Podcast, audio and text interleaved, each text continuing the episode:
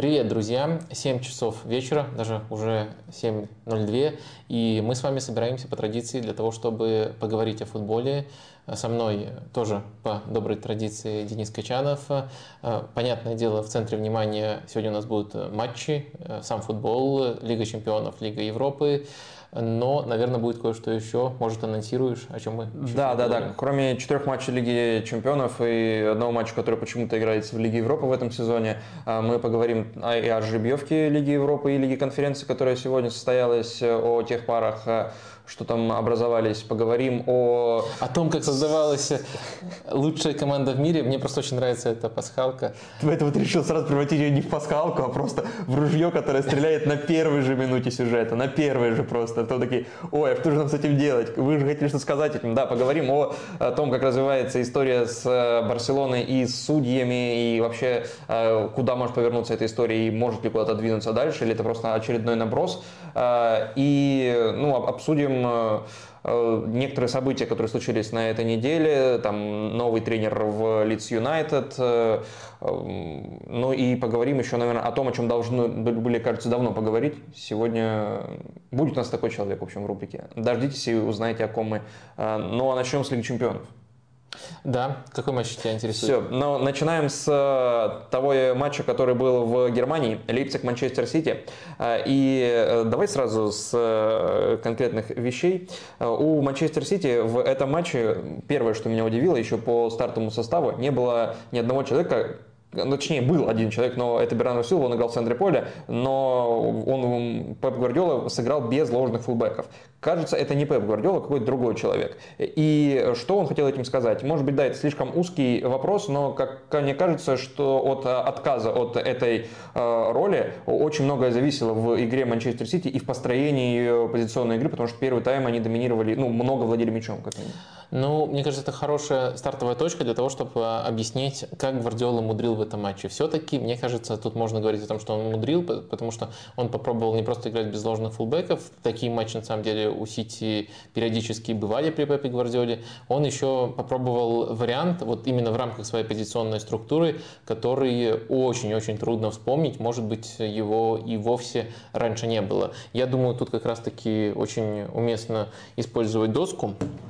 4-3-3 – это э, стартовая схема Манчестер Сити, и в данном случае она тоже на самом деле была такой, но это схема, при которой Манчестер Сити обороняется. Ну, например, тут э, Аки левого защитника играл, Уокер правого играл, и дальше все э, классически у Манчестер Сити.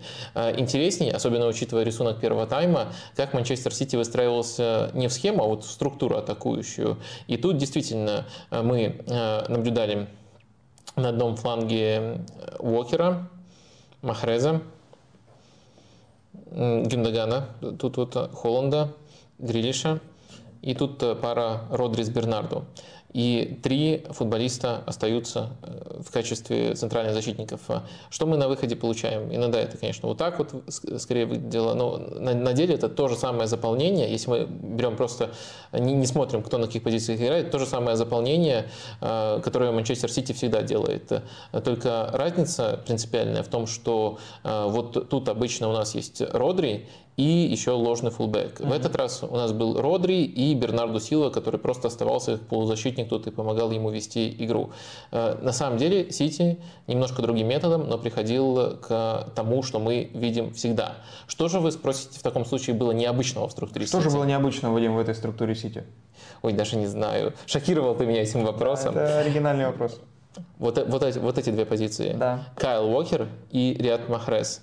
Э, Махрес обычно дает ширину, э, и иногда даже, даже не иногда, а периодически. Э, Сити пытается под него изоляции создавать, чтобы он либо смещался, либо один в один обыгрывал.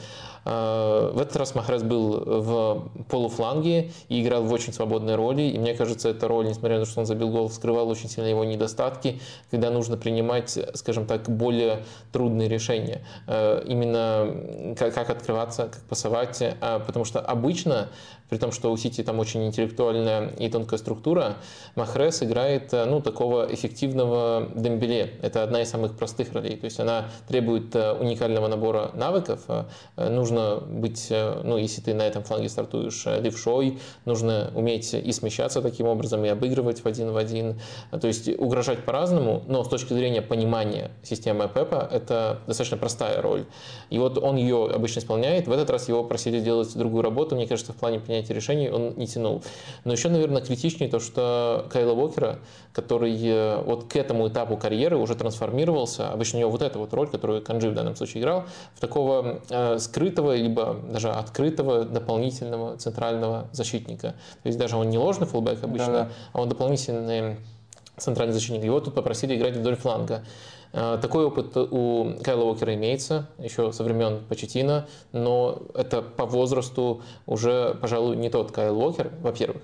А во-вторых, даже когда Кайл Уокер закрывал всю бровку, какая у него отличительная черта? Он опасен, и в этом матче тоже были такие эпизоды, когда он был опасен, но он опасен, когда получает мяч на скорости, когда он э, бежит и открывается, на скорости мяч получает, даже может там простреливать, откатывать назад под удар, разные приемы у него есть. Когда он получает мяч в ноги, а на самом деле особенности Сити ведут к тому, что тут мяч получает в ноги. 74% вот, владения, да? Да, и Махрес очень э, любит получать мяч в ноги, а не на ход. Махрес в таком случае там изоляцию как раз таки получает, либо если его не встречают, он проходит, проходит, а потом там навесик, допустим, или даже удар.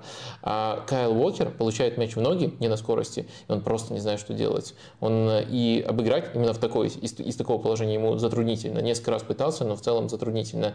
Э, и придумать смещение вот такого такого типажа, как делает Махрес, он не может. А, следовательно, там, как правило, мяч просто назад а, откатывался и начинался новый круг а, таких метаний. А, вот, этот, вот эту зону я не понял. А, остальное, э, я не понял, что Гвардиола хотел добиться. Это очень похоже на то, что мы называем синдромом Гвардиолы. Тут не завершилось э, прямо вылетом не завершилось плачевно, поэтому, наверное, это не будет так сильно фигурировать э, в заголовках. Но вот это очень похоже на Гвардиола в Лиге Чемпионов. Переосторожничал, перемудрил, поскольку варианты, как построить игру более классическим образом, определенно были. Был вариант с тем же Рика Дьюисом, которому знакома роль ложного фулбека, и в таком случае Бернардо Силва играл бы там более классической, Махрес более классической, Уокер более классической. Ну, все просто по цепочке меняется. Но в итоге вот такой эксперимент э, был у Гвардиолы, и мне кажется, он завершился провалом. Несмотря на то, что, повторюсь, Махрес в ходе совсем другого, совсем другой по типологии атаки забил гол, когда там просто потеря была. А, так что Сити, на самом деле, в первом тайме, может быть, впечатлял тем, как они сдерживали Лейпциг, поскольку Лейпциг там, по-моему, на первый, первый удар только на 45-й минуте Вернер нанес, угу. а каких-то контратак не было. То есть э, Сити очень дисциплинированно располагался, перекатывал, контрпрессингом реагировал, быстро себе мяч возвращал, но Сити Э, не понрав... Э, Сити не понравился в позиционной атаке. И, кстати, еще один момент, в котором они не понравились, это даже в первом тайме, хотя Лейпциг не доводил до удара, Лейпциг очень неплохо выходил из-под прессинга Сити. Лейпциг обычно шел на фланг, потом через э, фланг скажем так, обходил основную зону давления Сити и оказывался, в, по крайней мере, на позициях в чужой трети. Обычно Сити, обычно соперники Сити не так хорошо себя проявляют под прессингом, но это в целом свойственно Лейпцигу при Марко Розе. Они в этом, в, в этом случае, в, в этом отношении э, достаточно весомо прибавили.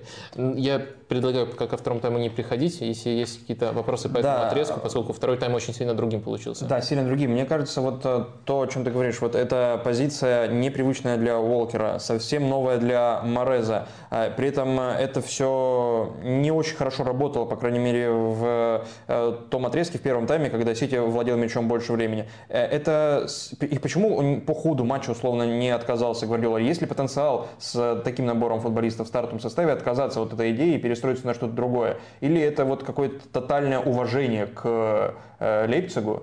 И а, а, а, он опасался, что действительно Лейпциг может наказывать в каких-то контратаках. Вот сдерживание ну, было главной задачей. Говоря, мне кажется, что э, тут э, просто челлендж был у Гвардиолы вообще не делать замен. Вот, да, э, да, он, у него удался. Тактический мазохист, да.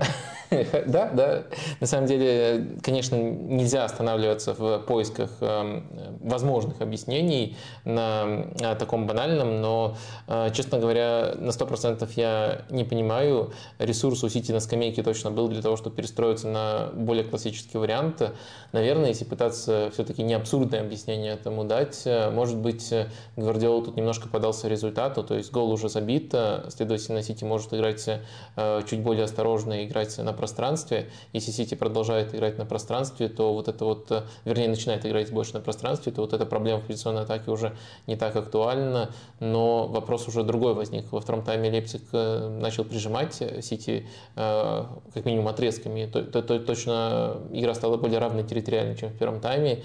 И на первый план вышло то, что Сити не очень хорошо просто сдерживает Лейпциг и их позиционные атаки. А сейчас к второму тайму. У Сити в этом матче в первом тайме 74% 4% владения мяча, при этом э, за всю игру, в первом тайме было еще меньше, чем за всю игру, но за всю игру 11 кроссов.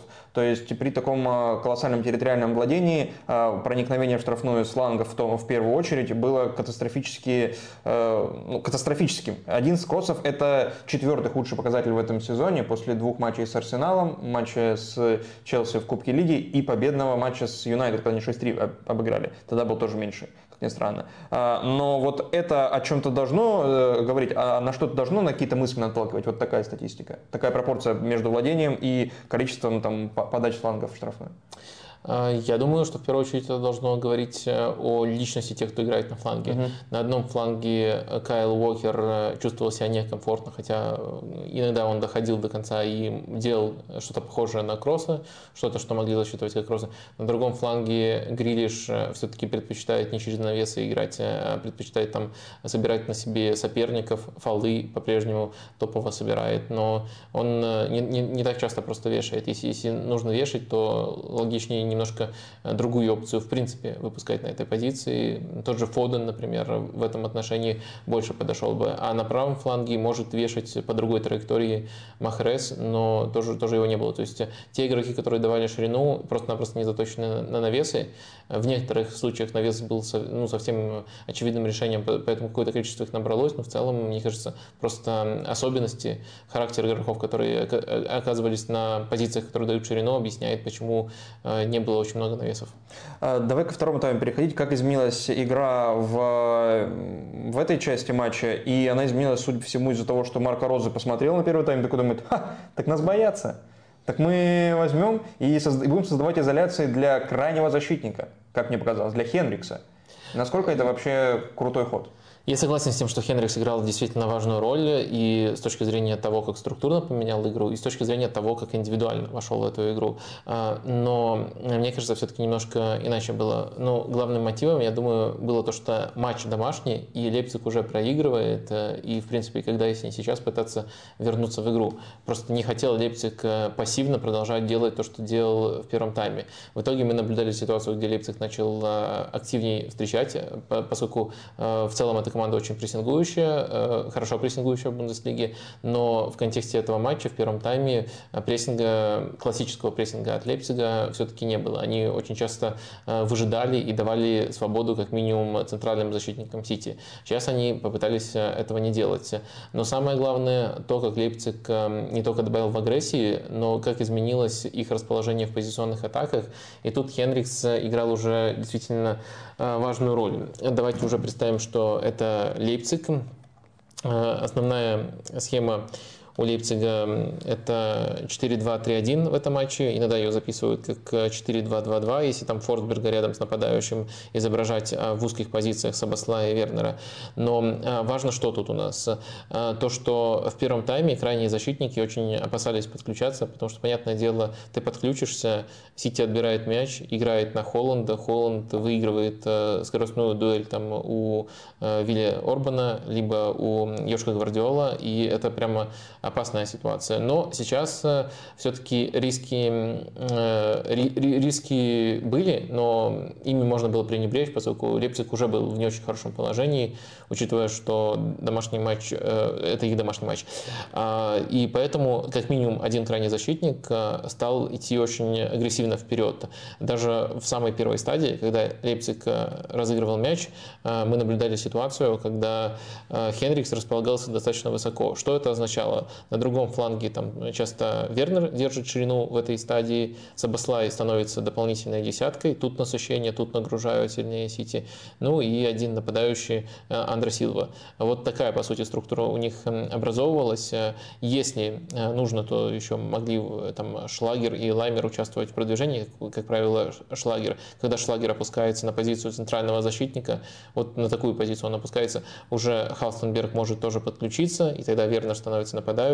Но, в общем, схема у них трансформировалась в такое соотношение постепенно, но важный момент, то, что теперь, по сути, даже в начальной стадии розыгрыша у Лейпцига Хенрихс играл как э, крайний защитник высокой достаточно позиции, а Сабаслай играл, следовательно, уже сразу же как э, дополнительная десятка. И это просто, помимо того, что это там, структурно помогло и тому, и другому лучше раскрываться, это еще было просто-напросто плюс один игрок в атаке вот в этой стадии. А дальше, когда команда полностью раскрывалась, еще становилась более смелой схема, когда тут вот Шлагер шел дополнительным сюда, Хаустенберг подключался. И вот такая трансформация, как мне кажется, э, ну, можно сказать, что создала Сити еще даже до гола. Гол все-таки пришел э, скорее из индивидуальной ошибки, как, в принципе, и гол Сити в первом тайме. Но этой индивидуальной ошибке предшествовало серьезное давление. То есть очень много атак, э, где так или иначе Эдерсон и его защитников э, проверяли. В голе, конечно, думаю, что Эдерсон все-таки достаточно очевидно ошибся. Это очередной матч в сезоне для Манчестер Сити, когда они упускают победу. То есть даже на этой неделе Почему-то... А. Даже на этой неделе они упустили победу, ведя в счете с э, Ноттингемом. Они упустили победу сейчас с Лейпцигом. До этого, я ну, просто даже вспомнить, 80% очков, когда Манчестер Сити терял, то 80% матчей, где Сити терял очки, это игры, в которых они вели в счете. То есть такие, это были вот поражения от Манчестера, ничья с Эвертоном из недавних, э, со Стан в первом круге, с Ливерпулем в первом круге. Там э, сначала вели, потом э, проигрывали. И о чем это может говорить? Почему э, Сити вот э, внутри конкретного матча не может дожимать до конца? Э, я думаю, во-первых, надо тут э, подчеркивать, что эти матчи разные. Но вот э, не будем брать весь отрезок, но вот два последних, просто они тоже входят в эту категорию, поскольку, и, поэтому можно на их контрасте кое-что объяснить. С Ноттингем Форест, на мой взгляд, Сити играл очень плохо в позиционной атаке при 0-0, но после того, как они все-таки свой гол родили, у Сити было достаточно моментов, потому что при 0-0, там, по сути, единственный прием Сити, которым они хоть как-то вскрывали Форест, который тоже очень хорошо середину перекрывал, именно центральную зону, насытил очень здорово. Это прием, единственный сети работающий, это когда Родри делает внезапный рывок в штрафную и э, там либо отвлекает на себя внимание, либо сам становится угрозой. Настолько все плохо было у Сити с позиционными атаками в том матче, ну или настолько организованно оборонялся Форест, можно и так, и так это трактовать. А, но а, после того, как э, Сити забил первый гол, э, у Сити пошли и неплохие полумоменты, и явный момент был там у Холланда, и со стандартов еще несколько шансов у Сити определенно было. То есть э, в этом матче и близко нельзя сказать, что Сити не хотел убивать. Ну, просто Сити не реализовал свои шансы. Плохой отрезок был именно стартовый, когда они плохо играли при 0-0. А вот дальше уже убивать как раз таки могли, но банально не повезло. А вот если мы говорим про матч с Лейпцигом, то тут э, другая ситуация. Э, Сити, да, по понятным причинам тупил э, в стартовом плане, но все-таки свой гол забил, а потом действительно отпустил игру. То есть с Ноттингемом не было такого, что не отпустили, а сейчас отпустили. Так что сценарии разные, и я не могу категоризировать это как одну такую вот общую проблему, но э, в то же время, мне кажется, э, есть общий элемент, и этот общий элемент э, – это то, о чем мы прямо и косвенно уже несколько раз упоминали. Сити в целом как команда стал слабее, чем был в последние годы при Гвардиоле. То есть э, есть э, Холланд, есть необходимость играть в другой манере под Холланда. Индивидуально эта манера, индивидуально эти приемы его достаточно здорово раскрывают, но обрести новую идентичность с Холландом, не утратив свое привычное лицо, мне кажется, у Сити не, не, не получается. Мне кажется, они играют э, в полузащите, э, так как привыкли в рамках своего футбола, но там сейчас э, на одного футболиста меньше регулярно. А Холланд просто отвлекает внимание? Холланд... Потому что его нужно держать, потому что если его не держать, то держать оппонента именно, если его не держать, то он накажет. А, Холланд... Э, как будто такой самый дорогой сыр для мышеловки. Холланд в этой стадии, вот когда нужно Сити, нужен Сити просто контроль, как мне кажется, не приносит никакой особенной пользы. То есть, если он э, опускается, то он э, не очень хорошо подходит для комбинационной игры. И недавно даже был остаток Гвардиолы, который советовал Холланду посмотреть матчи Харри чтобы прокачаться в этом аспекте. Э, немножко вольно предсказываю, но суть была такая. Так что Холланд в эти моменты контроля не дает Сити то, что у них было раньше. Он дает хорошую реализацию, Хотя в последних матчах это пропало. Я напомню, в последних шести матчах у него один гол. По меркам Холланда это просто спад, катастрофа, конец света. В принципе, по меркам любого нападающего, ладно. Один, один гол в шести матчах. Любого нападающего такого Ладно. большого клуба. Габи Жезус столько забивает, и красавчик, молимся, поклоняемся. Ну, от Холланда, поскольку это его достоинство очень сильно привязано к результативности, и э, то, что он дает сверх этого очень спорные и не очень большие вещи, э, для него это важный спад. Но в любом случае, даже когда он забивал максимально и собирал максимальные восторги, никакого спада не было, все равно команда действовала иначе. В атаке они иначе обостряют, э, и при том, что Холланда достаточно находят, все равно э, на 100% его командой не стали. Очень много моментов, когда его рывки игнорятся, и Сити пытается играть более терпеливо. В итоге мы наблюдаем э, вроде как и гениальную структуру, ну или там какие-то отголоски гениальной структуры, которая была построена там за последние годы, и гениального игрока. Но они как будто действуют в изоляции друг от друга и не стали единым целым. Так что хочется как-то максимально четко расставлять акценты. Если тут нужны какие-то уточняющие вопросы, смело их задавай. Э, но мне кажется, это точно связанные вещи. И при том, что есть много позитивного, э, мне кажется, по цепочке э, то, как Сити пытается адаптироваться, и то, как не все получается, очень сильно повлияло и на общую силу команды. То есть Холланд индивидуально красавчик, но Сити адаптируется под методы доставки мяча на Холланда, но не очень адаптирует свою систему контроля.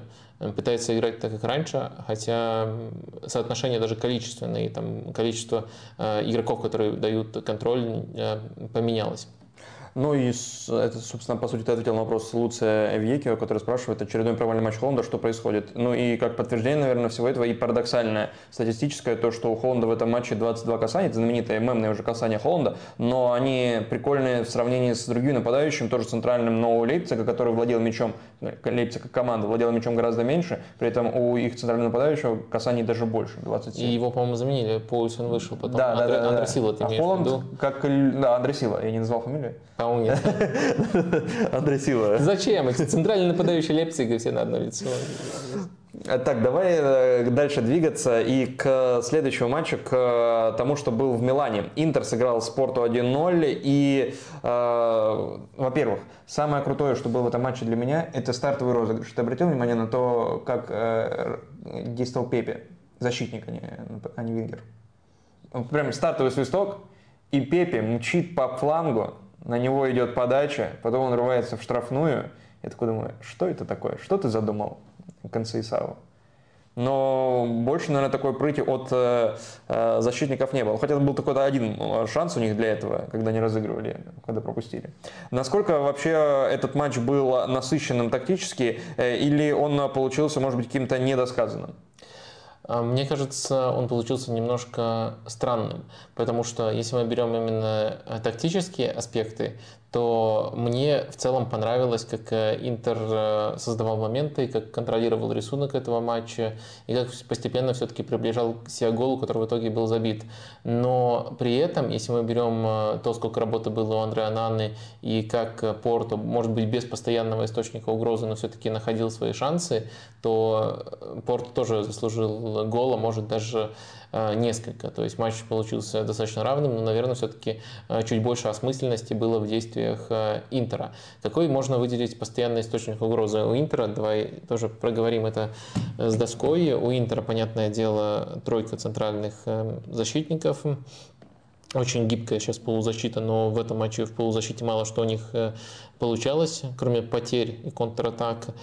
Эм, хотя индивидуально Чалханаглу хороший матч провел, и э, латерали в высоких эм, э, позициях. В итоге мы очень часто наблюдали ситуацию, когда Барелла становится третьим игроком тут, латерали тоже высоко, у Порту четверка защитников э, против пятерки соперников, и Порту мне было очень интересно, вот я еще до матча формулировал эту интригу, как Порту будет в таких эпизодах адаптироваться, что они сделают я не увидел никаких особенных адаптаций, но зато я увидел очень много моментов, когда э, идет э, подача просто на вес от Дармиана либо от Демарка, и игрок на дальней штанге, иногда это другой латераль, иногда это так может получаться, что это, допустим, Лаутара Мартинес, так они расставились, но получает игрок на дальней штанге, которого забывают просто из-за того, что количество всех не перекрытие, э, а смещаться по мячу надо, забывают этого игрока и в итоге получают моменты.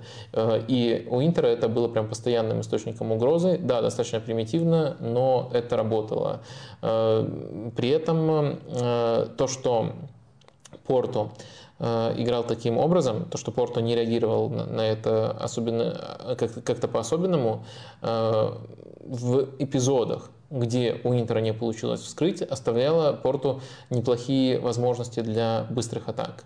То есть можно было за счет того, что игроки там, ну, грубо говоря, фланговые игроки, mm-hmm. венгеры не опускаются очень глубоко, можно было в том числе с их использованием или с ними в качестве отвлекающего маневра проводить контратаки. И с контратаками, что в этом матче, что против Удинеза, э, у Интера, конечно, туго. Вот у них сейчас э, такая полузащита, где, э, кстати, даже когда Брозовича пытались пытались возвращать в состав, э, тоже он очень активно ротировался местами, может оказываться и Генрих э, на позиции опорника, может никого не оказываться.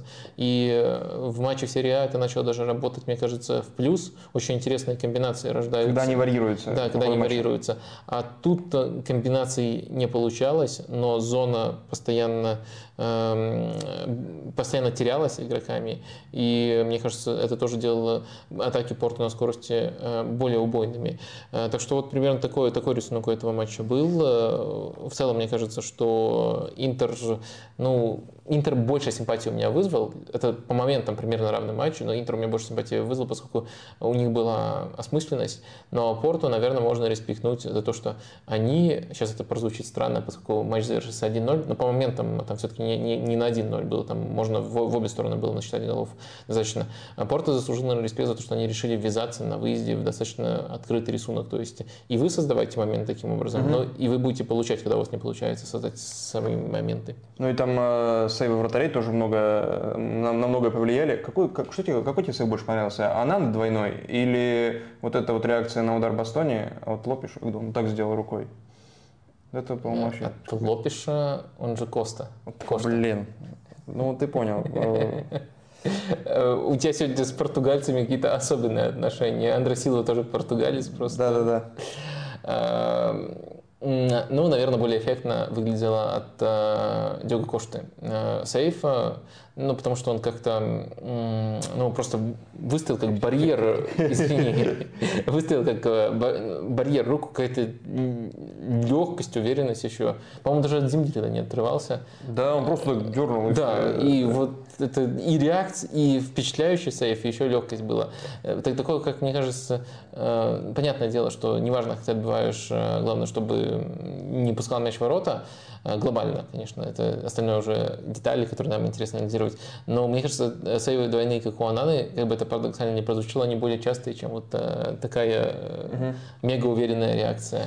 А, вот, возвращаясь к тактическому рисунку, мне показалось, что Интер был очень не против того, чтобы так агрессивно в прессинге действовал Порту и даже выманивал в прессинг. Не, не было такого? А, мне кажется, мне кажется, это могло быть э, частью намерения Интера, но я не уверен, что Интер тут э, каждый такой эпизод контролировал, в этой стадии доминировал. А в целом, при Конте, э, ну, это команда уже меняющаяся, но зародившаяся при Конте структурно, Интеру очень нравилось, когда соперники их прессингуют, они хорошо знали, как выходить из этого давления через автоматизмы. Сейчас глобальные принципы направления, так сказать, осталось тем же, но Интер уже стал более свободной импровизирующей командой, и тут иногда за счет э, этих импровизаций можно запутать не только себя, но не только соперника, но и себя. И поэтому мне кажется, что с одной стороны э, Интеру больше нравится, когда их прессингуют, чем играть против автобуса, с другой стороны, вот э, у нас есть дуэль, как ты сформулировал, прессинг Порту, который использовал в этой стадии 4-4-2 против достаточно, и эта схема достаточно удобна в теории для Интера, для того, чтобы выходить из-под прессинга, но иногда Интер, э, ну, вернее, даже достаточно часто Интер не выходил победителем просто из этих эпизодов, поэтому э, глобально, как команда, они могут выманивать в прессинг, это им может быть удобно, но я не могу сказать, что в этом матче они делают это особенно здорово. А, человек, который забил мяч в этой игре, единственный, Ромел Лукаку, вышел на 30 минут, при этом он стал лидером по ударам, два, ну, четыре удара у него было, он э, еще отдал две передачи. Все осознают, какой я задрот, на самом деле я хочу тебя поправить, у, у Мартинеса тоже было 4 Да, да, но, но это все равно больше. Никто не сделал, никто не сделал ударов больше, чем... Я согласен. Никто не сделал ударов больше, чем Лукаку. Такая формула тебя устраивает? Да, э, ну, ты еще мог бы сказать, если пересчитывать на сыгранные минуты, то Лукаку... Да, Все, нашли формулировку. Это, было супер, э, супер тонко, да. А, так вот, роль Лукаку в текущем Интере, э, это его на этой неделе первые голы. Он забил один из пенальти, сейчас забил с игры, и был очень неплох, как показалось, с Удинезе. И здесь с Удинезе он играл в паре с Джеку, сейчас в паре с Лаутаро, э, и тогда он выходил в стартовом составе. Э, и в связи с этим вопрос. Э, роль Лукаку нынешнего в этом Интере, это роль какого-то супер запасного или он действительно может вернуться на свой уровень там, чемпионского сезона Интера и быть важнейшей фигурой в составе? Мне кажется, что то, что Лукаку не стал еще таким игроком, это уже такой мини-провал э, важнейшим игроком в составе, поскольку есть и удобное окружение, и прямой партнер, который сейчас набрал отличную форму Лаутара Мартин, с которым ему должно быть удобно играть. Э, и все условия буквально созданы, но совокупность факторов э, не позволяет ему тут открыться снова на 100%. Это его собственная форма, большую часть сезона, сейчас он постепенно набирает, но большую часть сезона к ней были проблемы. И то, что Джек, несмотря на свой возраст, проводит musste, ну уж точно, наверное, лучший сезон э, непосредственно в Интере. Не буду говорить там уже что-то более глобальное, но в Интере, наверное, можно так сказать, он э, в этом, в этом сезоне достаточно хорош. Э, что касается перспектив дальнейших, ну, мне кажется, что да, должен Лукаку не супер запасным быть, а супер основным. И это, это, это даже не должно быть какой-то, не должно рисоваться какая-то трудная задача, трудная цель. Это, наоборот, мне кажется, uh-huh. недоработка, если не провал, что до сих пор он так, таковым Его недоработка или в том, числе, в, в том числе его, но мне кажется, он постепенно э, исправляет э, ее. Я думаю, что до конца сезона, ну, по крайней мере, концовка сезона, мне кажется, будет, будет лучшим отрезком Лукаку в этом э, сезоне. Я вижу для этого все предпосылки и с точки зрения тактики, и с точки зрения того, как он выглядит в последнее время. Иначе его отдадут обратно в Челси, и все, он же еще в аренде. Да, э, потому что по набору качеств, при всем уважении к Джеку, Лукаку обладает всем тем же набором и еще дает невероятную скорость. Давай к самому неожиданному матчу переходить и обратимся к тем, кто нас прямо сейчас смотрит с опросом. Мы переходим... Ой, э, лайки. Э, то есть... Обратимся, да, мы сначала с этим? Да, обращаюсь к вам, официальное обращение. Будет здорово, вы очень поможете стриму, каналу и всему остальному, если поставите лайки и проявите любые другие типы активности. Я уверен, вы знаете какие. А теперь давай формулировать опрос. Да, мы переходим к матчу, может быть, с самым неожиданным результатом на этой неделе. Ливерпуль-Реал. Ливерпуль проиграл дома 2-5. И в связи с этим вопрос, какие шансы, не знаю, я не знаю, в процентах или как, или просто кто пройдет дальше? Как ты хочешь сформулировать? Но мне интересно именно, есть ли у Ливерпуля шанс, потому что... А, просто есть ли шанс? Да, есть ли шанс или шансы эм, э, против Реала. Ну, понятное дело, во, во втором матче. Э, потому что все-таки э, тут есть несколько позитивных моментов. Ну, во-первых, базовый ответ, у кого нет, спроси, нет, это встреча закончена. Ну, по крайней мере, мне кажется, этот ответ доминирующим. Во-вторых, пессимизм в словах самого Юргена Клопа. Он После так матча. Э, многозначно сказал, что э, прямо сейчас я тоже считаю, что э, эта встреча закончена. То есть оставляет... Он очень смешно сказал, так типа, «А, Анчелоти думает, что встреча закончена, я, честно говоря, тоже. А Анчелоти сказал, что встреча не закончена до этого на пресс-конференции. Ну, не предупредили Анчелоти, какое мнение у него должно быть. Бывает, не, не, не синхронизировано все. Но Анчелоти же мы знаем, он очень любит импровизацию. Наверное. Да, он большой мастер. Э, я имел в виду еще и в тактическом плане. Э, так что, мне кажется, бывает такое. Короче, э, просто, наверное, есть ли у Ливерпуля шанс? Тогда сформулируем так – Просто да, это означает, что вы максимально верите в Ливерпуль. Нет, но интрига возродится, ну, типа на какое-то время возродится. Нет, все кончено. Вот так вот сформулируем три варианта. Кончено. Но, в принципе, в матче Ферентина-Брага тоже интрига возродилась на две минуты. Так что э, ради этих двух минут это второй вариант. Ну, а, ты выпендрился. Почему? Нет, ну, Фиорентина там, Брага. Ну, там было 4 это, потом 2-0. Это же такой андерграунд. Да, ну хватит. Это, это, это, это не андерграунд, это наоборот э, а, мейнстрим. На уровне Лиги конференции это мейнстрим. Тебя просто заставляют смотреть это, да. Да нет, нет просто, во-первых, там играет Сапонара. Ну, Сапонара Все матчи Сапонары обязательны к просмотру. Во-вторых, его тренирует Винченцо Итальяно. Все матчи Винченцо Итальяно обязательно к просмотру. Я вижу, я, я вижу тенденцию, я вижу тенденцию. Все стримы. Да, вообще нет.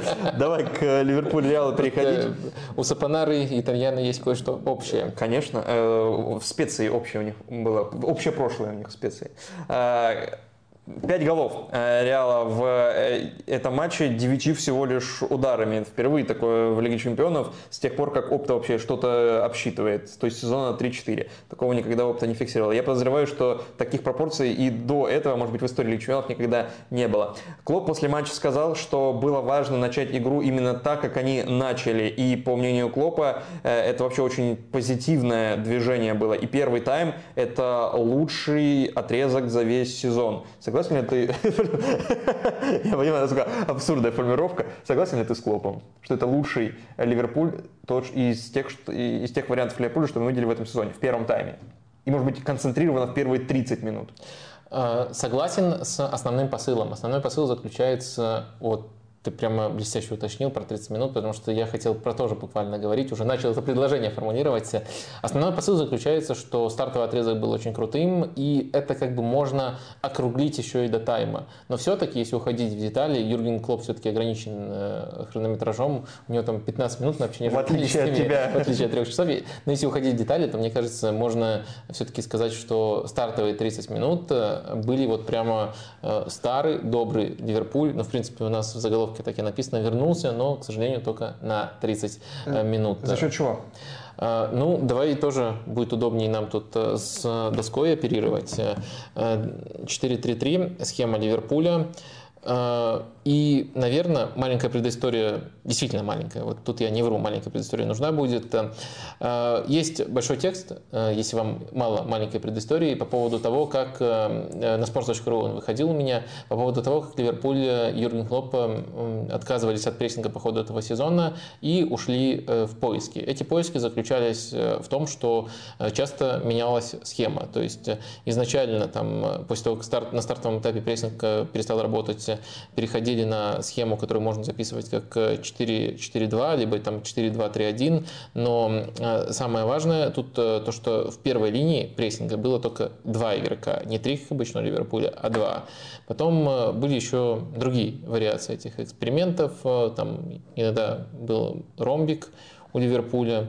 И тоже в стартовой волне прессинга участвуют два игрока, остальные э, их э, поддерживают. То есть какая бы схема у Ливерпуля не было, 4-4-2, 4-2-3-1 э, и 4-4-2 с ромбом, игроков было меньше именно в первой линии прессинга. Самое интересное, на мой взгляд, то что когда Ливерпуль в начале этого года вернулся к 4-3-3 уже, мы могли наблюдать очень часто, что прессинг начинается вот таким образом.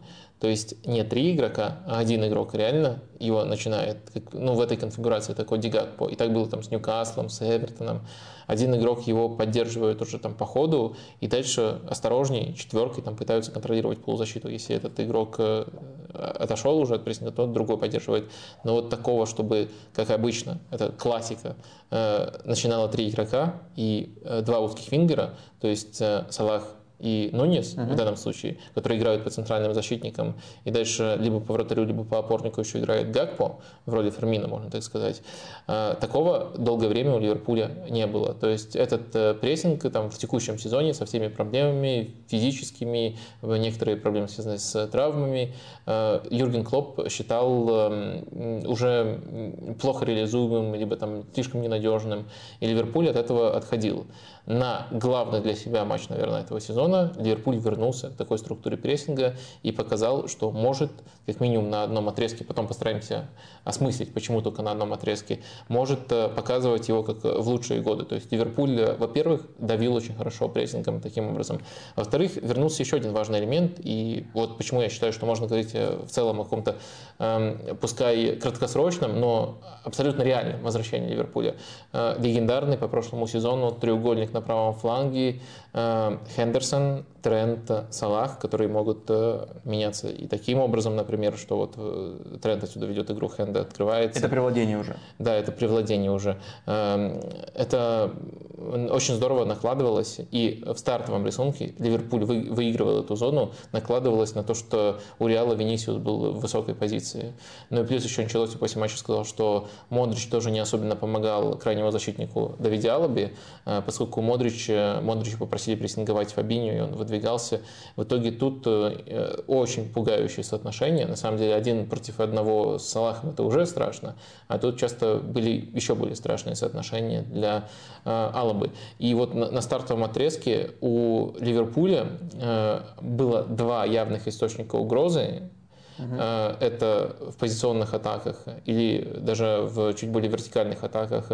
Это вот треугольник на правом фланге, где у Реала достаточно свободное разряженное пространство было.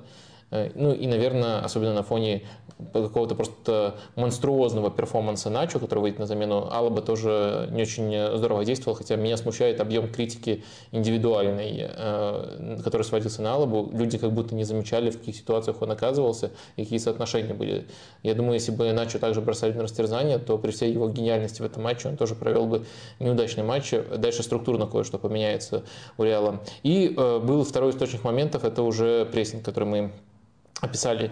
А, в итоге в этом, на этом отрезке у Реала, по сути, не получается ничего а у Ливерпуля э, не получается там продвигаться в серьезную атаку. У Ливерпуля есть сразу два источника угрозы, и этот отрезок меня, безусловно, очень сильно впечатлил. С точки зрения как раз-таки работы без мяча и в прессинге, вот такое расположение Гакпо и Дарвина Нуниса, когда Дарвин, который большую часть карьеры провел все-таки как центральный нападающий, а Гакпо как раз-таки как Лео Вингер, с точки зрения прессинга, вот э, в структуре Ливерпуля это более логичное расположение, когда Гакпо играет условно в идеальном, э, в идеальной роли Фермина, а Дарвин играет левее. Я пока не вижу, скажем так, столько... Или в чем задумка? Э, я не вижу в Гакпо пока столько проблесков Фермина, сколько видит Луи Вангала и Юрген Клоп, поскольку сразу два больших тренера говорили об этом, о том, что э, Гакпо может в целом э, вырасти, когда он сформируется полностью в игрока именно центральной зоны, но, следовательно, если центральной зоны, то он будет не чистым нападающим, а будет с опусканиями играть. Вот они в нем такой потенциал видят, и, понятное дело, так Гакпо играл на чемпионате мира за сборную Голландии но там была команда очень нацеленная на контратаки, и, э, в принципе, это не похоже на там, даже роль Фермина. В Ливерпуле тоже Клоп пытается из него это лепить, но я пока э, в таком объеме проблеска Фермина в нем э, не вижу. Нунес, мне кажется, на любой позиции Да, но хорошо, проблеска Фермина в Гакпо больше или меньше, чем в Нунисе, если так формулировать? Вот именно с точки зрения прессинга в этой позиции. А, мне кажется, э, больше, но потому что Нунис эту позицию исполняет э, совершенно иначе. Но еще надо держать в уме, что не обязательно, это совсем не обязательно условие, э, менять Фермина напрямую. То есть, почему бы, если мы, если Ливерпуль в других зонах постепенно начнет выздоравливать, почему бы не прийти к варианту, который мы наблюдали в конце прошлого сезона? Помнишь, там был Садио Мане, а не Фермина. Угу. Э, и был эм, Диас, э, и они могли меняться местами. Мне кажется, было бы здорово, если бы э, было больше вот такой ротации, а не просто Гак попытается опускаться в опорную, что у него все-таки не на уровне Фермина получается, а Нунес открывается. В чем плюс такого более упрощенного взаимодействия? Ну, мне кажется, он очевиден. Оно простите, более упрощенное. Следовательно, оно не требует такой сыгранности, которая появилась, может быть, естественным образом тогда у Мане и, э, у Мане, у Мане и Диаса. Э, сейчас мы вот скорее наблюдаем такое более упрощенное взаимодействие, э, и, в принципе, оно точно подходит Дарвину Нунису, поскольку он может здорово открываться с любой позиции. У него тут мало что меняется. То есть, либо он сваливается на левый фланг и открывается за спину, либо он стартует на левом фланге и смещается, открывается тоже за спину очень много. Э, тут у него не очень много изменений. Э, Гакпо, по нему вопросов больше, но в то же время нет какого-то, э, ну, может, только сам Фермин, если он наберет отличную форму, нет какой-то внятной альтернативы для того, чтобы эту позицию заполнить нужным образом. Возвращаясь к тому, что происходило на поле по ходу матча в игре против Реала, Клоп сам, когда у него спрашивали, почему там тренд стал не таким активным в какой-то момент игры он ответил э, фамилией, он ответил Начо, появился на поле Начо. Э, и... Я видел этот вопрос, э, не Трент, а Салах. Да, вот тут Трент Арнольд Атакс. Ну, допустим, Салах, может быть, здесь в этом, э, на этом сайте неправильно передали вопрос журналиста, хотя вот видишь, написан тренд. Допустим, Салах, неважно, почему, э, условно, через эту зону, которую ты описывал так подробно, э, Ливерпуль стал атаковать не, не так эффективно, и Клоп ответил, появился Начо. Насколько этот фактор, травма Алабы, и потом он, Клоп сказал, что Алаба топ-топ-топ игрок, просто там сегодня, может быть, там не совсем, не то, что не совсем его день, а просто великий день Начо был. Вот этот, это событие в матче, насколько оно изменило его ход? Э, мне кажется, это действительно сильно повлияло на игру, но важно понимать, что Начо, э, выходя на замену, уже выйдя на замену, ни, ни, ни на каком этапе матча не оказывался в той ситуации, грубо говоря, когда защитника бросают на растерзание, в которой был Давид Алаба. А, потому что примерно в тот же момент, да, вернее, не примерно, а именно в тот же момент, это же пауза в игре была, Анчелотти попросил Венисиуса играть иначе. Mm-hmm. Ну или, не знаю, Венисиус осознал в этот момент, мы не знаем, просил, не просил, но Э, Венисиус с этого момента стал играть иначе. Он на самом деле очень дисциплинированный, и если он остается э, высоко, то это, как правило, э, не его халтурка, это то, что его просит тренер для контратак оставаться так высоко, и даже если он остается высоко, он участвует в давлении, то есть он не халтурящий игрок. И ключевая разница проявляется именно в таких матчах, потому что если это игрок сам по себе халтурит, а тренер под него адаптируется, то этого игрока нельзя в критический момент попросить, а теперь давай ты отрабатывай. Венисиуса можно, у него на стартовом этапе карьеры в Реале очень было много матчей, где он просто как бешеный трудяга пахал. Сейчас он меньше работает, но именно для того, чтобы сохранять э, свежесть и позицию для контратак, но даже с этой позиции он по-другому, но отрабатывает тоже в прессинге. Ну, то есть он, он очень трудолюбивый и крутой в этом отношении. И в конце первого тайма мы наблюдали ситуацию, когда он начал помогать, причем э, до такой степени, что в некоторых моментах начал становился третьим центральным защитником, Венисиус э, садился вот буквально сюда. Так что Начо индивидуально против Салаха сыграл очень здорово. Главным оппонентом Начо все-таки был именно Салах. Он играл плотно, он играл здорово против Салаха. Но без структурного изменения, мне кажется, это не сработало таким бы образом. И еще важно, конечно, держать в уме, что уже по ходу второго тайма на этом фланге вообще новая динамика образовалась. Венисиус снова вернулся в высокую позицию, но Анчелотти поменял э, сторонами, вот так будет правильно сказать, центральных полузащитников. Вальверде пришел играть сюда, Модрич начал играть тут, и Вальверде – это игрок, э, который может покрыть огромное пространство. И вот теперь, по сути, помощником, союзником левого защитника Начо э, по этой зоне был Вальверде. И, следовательно, Винисиус снова мог оказываться в более высокой позиции и э, собрал новые результативные действия именно уже э, из этой позиции. Так что Венисиус в этом матче, по-моему, показал, что он может абсолютно все.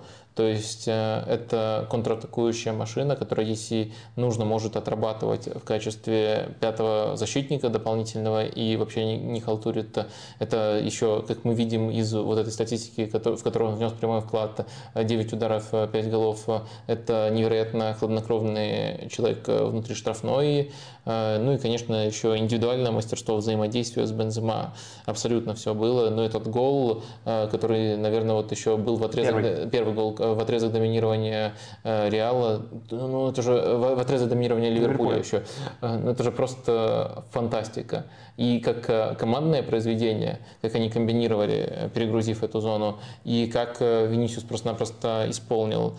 Конечно, в этом матче он заслужил всех самых лестных слов, он был просто прекрасен. Винисиус сейчас, прямо сейчас полезнее, эффективнее, самый эффективный игрок в атаке, эффективнее ли он Бензима? И, может быть, уже прямо сейчас тот, не знаю, исторический момент, когда он становится главным игроком в атаке для Реала?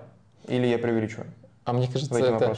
Сейчас я тебя оскорблю максимально. Это такой... Э, За этим мы тут и сидим. Да, извини. Я просто заранее предупреждаю, заранее настраивайте. Это такой э, классический журналистский вопрос, который меня бесит. Ну, то есть, э, есть две звезды, и вот э, соблазнительно всегда спросить, а кто из них звезднее? Но вот я не понимаю, зачем их сравнивать. У Бензема своя я, роль. Я, я, я поясню вот. тебе, для да, чего я здесь да, конкретно спрашиваю. Условно, могут ли, под, могут ли Венисиуса освобождать от какой-то работы, оборонительной в том числе, хотя здесь этого не было в матче, в перспективе, в, с той точки зрения, что он больше и более эффективен Э, для атаки. Mm. Ну, типа он настолько крут в атаке, что мы можем позволить себе... В этом матче изначально это было, часто по ходу этого сезона есть такое освобождение у него, но важно, что он в отличие, ну хорошо, давайте назвать конкретные имена, в отличие от э, Лиау, например, которого я отношу все-таки к халтурщикам, под, который, под которых уже сам тренер адаптируется, а не которому тренеру дает указания. Эм, он может переключиться и сыграть так, как попросит Анчелотти, и даже когда он э, начинает начинает вот в этой позиции, он проделывает работу уже тогда просто немножко в других э, зонах, но не опускается э, глубоко.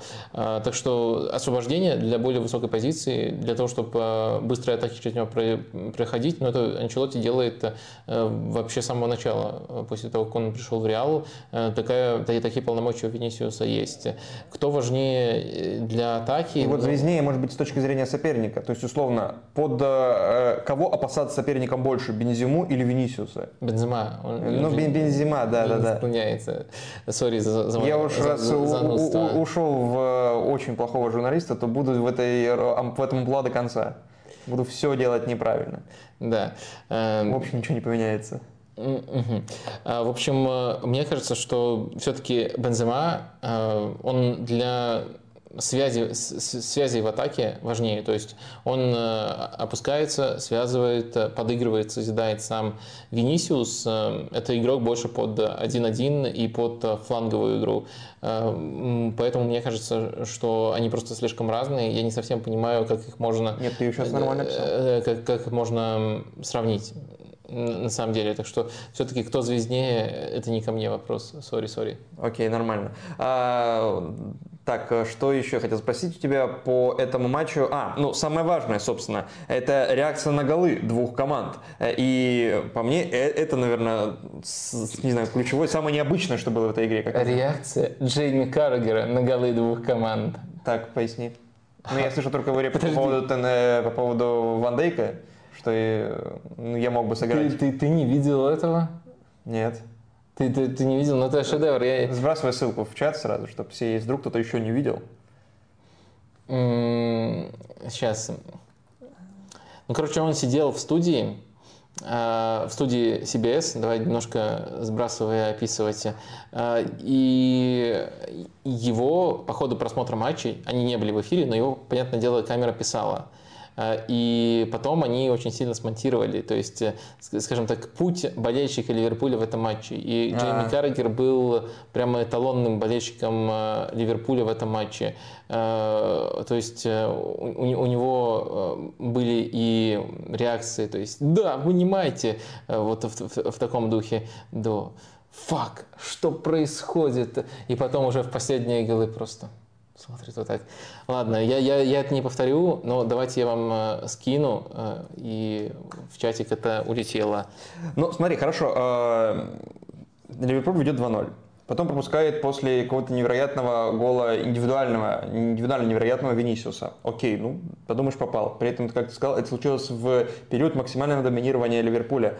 Потом ошибается Алисон. Ну, хорошо бывает, но мы все равно они уходят на перерыв и после перерыва пропускают после стандарта третий мяч. А, но все равно мы говорим об одной из самых волевых команд в истории футбола, о Ливерпуле Юргена Клопа. Команда, которая в лучшем своем состоянии вытаскивает любые матчи с любых счетов. А, и ну, много можно вспомнить, что было, и в Еврокубках особенно почему Ливерпуль э, вот э, так рассыпается. И Клоп как будто тоже на после матча пресс-конференции не нашел, что ответить, хотя признал, что э, случился вот этот гол перед перерывом, когда Алисон ошибся, и случился гол после перерыва со штрафного. Но эпизодов доминирования Реала до третьего пропущенного мяча даже не было. И, сейчас я просто найду э, цитату Ливерпуля, чтобы точнее быть. Э, цитату Ливерпуля. Цитату, ну это синоним, цитата Клопа. Окей, это случилось, говорит Клоп, но нужно продолжать в том же духе, и тогда у них возникнут проблемы. А потом мы начинаем второй тайм, пропускаем третий гол. В тот момент мы потеряли импульс и уже не вернули его по-настоящему. Как это можно объяснить? Ну, я гуру объяснения психологии, как, как, как все знаете. Вот. Мы, мы сегодня еще поговорим отдельно про психологию. Есть вот у меня и... чего там оттолкнуться, но это будет более такая теоретическая беседа. А, но если говорить в этом матче, ну, самый очевидный ответ, самый такой банальный, за который я заранее извиняюсь, а с кем они играли? Они играли тоже с э, суперволевой командой, которая э, свою волю показала, свой характер показала в том числе в этом матче. То есть эм, что тут, наверное, э, важно?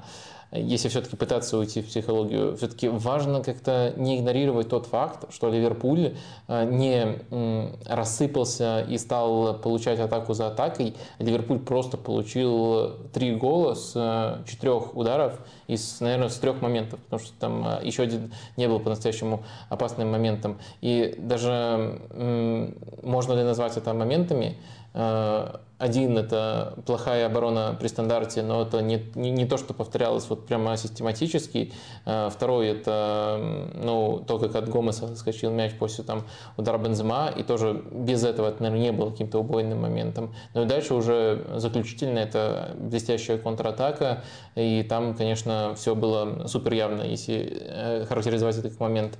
То есть э, я бы искал какие-то трудные объяснения, если бы Ливерпуль развалился именно вот как команда и упустил игру и перестал бы и перестал бы э, и начал бы получать момент за моментом. Тут такого не было. Тут была обратная ситуация. То есть Ливерпуль действительно в итоге развалился. Результат тот же, но последовательность была немножко другая. А Ливерпуль, не упустив э, игру каким-то глобальным образом, да, Реал прибавил, но я не могу сказать, что у Реала в отрезок, когда они забивали три гола, был было такое же доминирование, как у Ливерпуля в первые 30 минут. То есть у Реала были другие качества, там хладнокровие, все что угодно, э, супер характер, э, блистательный Венисиус, блистательный Бензема, но такого доминирования не было. А уже пропустив эти три гола, вот так буквально с трех шансов с, максимальных, с максимальным наказанием за любую ошибку, э, уже после этого Ливерпуль, как мне показалось, э, ну, показал там свою психологическую слабость и уже был вне игры, так сказать. Так что э, одно дело, если бы команда перегорела и из-за этого получила, а тут другая последовательность. Сначала получила, потом перегорела, если уже в этих нюансах разбираться. Э, вы в подкасте «Капучино и Катеначо», в последнем из э, вышедших на данный момент, э, много говорили о физической подготовке Ливерпуля. Я всегда стараюсь обходить стороной эту тему физической подготовки, потому что я не понимаю, как ее измерить и как оценить, на что она конкретно влияет, как понять, что условно... Именно... Лайфхак. Ну, Пригласить Алексея Ярошевского. Не, ну я имею в виду как вот со стороны, со стороны, не имея согласен, до, согласен. доступа к внутренним каким-то данным, к данным, которые поступают э, от тела каждого футболиста и его состояния и так далее. Как можно ну, оценить... У нас был Никита Васюхин, например, то же самое сказал, то есть это вот. большой комплимент а тебе. Как, как понять, можно ли вообще в принципе, раз мы пока здесь находимся, остановимся на примере конкретно матча Ливерпуль-Реал, э, понять со стороны разницу между э, плохим настроением и плохой физической формой. Условно, э, как понять, вот Модрич сейчас в 37 лет бежит быстрее чем, и энергичнее, чем 18-летний Бачетич, который не играл в чемпионате мира и так далее, потому что он лучше физически готов или потому что он эмоционально лучше сейчас себя чувствует. Это можно в принципе как-то оценить со стороны, вот зрителю? Если можно, то мне такие методики не знакомы. Э, это, это действительно не просто даже там какие-то продвинутые данные нужны, это может быть даже где-то спрашивать самого есть, игрока. Да, по сути нужно. только нужно опросы устраивать, так что группы собирать. Э, я в, в, в этих случаях э, не то что обхожу, мне кажется, это даже не, не, не обход каких-то углов, а просто правильный подход к таким эпизодам. Мы можем зафиксировать сам факт того, что в, в этом эпизоде Байчетич бежал там медленнее, чем Модрич. А если это повторяющаяся тенденция, uh-huh. которая влияет на матч, мы э, это расписываем, что это повлияло еще и на матч. Сказать почему, э, что там личного у кого-то из игроков случилось, э, или наоборот, что воодушевило кого-то из игроков, или даже, может, кого-то допингом из игроков накормили.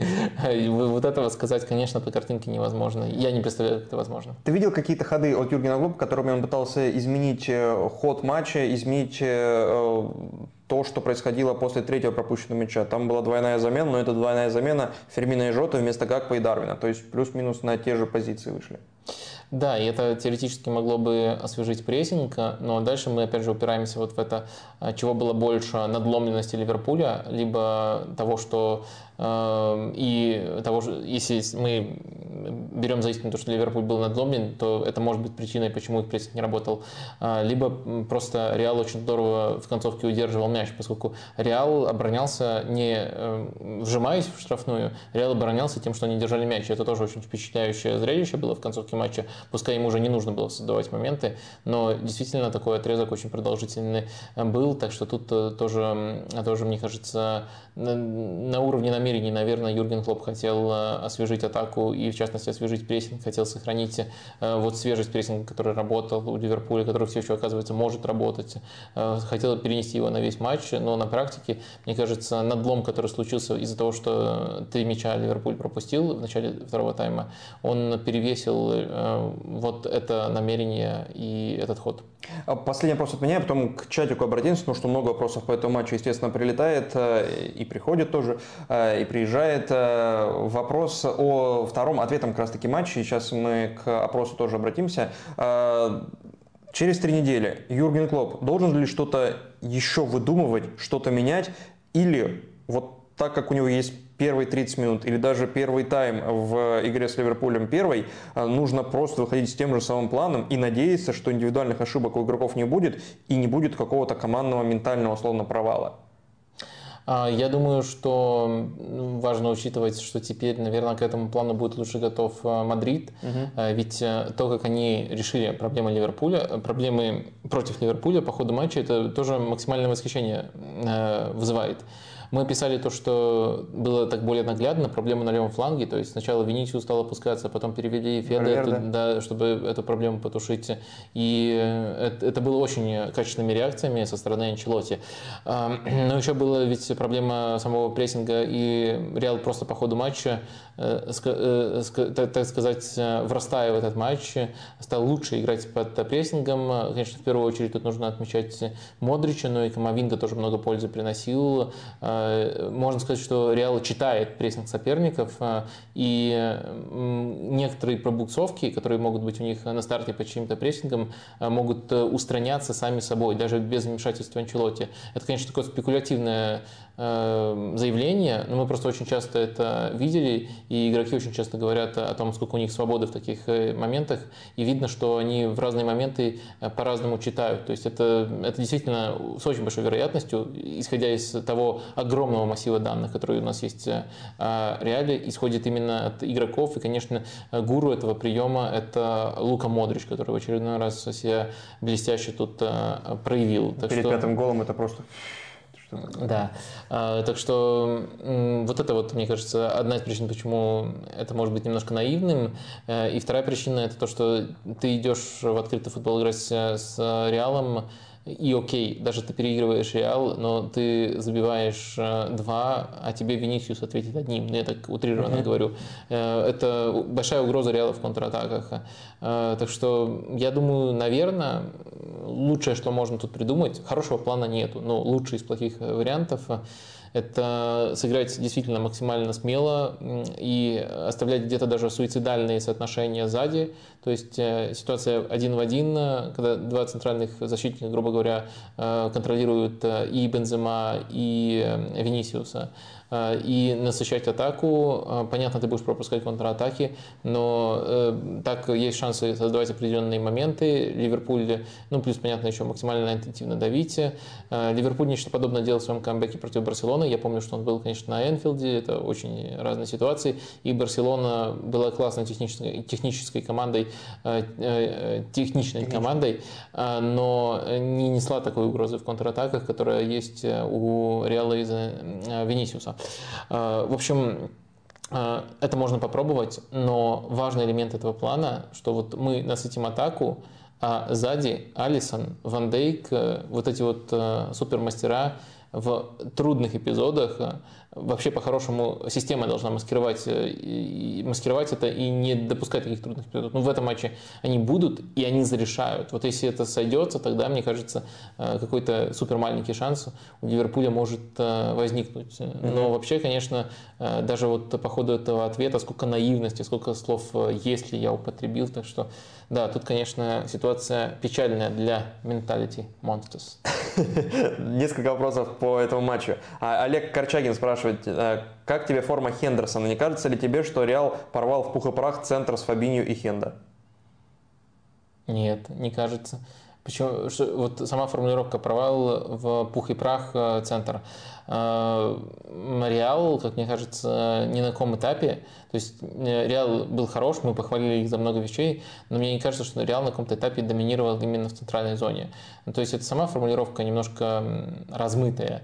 То есть э, эм, а воспользоваться слабостями конкретных игроков, либо порвал именно в центре. Простите, я супер зануда, я об этом знаю, но формулировка немножко размытая, так что тут можно ее интерпретировать так ты хочешь, а вот я захотел ее интерпретировать как именно вот провал в центральной зоне. Я не видел Реала доминирования ни на каком этапе в центральной зоне. То есть они хорошо потушили пожар у себя на фланге, через который Ливерпуль созидал с участием Хендерсона, который на этом отрезке был очень хорош.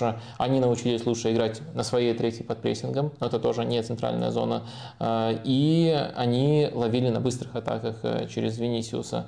А, или там, даже если это позиционные атаки, перегружали левый фланг. То есть ни на каком этапе, при том, что я ни разу не отнимаю там, у Реала должного, не говорю, что они не сыграли там, а, блестящий матч, но доминирование в центре не было ни на каком этапе, следовательно, ваш вопрос по поводу того, порвал ли в центре игроков Реал, он отпадает, я считаю, нет, мой ответ нет. Тут Семен Садыба спрашивает, как вам игра Байчетича, и дальше он сам сбривает свой вопрос. Он полезнее Артура Мела для Ливера? Любой человек полезнее Артура Мела для, для Ливерпуля. Все так, все, все, все, все так. Я думаю, заслуживают более сильных слов Байчетич, если мы говорим про какой-то вменяемый отрезок. Матч с Реалом все-таки не лучший его матч. А, но в целом, если мы берем какой-то более продолжительный отрезок, а, а, Байчесич сначала очень даже неплохо выглядел на позиции Фабиньо, но потом вообще пробился в основу уже с позиции восьмерки. Мне кажется, центр, который мы сейчас наблюдаем, Фабиньо, Байчетич и Хендерсон, это такой более трудовой центр, не, не очень техничный центр, который, намерен, э, который интенсивность в этой зоне э, должен Ливерпулю возвращать. Э, и Байчесич в это вносит хороший вклад. Также он здорово себя в переходных эпизодах проявляет. В общем, мне кажется, что по-моему, это Салах его засмущал после, в одном из послематчевых интервью. Он сказал, с тех пор, они давали просто вместе послематчевое а, интервью, угу. по-моему, после Ньюкасла это было, и он сказал, с тех пор, как э, Стефан появился в команде, он наш лучший игрок. И вот нужно было просто видеть лицо Вачетича в этот момент, когда вот Салах, наверное, еще э, когда Салах только начинал свой, свой, свою звездность в Ливерпуле, э, там, наверное, плакаты его поклонялся, и Салах себе такой говорит, что этот 18-летний парнишка наш лучший игрок. То есть на дистанции, конечно, он круто ворвался и заслуживает сейчас комплиментов. А как тебе кажется, таланта Бачетича, если ты его можешь оценить достаточно для того, чтобы быть основным игроком Ливерпуля в долгую? Или пока это только авансы? Вот а авансом, под авансом я понимаю его присутствие в стартовом составе, когда Фабини был в плохой форме, он играл на его позиции, когда травмирован Тиаго, он играет на этой позиции. Я думаю, что ты здорово сформулировал, что пока это все-таки игрок без своей, без своей четкой роли. То есть, скорее всего, его основная позиция, на которую он претендует, это опорная зона, то есть роль Фабиньо, так сказать. Но пока он играет в основе только, только при вот этом стечении факторов. Но при этом надо отметить, что неважно, там травмирован тяга либо не травмирован, вернее, это очень важно, но для нашего вопроса не, не совсем важно. А, центр с тягой и с Байчесичем – это разный по набору качеств центр. Один больше нацелен на прессинг и работу без мяча, другой больше нацелен на контроль матча. И вот Байчесич все-таки такого контроля на, в роли восьмерки пока не дает, хотя во всем остальном в работе без мяча в переходных эпизодах очень хорош. А вот э, тяга, конечно, дает. Но, следовательно, э, на позиции опорника другие, наверное, претензии. Э, многих он просто физически как опорник не, не впечатляет, э, и это ему как минус э, выставляют. Я не, не, не спешил бы тут ставить крест на нем только из-за этого, но в целом, мне кажется, в целом, мне кажется, он на этой позиции может постепенно дорасти до основы. Э, Николай Новоселов, если Биллингем перейдет в Ливерпуль, какие возможные моменты усиления для Реала или упор нужно сделать на имеющихся игроков э, и кого на правый фланг с учетом ухода Асенсио? Вот. На фантазию вопрос. Как ты любишь? Э, да, это было иронично сказано, если кто-то не понял. Ну, на самом деле, Асенсио, если Асенсио уходит, то Реал мало что теряет, потому что там у Асенсио были хорошие перформансы в последнее время, но у Реала есть э, Родриго и Вальверде на, на, на, на, на, на эти позиции, и э, поскольку Вальверде по ходу прошлого сезона стал э, вообще ключевой опцией на этой позиции, именно на, на фланговой, очень понравилось его там использовать Анчелоти, количество времени, которое получает Асенсио, сильно сократилось, и в этом сезоне он по количеству времени с момента того, как он залечил ту самую невероятно, невероятно долгую травму свою, он меньше всего играет. То есть обычно это близко было к соотношению 50 на 50 конкуренция с Родриго. Сейчас это уже э, около 30% э, времени и совсем явная роль в ротации. Асенсио себя по-другому мыслит. И, следовательно, если он уходит, то ну, вряд ли еще один игрок на эту позицию нужен. Э, если говорить про центр, то тоже тут вопрос, что хочет строить Реал. И, э, по-моему, все более-менее сходятся э, в том, что Модрич и Кросс уникальны, и напрямую их не заменить. А дальше, следовательно, зависит э, от того, что выбирает строить в этой зоне Анчелоти, либо там следующий тренер, либо вообще Флорентино Перес как архитектор этого проекта. А, так что тут ответить э, из-за из этого не представляется возможным, но, по крайней мере, какой-то контекст я постарался дать. Слушай, мы почти не говорили, но так скользь. Э, плюс Вин, плюс спрашивает. Как считаешь, повлияли ли ошибки вратарей на ход игры? Показалось, что ошибка Алисона сильно сказалась на ментальном состоянии красных. Вот про ошибки вратарей. Ты их можешь в этом матче и одну, и другую как-то интерпретировать и как-то оправдать, может быть? но я в разборе пытался это делать. Э, ну, давай проговорю, если кто-то не читал. Э, в общем, э, Куртуа, на мой взгляд, это просто помутнение, это техническая ошибка, и оправдывать тут нужно самым простым образом. Посмотрите, сколько пользы на дистанции Куртуа приносит – и как часто он такие ошибки допускает. Поскольку это техническая ошибка, а он э, для вратаря игрок достаточно техничный, ну это просто не должно часто повторяться, это должно максимально редко повторяться. Бывает, проехали, забыли. Ошибка Алиса, на мой взгляд, носит немножко другой характер. Мне кажется, это его, следствие его мышления. То есть там не было такого явного технического брака, но там было э, намерение отдать на Трента. То есть буквально рискованно разрезать, как-то сквозь э, Венисиуса отдать. И э, если присмотреться, то Алисон такие передачи пробует часто. И это в целом э, позитивная штука для Ливерпуля. Это означает то, что Тренд получает мяч свободным и получает мяч сразу. В более простом варианте, который у Алисона был, но который Алисон не выбрал, в более простом варианте надо просто в сторону фланга, там открывался Джо Гомес, следовательно, Джо Гомес добегает до мяча, тратит пару касаний и потом только передает мяч Тренту. За это время есть большая вероятность, что Трента накроют, и атака Ливерпуля будет уже не скоростной, вернее, перспектива скоростной атаки уже сведется к нулю. Атака Ливерпуля будет Ливерпуля будет позиционной и более монотонной. И вот э, Алисон, он же очень часто вообще напрямую начинает голевые атаки. Э, даже такой навык у него присутствует на очень высоком уровне. Но также надо держать в уме, что атаки, в которых вот нет ни голевого, ни предголевого паса, Алисон старается начинать через такое проактивное мышление. И тут, с одной стороны, его труднее оправдать, потому что это, в отличие от ошибки Куртуа, с большей вероятностью может повториться, если снова примерно такая же ситуация возникнет, а Алиса не поменяет свое мышление, которое в целом для Ливерпуля полезно. Но опять же аргумент э, в пользу того, э, в его пользу, то что э, в целом, во-первых, Клоп просит так играть. Не отдавать Венисиусу, а отдавать проактивно, мыслить агрессивно. А, во-вторых, Алисон умеет это делать, он достаточно хорош в этом, и в целом это часто приносит Ливерпулю выгодное продвижение и иногда даже напрямую голевые моменты. И важно понимать, что если ты заставишь Алисона играть в другой манере, то и часть остроты, в которую он вносит определенный вклад. Понятное дело, там атакующие игроки больше вклад вносят, но он тоже вносит определенный вклад. Она уйдет. Ливерпулю станет труднее начинать э, атаки. Поэтому это вот, наверное, разное оправдание. У, Али, у Куртуа получается просто помутнение. Забыли, похвалили его за дистанцию. А Алисон не забыли, но давайте тогда рассматривать это в общем контексте его игры, и я постарался рассмотреть. Давай подведем итоги опроса э, о перспективах ответного матча Ливерпуль и Реала. Так, 97% а, считают, что Ливерпуль просто вперед ногами вынесет. Не, не, не, не веришь даже ты? Даже... Ладно, шучу. А, есть ли у Ливерпуля шансы против Реала?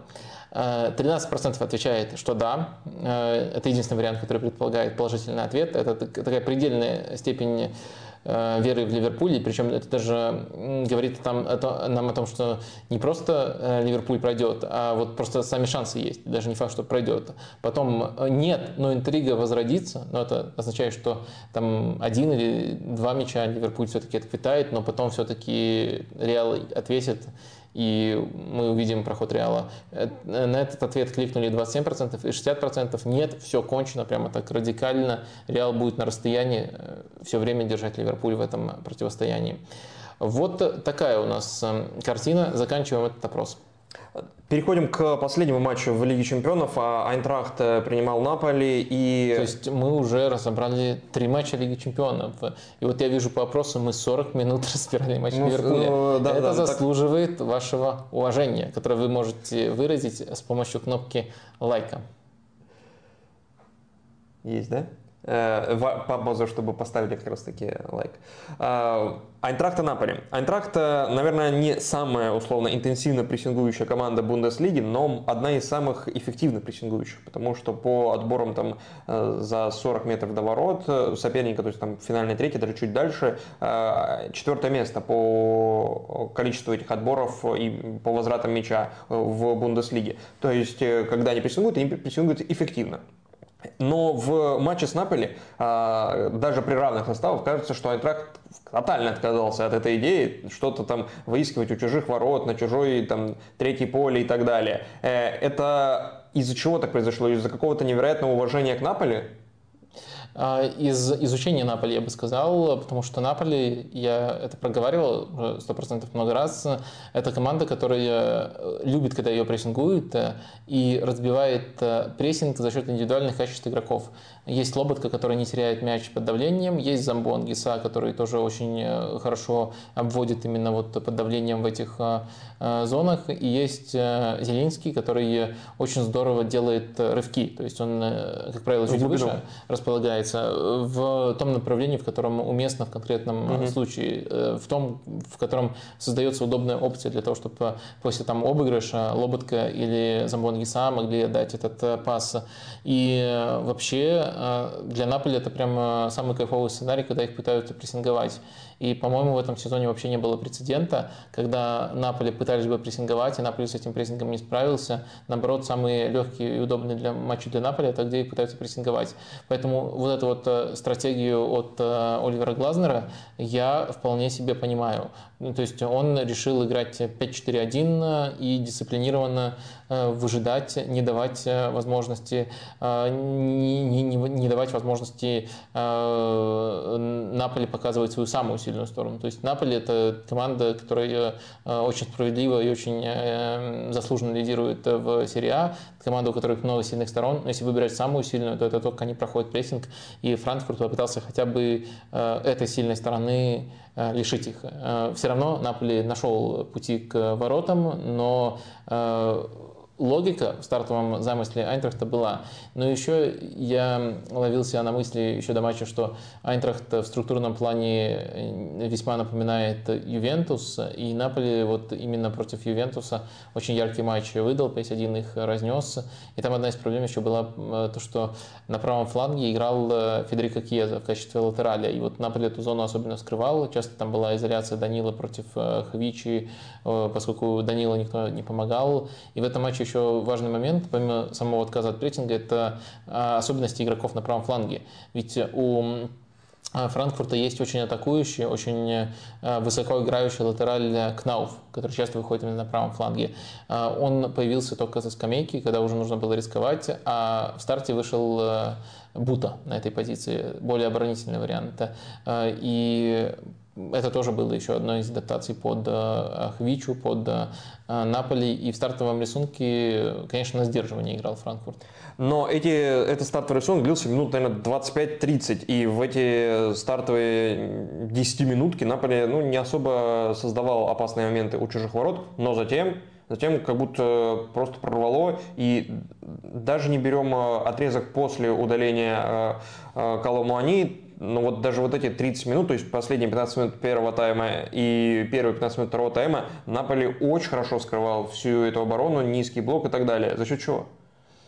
А, мне кажется, все-таки, а, мне кажется, все-таки а, там повлиял сам гол на это. То есть Франкфурт стал немножко по-другому строить свою игру без мяча.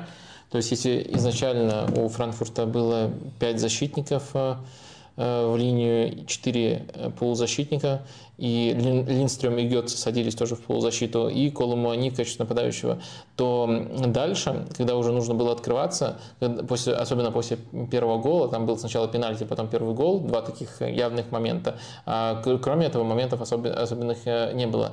Дальше уже можно было, э, можно было, э, ну, вернее, не можно было, а нужно было буквально строить игру более смело, и мы чаще начали наблюдать ситуацию, когда Гетце присоединяется к Колумуани, и вот э, такое соотношение в прессинге, э, вернее, в первой стадии было, и плюс еще Линдстрем тот же, он э, был в позиции такой, из которой, если там получается что-то, может тоже выдвинуться, начать поддерживать. То есть просто открыл свою схему Франкфурт, потому что, наверное, 0-0 у себя дома их устраивало как результат, а вот 0-1 уже не устраивало, и тоже нужно было форсировать. Ну, это было сделано не так удачно, как сделал Лейпциг против Манчестер Сити, но особенность примерно такая же. То есть первый тайм Лейпциг и Франкфурт, ну, стартовый рисунок, они играли на сдерживание. Потом, учитывая, что для, и для тех, и для других это домашний матч, они пытались по-разному раскрывать. Там Лейпциг может раскрывать игру с мячом, а Айнтрахт может только чуть смелее начать играть в давление. Ну, и это недолго продлилось, поскольку уже на 58-й минуте Коломани получил красную карточку, но мне кажется, вот именно такая последовательность этого матча была. Я бы еще также отметил, конечно, блестящего Ирвинга Лосана как он э, в этом матче отрабатывал без мяча, как он в этом матче э, здорово открывался даже когда не очень много пространства было. Мне кажется, это тоже, скажем так, добавляло хаос. Некоторые эпизоды, которые иначе не родились бы, рождались просто из того, как он э, читает игру без мяча, как отбирает мяч, и, следовательно, как создает моменты, где можно на скорости атаковать. Ну вот и Вилсан Надан, и в целом есть какой-то определенный набор футболистов, которых э, принято хвалить по ходу этого сезона в Наполе. И это в первую очередь вот там полузащита, которую ты уже упоминал, все трое. Это, конечно же, Хвич, это, конечно, Асимхин. Но и это еще Ким Минже. Но кажется, вот защитнику достается меньше всего каких-то комплиментов. Да, в этой игре, наверное, были удобные, оптимальные какие-то условия, не, невеликое давление со стороны э, Айнтрахта, но при этом у него был очень опасный оппонент, был Коломуани. И в, э, когда атаки были у Айнтрахта, они были так или иначе, то иногда приходилось э, непросто. Вот, э, не знаю, на примере этого ли матча, либо вообще в целом по сезону, Ким Минже, он уже, э, ну, не знаю, заменил Кулибали, не заменил, ты почему улыбаешься? Ким Минже, он уже а, в брифе начал говорить. Я не, не заметил. А, фактор Ким Минже в текущей форме Наполи, вообще в, в успехах этого сезона? А, так, э, ну, э, он очень крутой, он очень крутой, он уже, особенно если учесть э, там, как он сочетается со всей командой, поскольку форма защитников часто зависит от того, в какой футбол заставляют играть. Вот если взять всю эту сочетаемость и просто текущую форму, то ну, он в десятку лучших центральных защитников мира точно уже входит, может быть, даже прямо в верхнюю пятерку этой десятки входит. То есть он невероятно крут. Может быть, у нас немножко разное информационное поле, но я много комплиментов ему видел. То есть, э, по-моему, от него э, те, кто смотрит матчи Наполи, и даже те, кто просто поверхностно листает итальянские газетки, в восторге. Но это заслуженный восторг. В этом матче я согласен, что у него были особенно трудные условия, но в этих трудных условиях он проявил себя максимально круто. Он играл и, и агрессивно, и эффективно. То есть и выдвигался, и при этом не допускал э, после этих выдвижений провалов, потому что э, сдерживал атаку, часто даже напрямую мяч отбирал. Так что да, он в этом матче крут, он в целом крут. Смог ли он заменить Кулибали? Э, тут, э, мне кажется, нужно чуть немножко, э, чуточку конкретизировать. Он смог заменить э, Кулибали в таком простом аспекте, как э, постоянная доступность. Если мы посмотрим, у Кулибали последние сезоны в Наполе были сильно травматичными. То есть э, он э, просто-напросто не всегда был готов играть, при том, что часто показывал высокий уровень. Он также превосходит Кулибали, на мой взгляд, в, скажем так, эм, отсутствии помутнений, поскольку Кульбали, на мой взгляд, это вообще игрок э, с идеальными качествами защитника. Вот если просто по навыкам, как он умеет то это э, собирать защитника, лучше, чем Кульбали, не собрать. Но Кульбали это иногда, иногда сопровождается просто помутнениями, э, которые ведут к тому, что называется очень тонким тактическим термином «косяк». Э, косяки он допускает периодически. Э, Киминджери реже их допускает. Э, и в чем он хорош, но не дотягивает до Кулибади, мне кажется, в плане разных типов продвижения. Он достаточно хорошо тащит мяч сам, на ведении, но Кулибали, мне кажется, делает это еще лучше. А, и мне кажется, он тоже достаточно неплохо пасует, но Кулибали делает это, если не лучше, то еще вариативней. Поскольку Кулибали на все дистанции, справа и с левой, а, очень редкий защитник, который двумя ногами владеет практически безупречно. Вот Кулибали из этой категории. И тут, наверное, все-таки Ким тоже хорош, тоже такой современный защитник для современной команды, но в этом отношении не Кулибали. В совокупности, если мы сравниваем, скажем так, не Кулибали образца того самого сезона у Маурицио Сари, когда он был рядом с Ван Дейком по уровню и одним из лучших защитников мира и был готов играть там 30 плюс матчей за сезон. Вот если мы сравним с этой версией, а с той, которая была в последний сезон, он не просто заменил, он стал лучше, он проапгрейдил эту позицию. Вот как раз Денис Гакошев, да даже не спрашивает, а просто утверждает в, под, в комментариях под стримом, а вы почему-то а вы почему-то мало отдаете должного обороне Наполи. Умная игра Оливейра и Рахмани, в частности, дают сухари. А атака и так хороша. Mm. Что-то ответить, прокомментировать. Я согласен с тезисом, и в таком случае вынужден извиниться, что мы мало должного отдаем обороне Наполи, но все-таки мы стараемся описывать то, что влияет на конкретный матч, и так получалось, что в конкретных матчах была яркая атакующая игра, и э, мы также, наверное, часто говорим вещи, которые кардинальным образом отличаются от того, что делают другие команды. Э, отличительные черты. И, наверное, мы так э, про многие команды можно сказать, что мы про атаку чуть красочнее, ярче ее описываем, чем оборону. Ну, спасибо, что указали на это упущение. Наполи обороняется в первую очередь за счет прессинга. В этом аспекте они тоже по сравнению с прошлым сезоном очень сильно прибавили и действительно, действительно заслуживают э, комплиментов. Не совсем понимаю такой зацикленности на персоналиях. Оливейра и Рахмани, по-моему, назвали, назвали но в целом оборона Наполи заслуживает комплиментов, безусловно.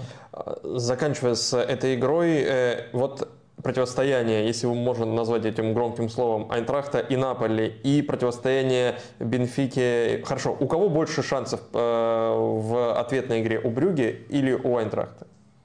Или, может быть, даже не так. Разрыв между соперниками. Вот по первому матчу, не берем будущее, по первому матчу разрыв между соперниками в паре Айнтрахт и Наполи э, больше, чем в паре Бенфика, Брюги или, или нет?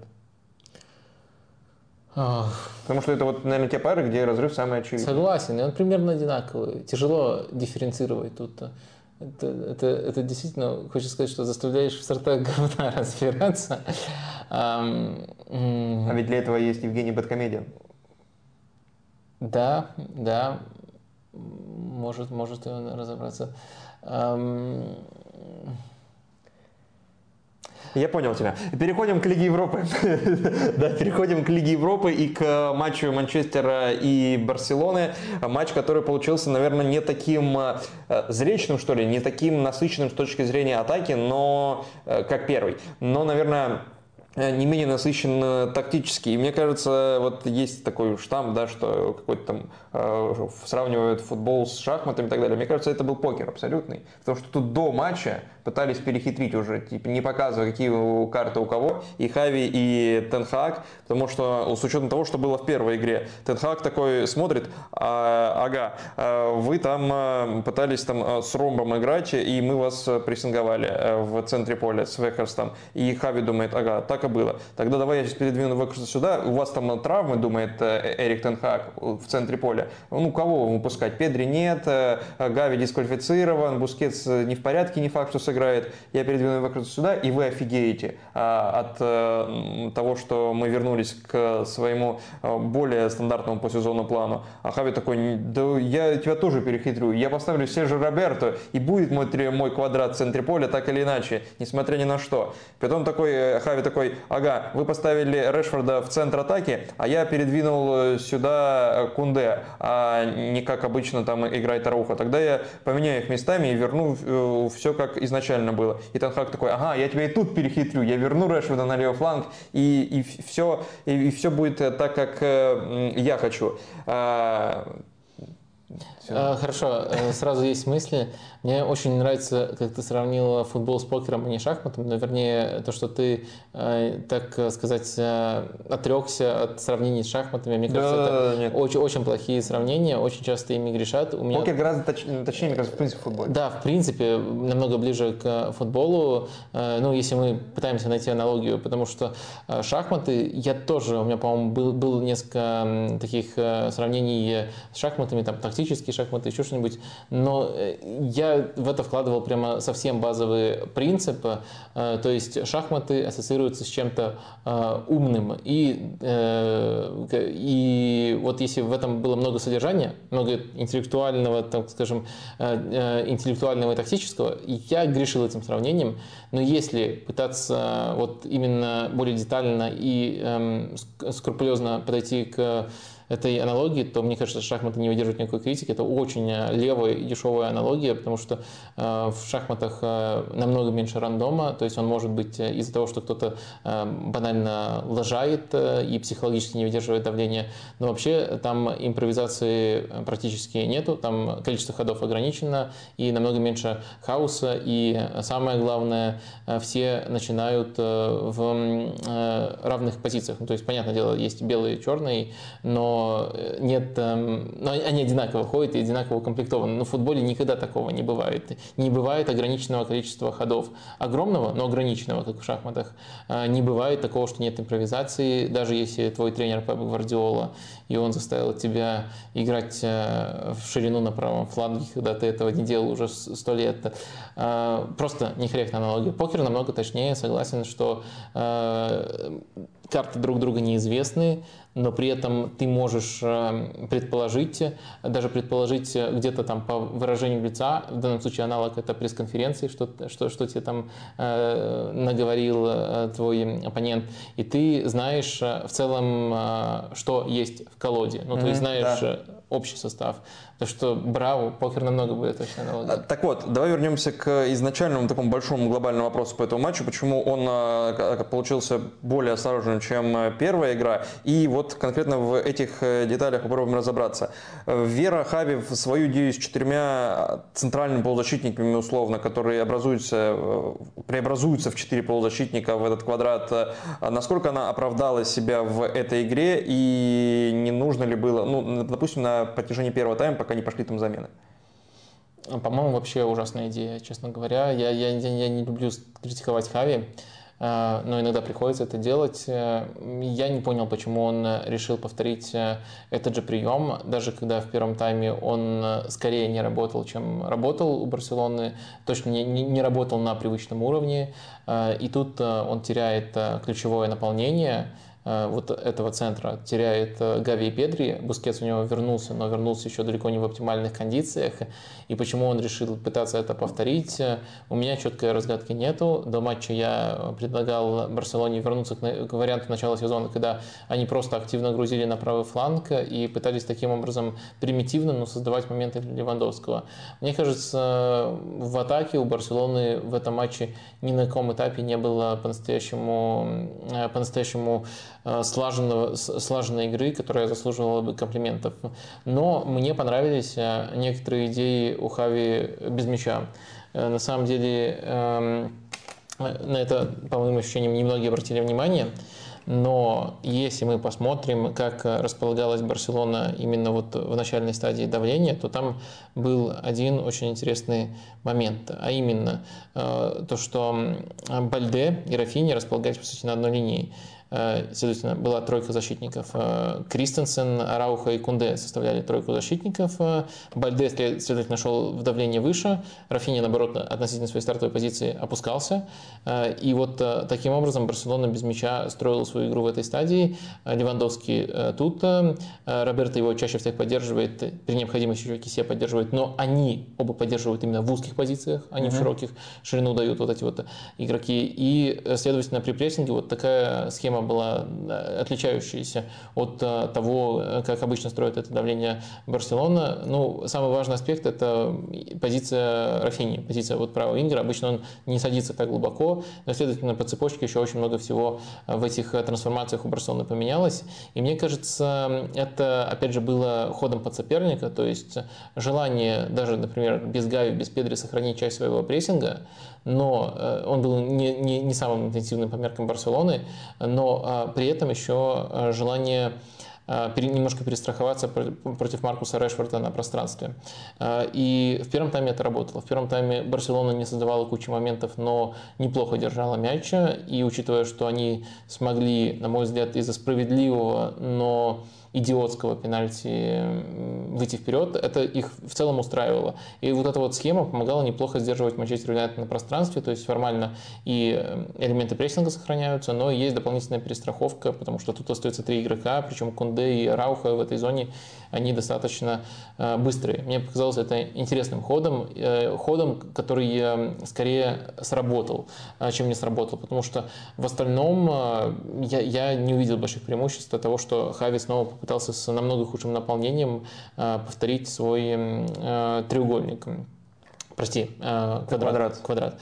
Вот это можно отметить. Но это работало, как ты понимаешь, всего лишь один тайм. А потом Сейчас мы доберемся до потом. Э, по поводу стартового еще рисунка и того, что Тенхак э, хотел и от возвращения э, Рэшфорда на левый фланг, а Вегхорста в центр атаки после двух матчей в ином расположении. То есть первый матч с Барселоной и матча в чемпионате Англии с Лестером, где Вегхорст играл в глубине, а, а Рэшфорд в центре атаки. Но здесь Вегхорст в атаке, Рэшфорд слева, при этом Бруно справа, а в позиции десятки вообще Джейдон Санчо.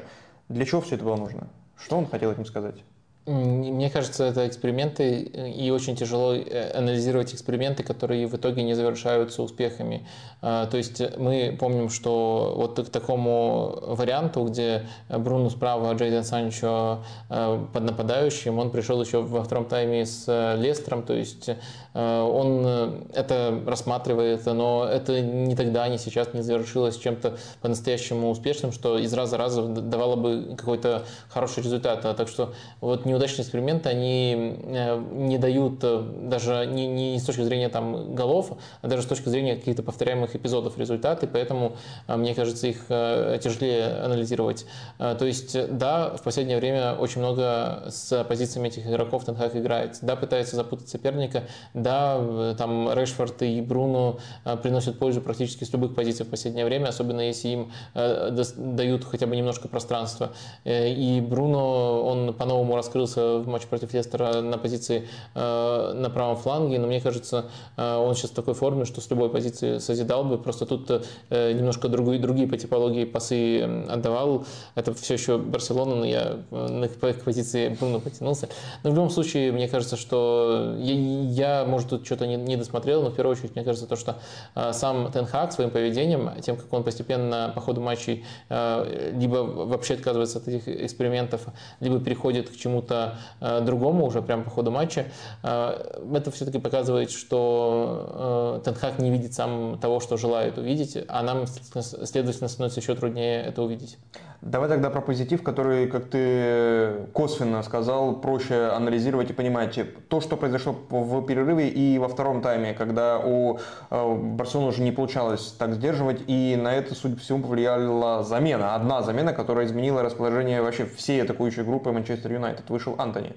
Да, давай сначала еще скажу по, про одну проблему, которая была в первом тайме, поскольку Тенхак, да, что мне кажется тонким и грандиозным, он этим перестроением он улучшил и атаку, и оборону Манчестер Юнайтед. Угу. Для этого надо понять, какая проблема была у Юнайтед в э, обороне э, в первом тайме. Э, очень часто, когда Юнайтед, когда, простите, Барселона все-таки проходила прессинг, мы наблюдали такую ситуацию, они проходят его через левый фланг, тут скапливается много игроков, а на правом такая даже не изоляция, ситуация, а просто на пространстве один в два ситуация. Допустим, один Люк Шоу встречает э, и Кунде, и Рафинью.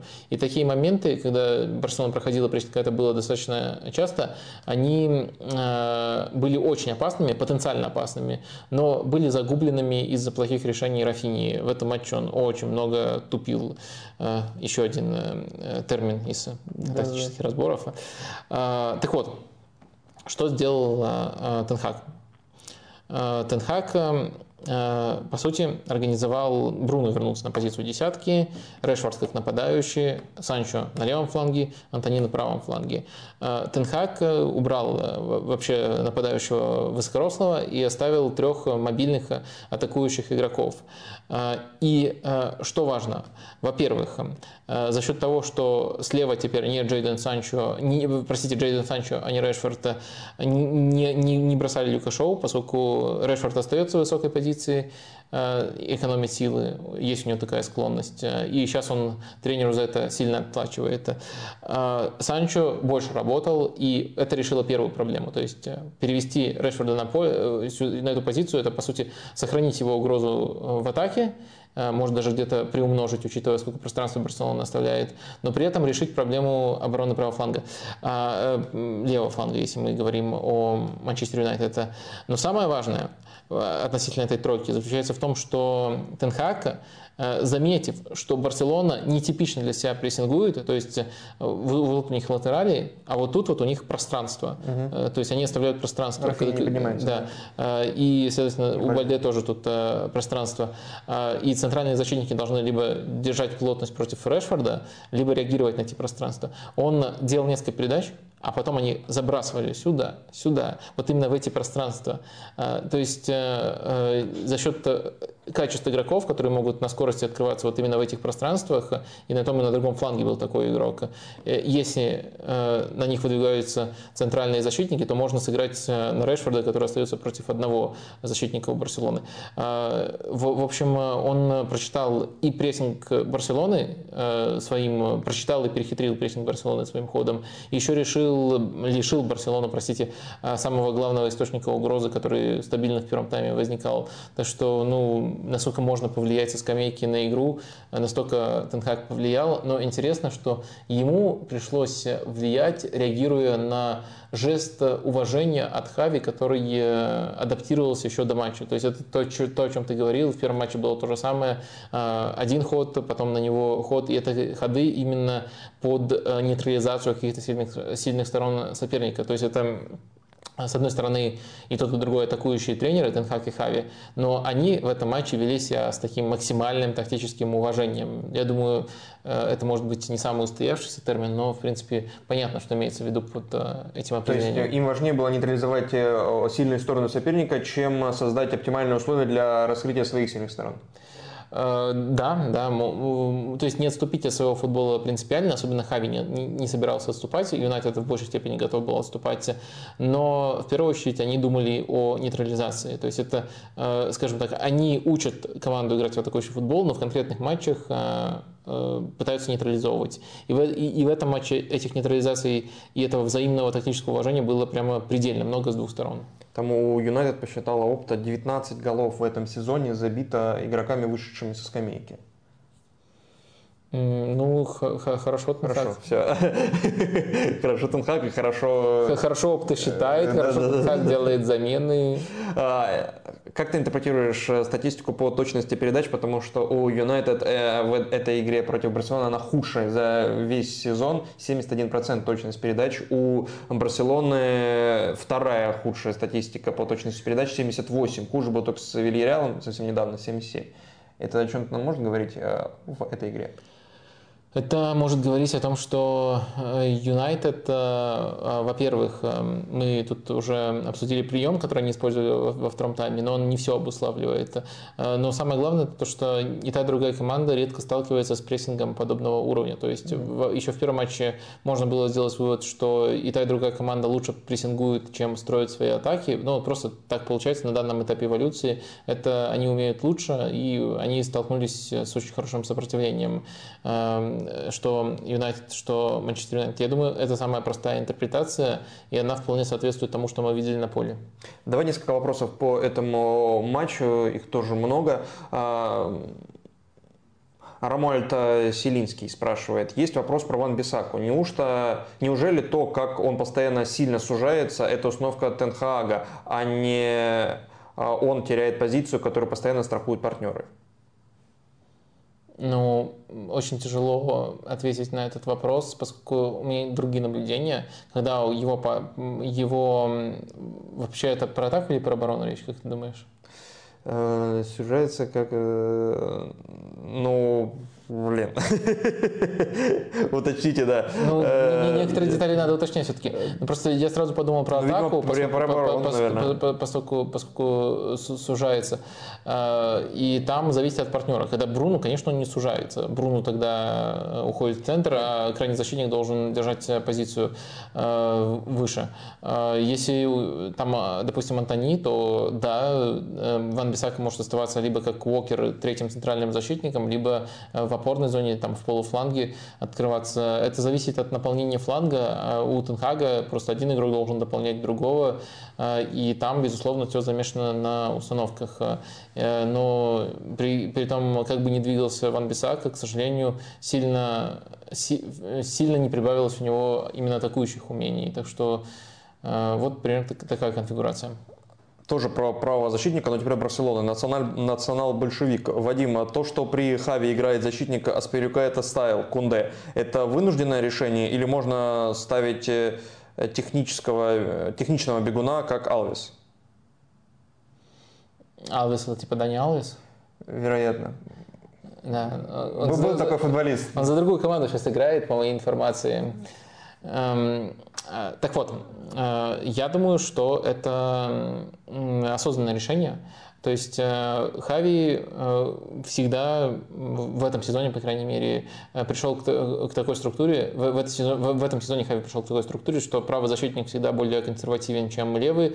Это роль, которую можно назвать там, ролью Кунде, ролью Бена Уайта, ролью Кайла Уокера.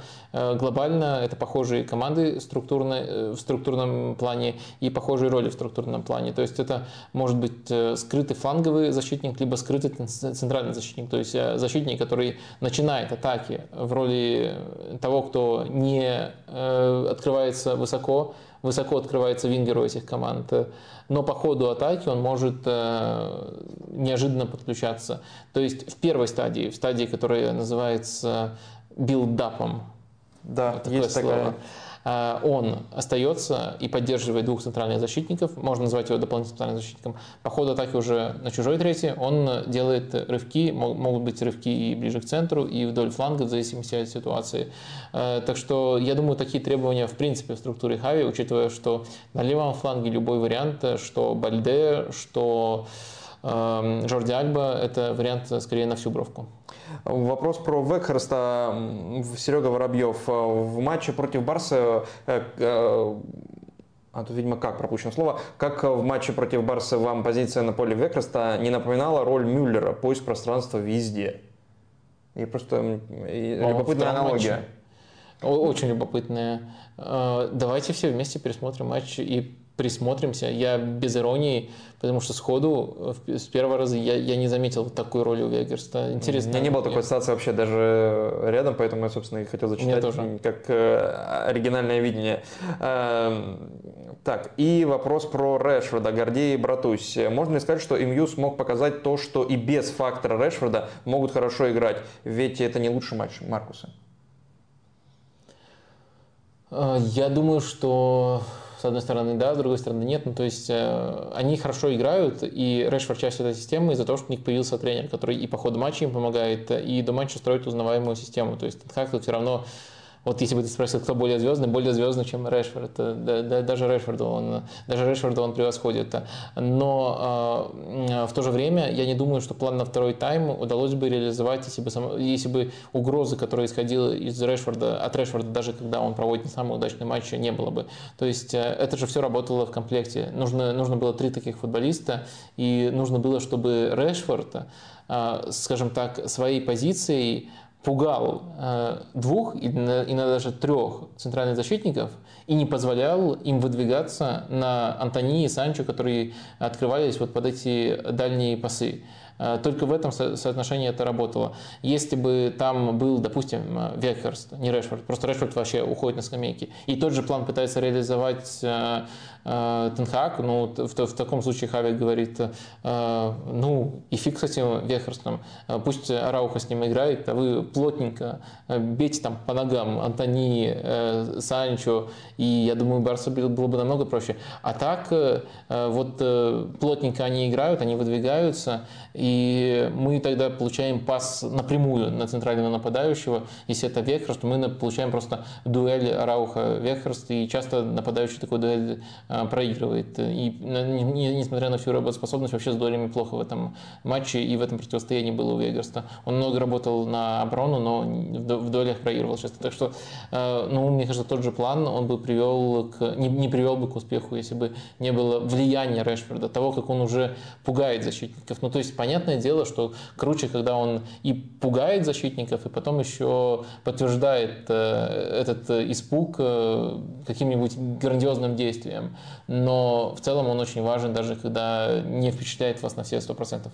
Давай завершим обсуждение этого матча вопросом такого общего характера о Барселоне. Э, Делгад Гаджиев. Что нужно Барселоне для уверенных побед в Еврокубках и Ла Лиге? Сыгранности уже имеющихся игроков или еще трансферы? И подобный вопрос в начале еще стрима спрашивал Лео, что изменить Барса, чтобы в следующем сезоне иметь лучшие шансы на выход из группы ЛЧ? Э, и почему у Хави плохо идет в Еврокубках? Можешь одним словом ответить? На вопрос почему, да? Не, не ну хорошо, не, не на вопрос, что нужно Барсе, вот на такой вопрос. А. ну ладно, ответь не одним. Да, одним не могу. Вот, вот я облажался. Но, я бы ответил. Облажался прямо как Хави в Еврокубках. А, мне кажется, нужно... Уже есть у Барселоны стилистическая идентичность и вообще хорошая продвинутость во всех направлениях. Там прессинг, позиционная защита, позиционная атака, даже контратаки. Но э, мне кажется, для того, чтобы выйти на новый уровень, нужен, нужна определенность в некоторых зонах. Например, э, левый фланг очень по-разному функционировал на разных этапах сезона. Э, то там выходит э, дополнительный полузащитник, то там выходит э, вообще Рафиния, который не приносит никакой пользы, они меняются позициями с Дембеле уже по ходу матча, и то там выходит вариант там, с Фати или с Торосом. То есть вот эта зона, где можно больше определенности, где можно влиять на команду и где не полностью раскрыт потенциал. То есть устранить такие зоны неопределенности, если нужно будет еще, возможно, придется заменить Бускетса, и тогда в, в рамках этого же пути, по которому Барса Хави уже идет и весьма неплохо, уверенно в целом идет, несмотря на эти осечки в Еврокубках, э, она сможет сделать еще один шаг. То есть принципиально это даже не столько трансферы, сколько то, что вот вы назвали сыгранность. То есть получается, я все это время вел к тому... К этому слову. К тому, что можно было ответить одним словом, но я, я, я, не, я, я, я не затыкаюсь. Я нашел, оно было в вопросе, простите. но все равно и даже в вопросе нужно найти это слово. А, так, а, с конкретными матчами на сегодня, наверное, все. И давай переходить к рубрике «Не новости, но события». И сегодня здесь несколько вещей. Главное из них связано напрямую с матчем Барселона и Манчестер Юнайтед, потому что мы начинаем обсуждать жеребьевку Лиги Европы и Лиги конференций. И давай-ка, может быть, здесь опрос тоже бомбанем в момент обсуждения, чтобы нам люди, которые нас смотрят, ответили. А какая пара в Лиге Европы, в GBF Лиге Европы, потому что она побогаче, а, кажется вам наиболее интересной? Ну, у меня тут четыре варианта. Ювентус, Фрайбург, Спортинг, Арсенал, Манчестер, Бетис и э, Рома, Реал Соседат. Ну, есть ли какой-то еще вариант у вас? Э, кажется вам более а интересным, то вы напишите, можно пожалуйста. сделать, так что простите. Да, да, я поэтому и говорю, там только четыре а, Юве Фрайбург, Спортинг Арсенал. Манчестер Юнайтед Бетис, МЮ Бетис и э, Рома Соседат. Рома Сидат может быть самая близкая пара из всех, кто друг друга, я имею в виду, самый маленький разрыв, кажется, между, по уровню между этими командами э, в, э, при жеребьевке. Не знаю, я думаю, Юви не настолько слабее Фрайбурга. Хорошо. А, так, а, и знаешь, как я хотел бы предложить тебе обсудить жеребьевку? У нас есть 8 пар, и может быть попробовать то, что немножко противоречит природе и твоей, и, соответственно, стрима, попробовать в режиме блица по каждой паре пройтись и дать тебе по минуте на каждую пару, и вот э, уложишься ли ты? Давай, я думаю, в некоторых Вообще, случаях в некоторых, я, да, я уложусь быстрее. Да, да, да. Но они не будут накапливаться секунды на следующие. То есть, если ну, сказать, ладно, Union, Union, Union, ну прикольно, фонетически, но все. И, и счет 50 секунд к Арсеналу тебе не добавится. Хорошо. Хорошо? Все, поехали. Union, Union. Так, смотрите, глубокий анализ. Union – это из Берлина, Union – это из Бельгии команда. Шансы 60 на 40 в пользу Униона. Все? Хорошо. Ну. Блин, это когда 45 секунд еще на Union Union. А, они играли в группе, они играют сейчас. А, те матчи ты видел или не видел? И если да, то тот рисунок на какие мысли тебя наталкивает? Я не видел, поэтому, поэтому вот такой глубокий анализ был. Ну, конечно, это же Лига Европы. Ну, невозможно все смотреть а, в Лиге Европы.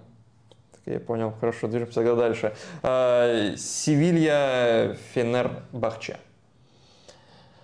А, Севилья Фенербахче. А, два супер сырых проекта. Сам Паули и Жезус супер интересные тренеры, но при этом э, в плане их идей команды достаточно сырые.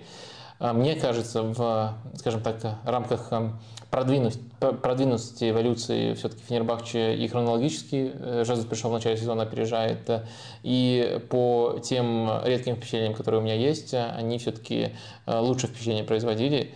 Поэтому, мне кажется, это сильно уравнивает эту пару, но у Севильи лучше игроки, у Севильи просто состав лучше. Поэтому разрыв должен быть небольшим, но все-таки в пользу Севильи. Я думаю, что 55 на 45, но это может измениться, еще сдвинуться, если Севилья вынуждена будет сильно концентрироваться на Лиге, ли там снова в гонку за выживание вяжутся. Вау, вот это да, еще 5 секунд оставалось. Вот это да. Хорошо, третья пара. Ну вот тут будет сложнее. Ювентус Фрайбург. А, Ювентус, э, суперзвездная команда относительно Фрайбурга. А команда, где Демария может просто похоронить соперника запросто. Фрайбург – это команда, во-первых, гибкая, то есть э, Штрайх, вот все сезоны, которые он тренирует, он активно переключается между тройкой четверкой, и его команда всегда безупречно знает, как играть и в той и в другой схеме. Это может быть прессинг, может быть низкий блок, то есть я, я уверен, что Штрайх очень тонко подготовится под Ювентус, а Ювентус все-таки команда, которую можно выключить, можно через ее слабые стороны сыграть.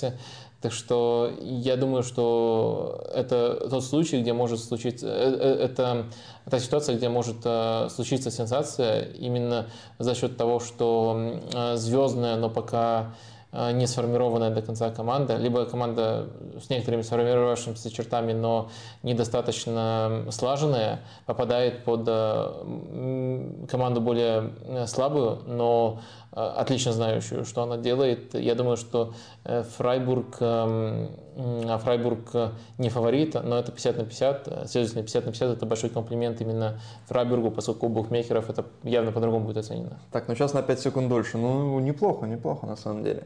А, так, Байер, Ференс Варош. Только не говори, что не видел Ференс Варош, это вот все эти оправдания свои. Байер Ференс Варош. А, а ты... Я нет. Каждый матч Ференс Вароша смотришь, Ни одного. Э, звонишь, обсуждаешь, скучаешь. Время идет. Нет, конечно. Ну, мне Хорошо, кажется, какие это, ожидания от этой пары? Это переживание любого российского журналиста. Скучают по э, Черчесову. Черчесову? Конечно. Вообще нет. Нет? Да ты что? Как такое может быть? А, ладно. Желаю а, всяческих успехов в Венгрии. Во-первых, приветствую, а потом желаю успехов. Да-да-да. Во-первых, не успехов, да, а результата, достижения результата, побед. Сколько, уже полминуты этим? Да ладно, я, я, я, я сброшу, когда ты начнешь говорить, я дал тебе время подумать. Хорошо. Все, поехали. Ну, следовательно, надо отталкиваться от того, что э, Ференцварыш хорошо организованная. Если это брать лучшие образцы Черчесова, чем-то даже похожее на Атлетика. Не буду сейчас за эту минуту подробно уточнять эту аналогию, но иногда об этих сходствах писал, причем даже э, там были некоторые цитаты самого Станислава Саламыча. Э, так что мне кажется, что если брать, что если исходить из того, что наладил, там будет вот хорошая организованная команда, которая откажется от мяча. Байер тяжело прочитать. Понятно, они класснее по уровню футболистов. Понятно, что Хави тренер идейный, но у них очень разные матчи были. И на контратаках были матчи и с совладением, и хорошие с владением, и, с, и плохие в этом рисунке. Так что пока это очень неровная команда, но в целом, э, учитывая, что э, очень хорошие у них были матчи, в том числе в таком сценарии, можно, можно назвать их фаворитом, но плюс еще фактор Вирца я бы не, не, не недооценивал. Он возвращается и возвращается в хорошую форму. А, думаю, он э, может э, зарешать, и в итоге мы получаем соотношение, э, пусть будет 65 на 35. Ну, будем писать, уложился. В пользу Байера 65, естественно. Да. Так, давай вот не минуту, а минуту 10 на следующий матч, чтобы было тебе ну, гораздо легче. Арсенал Спортинг. Ну, Арсенал Спортинг тут очень сильно упирается в то, эм, в каком приоритете будет для Арсенала Лига Европы. Мне кажется, что все-таки это будет не предельный приоритет. Это примерно тот состав, который мы могли наблюдать в кубковых турнирах в Англии, где Арсенал э, не сильно продвинулся. А, вот сейчас будет возможность, это такое смешанное сочетание, полуосновное проверять в Лиге Европы. Может быть, к предельным стадиям, если Арсенал доберется, это изменится. Со спортингом, я думаю, все-таки будет, старание, будет попытка балансировать. То есть не будет такой супер основной состав. Арсенал сильно зависим от основного состава. Вернее, мы знаем возможности основного состава Арсенала идеально и плохо знаем возможности резерва. Например, в недавнем матче против Манчестер Сити в Кубке, там, где был вот такой полуторный состав, там он очень сильно понравился, на самом деле. Но мы плохо знаем, они плохо проверены. А, так что, я думаю, будет состав такой, это даст спортингу определенные шансы, но Арсенал, там, опять же, исходя из того, что мы знаем про этот состав, все равно будет э, чуточку сильнее. Я бы где-то 60 на 40 в пользу Арсенала э, оценил. Вау, вот это да, вот это да. Вот это да, Вадим, ты меня удивляешь. Очень а, как, как резервный состав Арсенала. А ты не хочешь оценивать пары тоже сам? За минуту? Нет, и за оставшееся время что-то что 5 секунд просто спортинг, спортинг забьет 2 или, что-то вроде того. Ну да. Так, я, верну, верну минуту а, обратно. И э, Манчестер Юнайтед Бетис. А, Манчестер Юнайтед Бетис, э, мне кажется, мне кажется, что Бетис это стилистически достаточно удобный соперник для Манчестер Юнайтед. То есть они играют в менее структурный футбол, чем Юнайтед при Тенхаге, но они играют тоже в очень атакующий футбол. Э, пытаются строить свои атаки коротко и пытаются прессинговать не так высоко, как э, топовые клубы, но достаточно высоко. То есть это стильная команда, но все-таки более слабая, чем Манчестер Юнайтед. Я не очень верю в то, что э, именно эффективно припарковаться сможет Бетис, и это в моих глазах делает Юнайтед, во-первых, делает Бетис удобным соперником для Юнайтед, стилистически. Во-вторых, еще есть фактор того, что Юнайтед просто сильнее. Поэтому где-то 65 на 35 в пользу Юнайтед. Угу. Блин, ну, я думал, будет меньше четырех с половиной. В целом у тебя вот укладывание в минуту, но уже пробил половину. Я тренировался в прямом Да хорош. Серьезно? А, ну да, мы обсуждали с э, Порошиным парой. А, так Я сейчас просто более коротко говорю. Все понятно, все понятно, да. А, ты будешь анонсировать подкаст, раз уж представился случай? А, ну он завтра выйдет. Э, я, я мастер гуру анонса. Раз уж ты упомянул. Мои, мои анонсы это читайте, вот что-то там у меня выходит на sports.ru, но вы сами должны следить, буду я вам анонсировать. Ах, там еще есть у меня подкаст, спасибо, что напомнил. Он завтра выйдет, точно, точно. Так что вот э, берите с меня пример, так и надо анонсировать э, свои проекты. У меня больше времени уходит просто на, то, чтобы их делать, чем на то, чтобы их анонсировать. Не хватает времени. Так, две пары осталось. Рома, Реал Сосейдат. А, я думаю, что в целом это а, удобное для Ромы соотношение. То есть эм, Э, если вот э, вообще может быть удобный характер соперника для Ромы, то это именно такая команда, как Соседат, которая слабее в целом по уровню состава, но при этом э, достаточно категорично настаивает на, то, чтобы, на, том, на том, чтобы держать мяч, и Мауриньо, как правило, таких соперников весьма неплохо изучает, весьма неплохо их главные угрозы нейтрализует, и дальше в своем стиле это игра на контратаках и стандарты, просто божественные стандарты Рома в этом сезоне, Э, таких соперников э, мочит. То есть что тут э, базовый сценарий в пользу Ромы, э, но тут надо еще, чтобы сошлось так, чтобы Мауриньо правильно нейтрализовал соперника. Иногда, а, иногда это у него не получается, иногда соперник оказывается слишком хорош. На позднем этапе карьеры это случается все чаще, но, по крайней мере, не будет такого совсем уже э, сценария, в котором на Рому наиболее, скажем так, дискомфортно смотреть. Сценария, в котором просто автобус паркует против Ромы. Такого не будет, но Рома фаворит, но легкий фаворит. Я думаю, просто рисунок будет им удобен 55 на 45. Угу. И последняя пара Шахтер Фейнорд. Э, Шахтер Фейнорд, э, мне кажется, во-первых, что будет очень э, чистый футбол, я это так называю. Это в том плане, что обе команды чисто разыгрывают от вратаря, очень, mm. очень, очень осмысленно, скажем так. И это точно будет. Что еще в этом матче будет, трудно сказать. Э, я Шахтером э, в этом сезоне восхищаюсь, восхищаюсь э, за характер и восхищаюсь еще за короткие розыгрыши. В прошлый раз подробно на них останавливались против Рена. Но, честно сказать, э, это заслуживает уважения, потому что это смело с, там, со своими игроками, воспитанниками таким образом разыгрывать. Но Шахтер часто в этой игре с огнем э, именно по соотношению моментов проигрывает. И с тем же Реном, если взять и объективно посмотреть на соотношение двух матчей, немножко все-таки повезло Шахтеру не просто пройти, понятное дело, в серии пенальти любой команде нужен фарта, э, но там еще был прекрасный Трубин, но и повезло дотерпеть до этой серии пенальти. Так что мне кажется, что Шахтер симпатично сильная команда, но не суперсильная. И Фейнорд э, в этом матче будет, в этом противостоянии чуть, чуть больше похож на фаворита 60 на 40. Так, все, заканчиваем с этими экспериментами по минуте. Там нас уже ругаются. А, ну, ты справился в целом. Это, это большой успех. Супер. Все? Не будешь говорить, что, чтобы этого больше не было и все дела? Хочешь, я за минуту уложусь в 8 пар? Давай. Если ты просил э, как, как, какой-то альтернативы, гораздо менее глубокой, более поверхностной.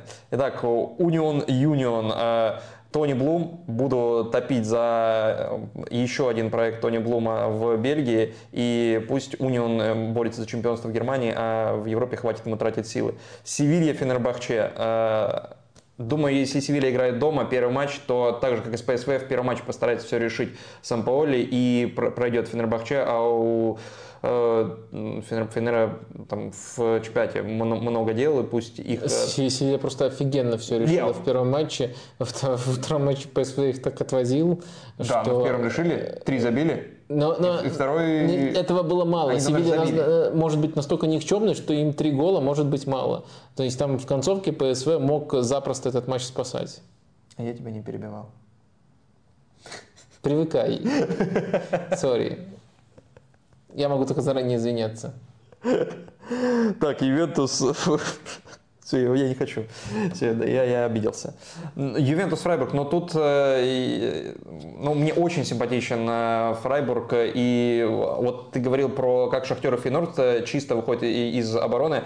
И для меня Фрайбург это вот образец э, выхода из-под э, прессинга, может быть, и даже в первой стадии атаки. То есть, как они расставляются, как выходят через там фланги, это прям, вау, очень люблю. Именно за этой деталью следить, по крайней мере, так было вот э, в прошлом сезоне, когда я больше Фрайбурга смотрел, но и в этом, когда я подал, тоже это, еще сохраняется. А Байер Ференцвараш вообще без разницы, но мне очень понравился Байер Монако оба матча, это супер безумие. Ну, тут, так как играет Черчесов против Байера, то, наверное, безумие будет только с одной стороны, и есть вероятность, что Ференцварыш за счет какой-то строгости пройдет дальше, а, и ну, Байер просто не, не, не будет такого оппонента, как Монако, э, удобного для Байера. Спортинг Арсенал... Прости, не безумие, а отрицательный разум. Вот, вот, вот когда надо перебивать, тогда надо перебивать. Вот это, вот это очень актуально ты перебил. Отрицательный, отрицательный разум. Да, это хорошо. Э, и когда Ференцварыш э, будет э, садиться глубоко, то это будет называться не автобус, а жест доброй воли. Спортинг Арсенал. Так, Арсенал, Манчестер Юнайтед, Бетис. Вот снова Юнайтед играет с испанской командой и с командой, которая, ну, нет, не как Барселона, конечно, но тоже ну, не, не испанская команда Новой Варны, не, не бардаласовская эм, и испанская команда, а такая гвардиоловская, да, что ли. И... Ну, для меня скорее анчелотевская. Пелегрини, мне кажется, ближе к Анчелоти, потому что ну, да, свободу он дает игрокам. Да, по свободе игрокам, да, но я имею в виду по желанию подбирать таких игроков, которые будут э, не столько прессинговать, жестко прессинговать на чужой половине поля, сколько сами владеть мячом, просто-напросто его не отдавать. То есть контр прессинговать, да, но э, и там контратаковать э, нет. А, так, э, Рома Реал Седат, э, моя любимая испанская команда этого и прошлого сезона, вообще, когда Альгуасил пришел, Реал Седат, поэтому буду за них топить. Жалко. Было бы забавно, если бы ты сказал, моя любимая команда, назвал бы какую-нибудь Валидолит, а потом а в этой паре... Любимый сказать команда Рая Валикана, особенно времен Пака, да, в этой паре, в этой паре Соседат. А, ну и Шахтер Фейнорд, да, вот это вот, наверное, самая э, непредсказуемая а, пара, мне кажется, с точки зрения того, как игра может повернуться. То есть тут я допускаю и абсолютный вынос и с одной, и с другой стороны в каком-то а, одном матче, и очень плотную игру до там, дополнительного времени и так далее. Э, хотя вот с Реном я не видел полные матчи, но я так понимаю, э, все было, ну, в первом матче в пользу Шахтера, во втором очень сильно в пользу Рена, то есть вот так где-то парализовалось, хотя эпизодами и там Рен э, сам, свой момент создавал, и вот вчера Шахтер тоже создавал. Поэтому вот это, наверное, и с тактической точки зрения тоже, мне кажется, Шахтер Фейнорд самое непредсказуемое. Супер. Ну, я не уложился. Не вообще, вообще даже но не было близко. интересно. Вообще даже не близко. Так, и была жеребьевка в Лиге конференций. У нас э, здесь мы не будем обсуждать все пары, а только те, которые тебе наиболее интересны. Вообще, сколько матчей Лиги конференций за историю этого турнира ты видел? А, Я видел финал, я видел, Так. как э, Рома с Лестером играла, по-моему, оба раза. Больше не вспоминаю. Ну, даже если я что-то забыл, я думаю, что в этом сезоне я не видел Лигу конференции. Ни одного матча? Конечно, нет. Но меня же не заставляют их комментировать. Ну хорошо, но если даже э, там для того, как для, для изучения того, как играют команды, там Вестхэм, там играют большие команды, Лацо, вот сейчас игра.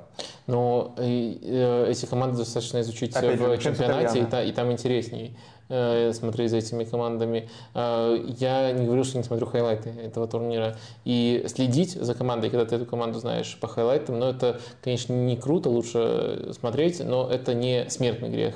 Именно вот э, ты просто должен понимать разницу. Когда ты смотришь хайлайт, ты можешь оставаться в, в курсе, что там у этой команды происходит. Когда ты смотришь матч, ты изу- изучаешь, и с каждым матчем все глубже изучаешь эту команду. Э, Важно понимать эту разницу. Но вот Лиги конференций мне хватает в режиме просто смотреть, что там у команд э, происходит, а не следить за ними детально. Хорошо, в 1-8 финала будет ли какая-то пара, которую ты будешь смотреть? Вот смотри, здесь есть а, Да, АЕК. АЕК, Я, в принципе, вижу, но напомни. АЕК э, из Ларнаки с Вестхэмом, Ферентина с Севаспором, Лацио АЗ, Лех и Юр Гордон, э, Базель Слован, Шериф Ницца, Андерлехт Вильяреал, Гент Истанбул. Нет. Вообще Ни нет? одной нормальной Даже пары. Лацио АЗ? Ну... Команда из зоны Лиги Чемпионов в Италии против э, будущего чемпиона Нидерландов. Будущий чемпион А, Нидерландов. Фейнорд будущий. Я забыл, что Арне Слот перешел. Я думаю, Арне Слот все еще в АЗ и верю, то, что наконец он доведет их. э, И ковида нет, всего вот этого ада нет. э, И Арне Слот все еще тренирует АЗ.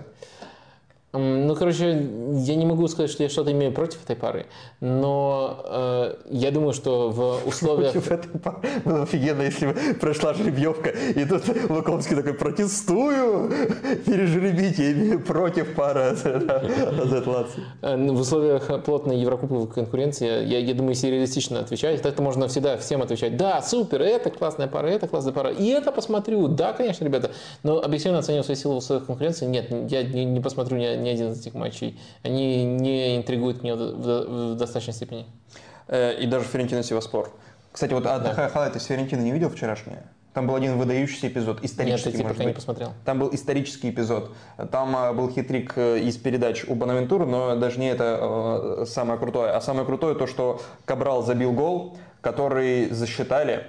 Засчитали благодаря системе автоматического взятия ворот. Судья показал игрокам Браги вот прям на, на пульснике, там экранчик, там написано гол, и прям это попало в трансляцию, где написано гол. Он показывает игрокам гол, все, гол засчитан. Идут разыгрывать, потом судье говорят в ухо, иди посмотри, почему-то. И вот это самое э, удивительное, почему и в этот момент есть система автоматического гола. Почему он пошел смотреть? Он пошел смотреть, смотрит и отменяет гол, который там засчитала система автоматического взятия ворот. Он отменяет гол по видеоповтору. Не знаю, может быть, он что-то другое там рассмотрел, какое-то нарушение правил перед этим. Но самое удивительное, что после этого в трансляции показывают э, э, эпизод с камеры вот этой, которая как раз таки сигнализирует о авто- об автоматическом взятии ворот, это когда э, превращается реальная картинка в компьютерную и показывает, что мяч пересек, и написано гол. То есть гол как бы есть, зрителям сказали, что гол есть, э, э, команде соперников сказали и Ферентине, что гол есть, а потом все отменили. Это, конечно, удивительно. И непонятно, почему э, это было. По крайней мере, мне я не читал каких-то а, подробностей. Вот давай вопрос из чата возьмем. Давай. Сколько нас смотрит, кстати? Нас смотрит э, почти 700 человек, э, но это прямо наш э, хороший день. В хороший день нас смотрит столько зрителей. Обычно там между, ну, обычно ближе к другой сотне, ну, то есть 600, а сейчас 700. Ну, в общем, в общем, это неплохие цифры, поэтому можете поставить нам лайки, как, как, как, как и проекты я мастерски их анонсирую. Вот, ты как раз говорил про то, что Лига конференций не выдерживает э, конкуренции в, с точки зрения твоего там времени. И тут вопрос был э, актуальный к этому. Э, Максата э, Мамежанов спрашивает, как смотреть несколько матчей подряд и не засыпать? Я достаточно сплю ночью, но порой залипаю даже во время просмотра одной игры в день. А ты меньше спишь и смотришь много игр. Какова формула? А, ну, самый очевидный совет это, э, это э, скорость 2.0. Скорость 2.0 это самый очевидный совет. И Эм, мне просто так удобнее, у меня не было проблемы засыпания, поэтому я плохой советчик на самом деле, но, наверное, скорость 2.0 может э, в этом отношении помочь, смотреть матчи на скорости 2.0, ну и не знаю, почему я не засыпаю, это вообще хороший вопрос, почему я не засыпаю, когда смотрю футбол, э, при том, что вся моя жизнь связана с футболом, ну, я не совсем просто понимаю, надо тут глубже погрузиться в проблему, эм, как именно смотрятся матчи, почему человек Э, засыпает, э, ну, получается, наверное, недостаточно интересны. Но мне кажется, обычно матчи недостаточно интересны, когда ты недостаточно концентрируешься э, на матче. То есть, когда просто смотришь за мячом и не смотришь за деталями. Когда ты начинаешь смотреть за деталями, ты просто в таком режиме концентрации, что ну, ты не заснешь, даже если очень сильно захочешь. Может быть, для того, чтобы погрузиться в этот режим деталей, чтобы дать конкретный совет, уже дойдем до этого сейчас, может быть, попробуйте никогда не пропускать э, начало матча. То есть э, вам может показаться, что вы пропустили там первые 30 секунд, там ничего важного, буду смотреть дальше. Но вот отрезок, э, который там 5 минут, допустим, где закладывается прямо базис этого матча, обычно чуть-чуть дольше можно последить, но можно даже его там где-то перематывать, смотреть четко, какая схема в, как, в, в какой стадии. Или даже там, если в стадии владения, это не совсем схема, какие, какие маневры команда использует, какая у нее идея в той или другой стадии.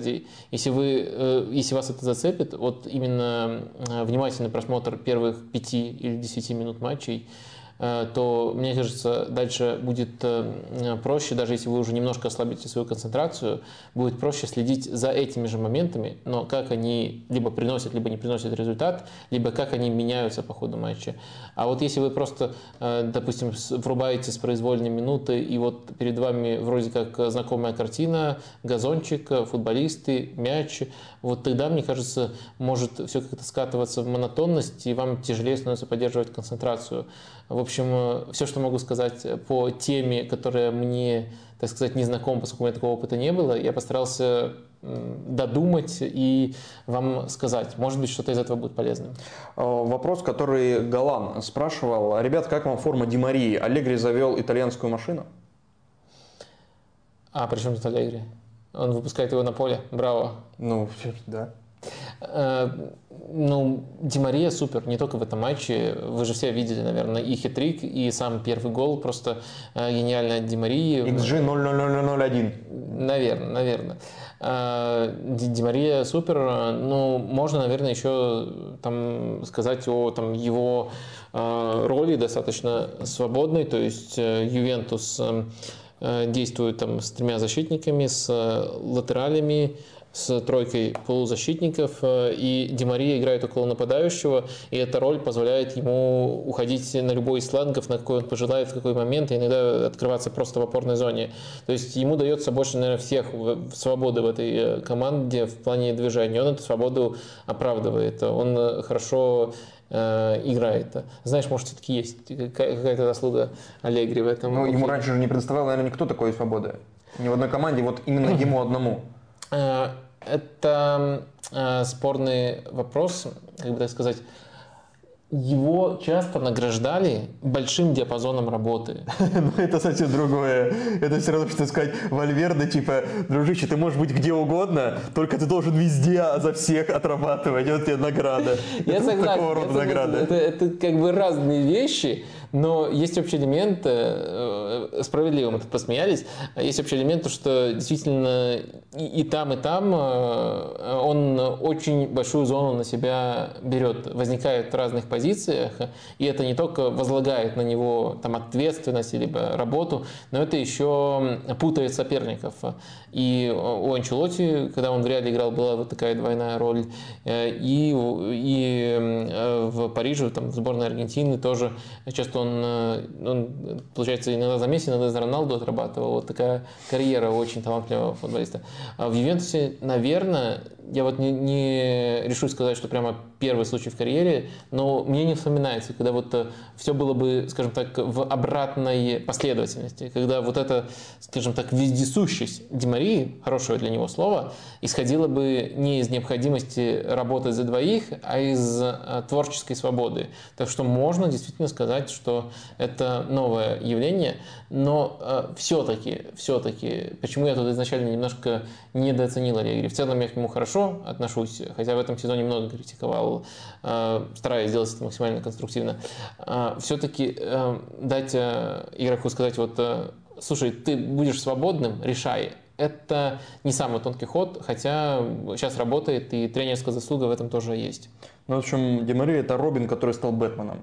То есть он был прям помощником для главного героя, а потом стал сам таким главным героем. А, давай дальше двигаться по темам. И теперь у нас, собственно, то самое чеховское ружье, которое на столе. А, и событие, которое случилось на этой... Ну, оно случилось, я не знаю когда, но случилось сколько? Пять лет назад. И это важно для обсуждения. Это дело Барселоны очередное, теперь связанное с человеком, которого раньше, наверное, знали, но не так э, сильно, как на последней неделе. Э, человеком по имени Мария Энрикес Негрей, Негрейре. Правильно произнес? Да. Нормально. Негрейре. А, человек, который был вице-президентом судейского комитета в Испании, а параллельно имел еще некий бизнес э, консалтинговый. И вот, э, если я правильно понимаю, э, и вот этот самый консалтинговый бизнес Барселона финансировала, спонсировала, и он и получал, собственно, советы по развитию либо каких-то э, скаут, скаутскую какую-то информацию по молодым игрокам в низших лигах, либо по судьям. В целом ничего страшного. Ну, по судьям, насколько я понимаю, просто как какой-то судья себя ведет в этом матче, в том матче или, или в другом матче. Насколько я понимаю, это тоже влияет на то, как э, э команда может эм, насколько агрессивно может играть в играх с этим судьей или нет. Если я правильно понимаю, зачем может быть какая-то информация, аналитика по судье. Ну, э, мы уже приходим на территорию, где эта история начинает казаться мутной. Да, да, я просто сначала, да, сначала что... всю эту муть развеять, чтобы, ну, как бы, ну, все нормально.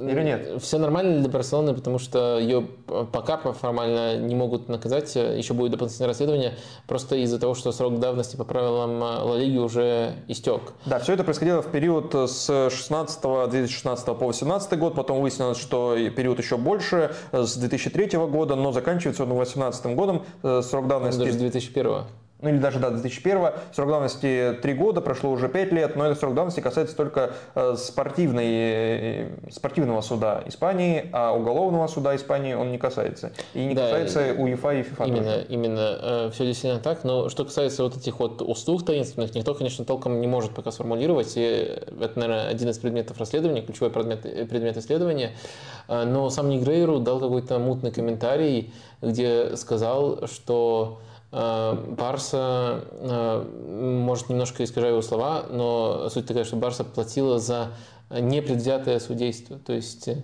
есть такая услуга, получается. И, э, а и... другие не платили, да, получается, непредвзятые. Поэтому предвзятые их судили. Может, ну, вы мне платили за непредвзятое. Может быть. Это разные, разные ценовые категории. Но, но он, короче, акцентировал внимание, пытался акцентировать в своем комментарии внимание, что это э, как бы не, за нейтральное, не, не, нейтральное судейство. Но, короче, этот комментарий это чуть ли не самое странное, что есть в этой истории. Эм, в остальном, конечно, вообще плохо, э, плохо понятно, Э, во-первых, понятно, что пока Барсу не накажут, э, и очень показательно, что э, и Ла Лига на этом акценты делала, и что когда клубы там возмущенное письмо подписывали, его не подписали два клуба. Угадаешь, какие или знаешь, какие? Два клуба не подписали, но Барселона и Реал. Да, то есть э, Реал тут как бы на стороне Барселоны. А, но у него там своя типа, мотивация, насколько я понял. Он всегда был против всех этих исполкомов, и он, э, как там, э, вроде какие-то инсайды были, или журналист, связанный с Реалом, говорил об этом, что Реал постоянно указывал на какие-то проблемы в структуре, а теперь он должен, в структуре вот исполкома вот клубов, которые собираются, а теперь он должен подписывать там какие-то бумаги, которые инициирует этот самый исполком. Да фиг там.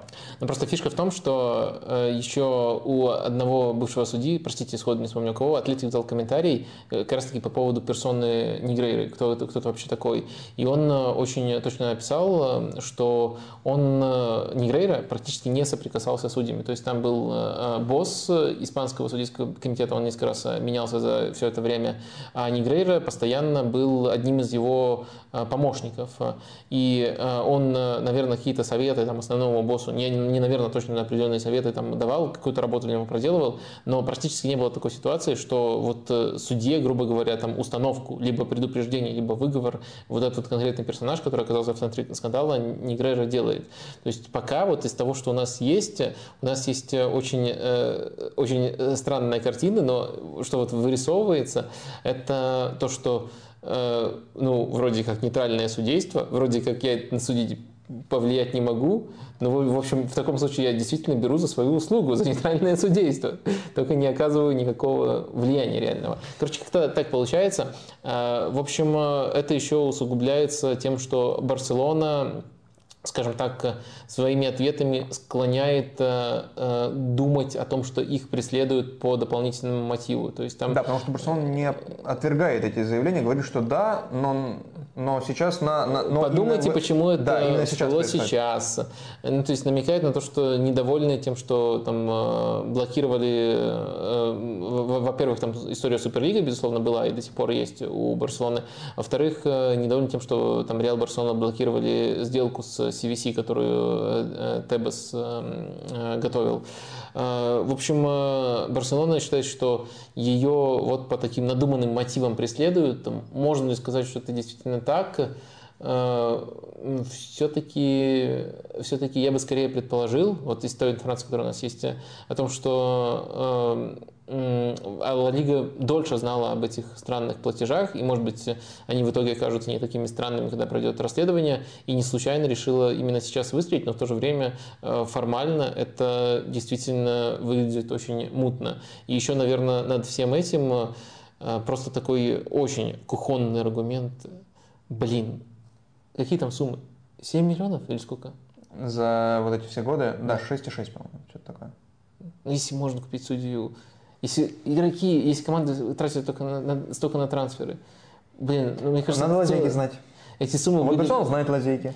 Эти суммы были бы намного больше, должны быть на, на, намного больше, если есть такая опция, если там аукцион устроить. Но ну, мне кажется... То есть мутная история... То есть это супер выгодная инвестиция, если это действительно так. То есть мутная история не, то, не только с точки зрения самих консультаций, непонятно характер этих консультаций, но и с точки зрения вот то, того, о чем говорит Лапорта и Барселона в официальном заявлении, что именно сейчас эти набросы случаются, сейчас такое обсуждение, сейчас исполком там собирает, ну исполком вот все клубы Ла Лиги собирают эти подписи. Вот э, с этой точки зрения тоже мутно. Ну да, то есть я ни разу не стараюсь поставить э, знак равенства между тем, что э, Барселона тут наплодила теории заговоров, почему их преследуют, и поэтому их преследуют обязательно несправедливо, как вот классические люди, которые верят вот в конспирологию, сказали бы. Но в то же время мне кажется, что именно сам выбор момента, когда их преследуют, скорее не случайен. Тут я могу немножко поверить Барселоне. Ну, в общем, будем смотреть, следить за тем, как развивается эта история, и будет ли она развиваться. Там еще было... Самая интересная пара. Интересно? Давай. Что? Я недоволен результатом голосования. Что? А, Юви Фрайбург набрал 9%, это пара. Рома Реал Соседат 20%, Спортинг Арсенал 29%, МЮ Бетис. МЮ Бетис самая интересная пара. Почему нет? Ну, Мне кажется, это просто... против Манчестер э, Юнайтед. Фиксируем, э, фиксируем. МЮ Бетти самая интересная пара, 41%. Но меня просто смущает, что это, наверное, из этих пар, учитывая весь контекст, э, самая неравная пара. То есть они все так неплохо выглядят, но Юнайтед все-таки достаточно явный фаворит. Вот это вот меня удивило, что выбрали вот просмотр, где есть явный фаворит, а не где есть более равные ну, шансы. Ну, Англия и Испания, опять же таки, две сильные лиги друг против друга. Две сильные лиги. Сколько у Англии побед? Где? В Лиге конферен... в, в, в Лиге Европы? Вот, вот, вот за те матчи, которые сыграны сейчас. А, вот за этой неделе, ну только у Юнайтед. На, на на прошлый. Ну, тогда только у Юнайтед одна вообще получается. Лига фермеров. Да. Э, так, ну с Барселоной понятно. Давай, э, раз об Англии. Одно событие, которое в Англии э, произошло, э, и вроде как э, оно уже разрешилось, но непонятно, в какую сторону двинется. Это новый главный тренер Лица, и им стал э, Хави Грасия. Э, и это ну, для меня очень внезапно. Э, ну, во-первых, мы не обсуждали само увольнение Джесси Марша. Давай, наверное, с этого э, начнем какой-то проговорим момент, связанный с увольнением Джесси Марша. Насколько тебе кажется, оно вообще было оправдано? Потому что кажется, что и по качеству, ну, по результатам, да, немного просели, но по качеству игры не хуже, чем были в начале сезона, не хуже, и, и уж тем более не хуже, чем были в том сезоне. И самое удивительное то, что после увольнения Джесси Марша стиль, там были два матча с Юнайтед, а, стиль сохранился у э, Скубала, ну, неважно у кого, у лица, в общем, сохранился. И то есть Джесси Марша уволили просто потому, что случился провал по результатам и все. Да, решили не продлевать тогда вас еще на сезон. А, ладно, теперь э, серьезно. А, При этом накупив ему за две недели до этого игроков, как кажется, под его хотелки. Все так, все так. Не только игроков под его хотелки, но еще и Криса Армаса позвали. Крис Армас был там в штабе у Ранника, тоже человек с, скажем Чемпион так, э, Red Bull мышлением, э, да, и тоже американец.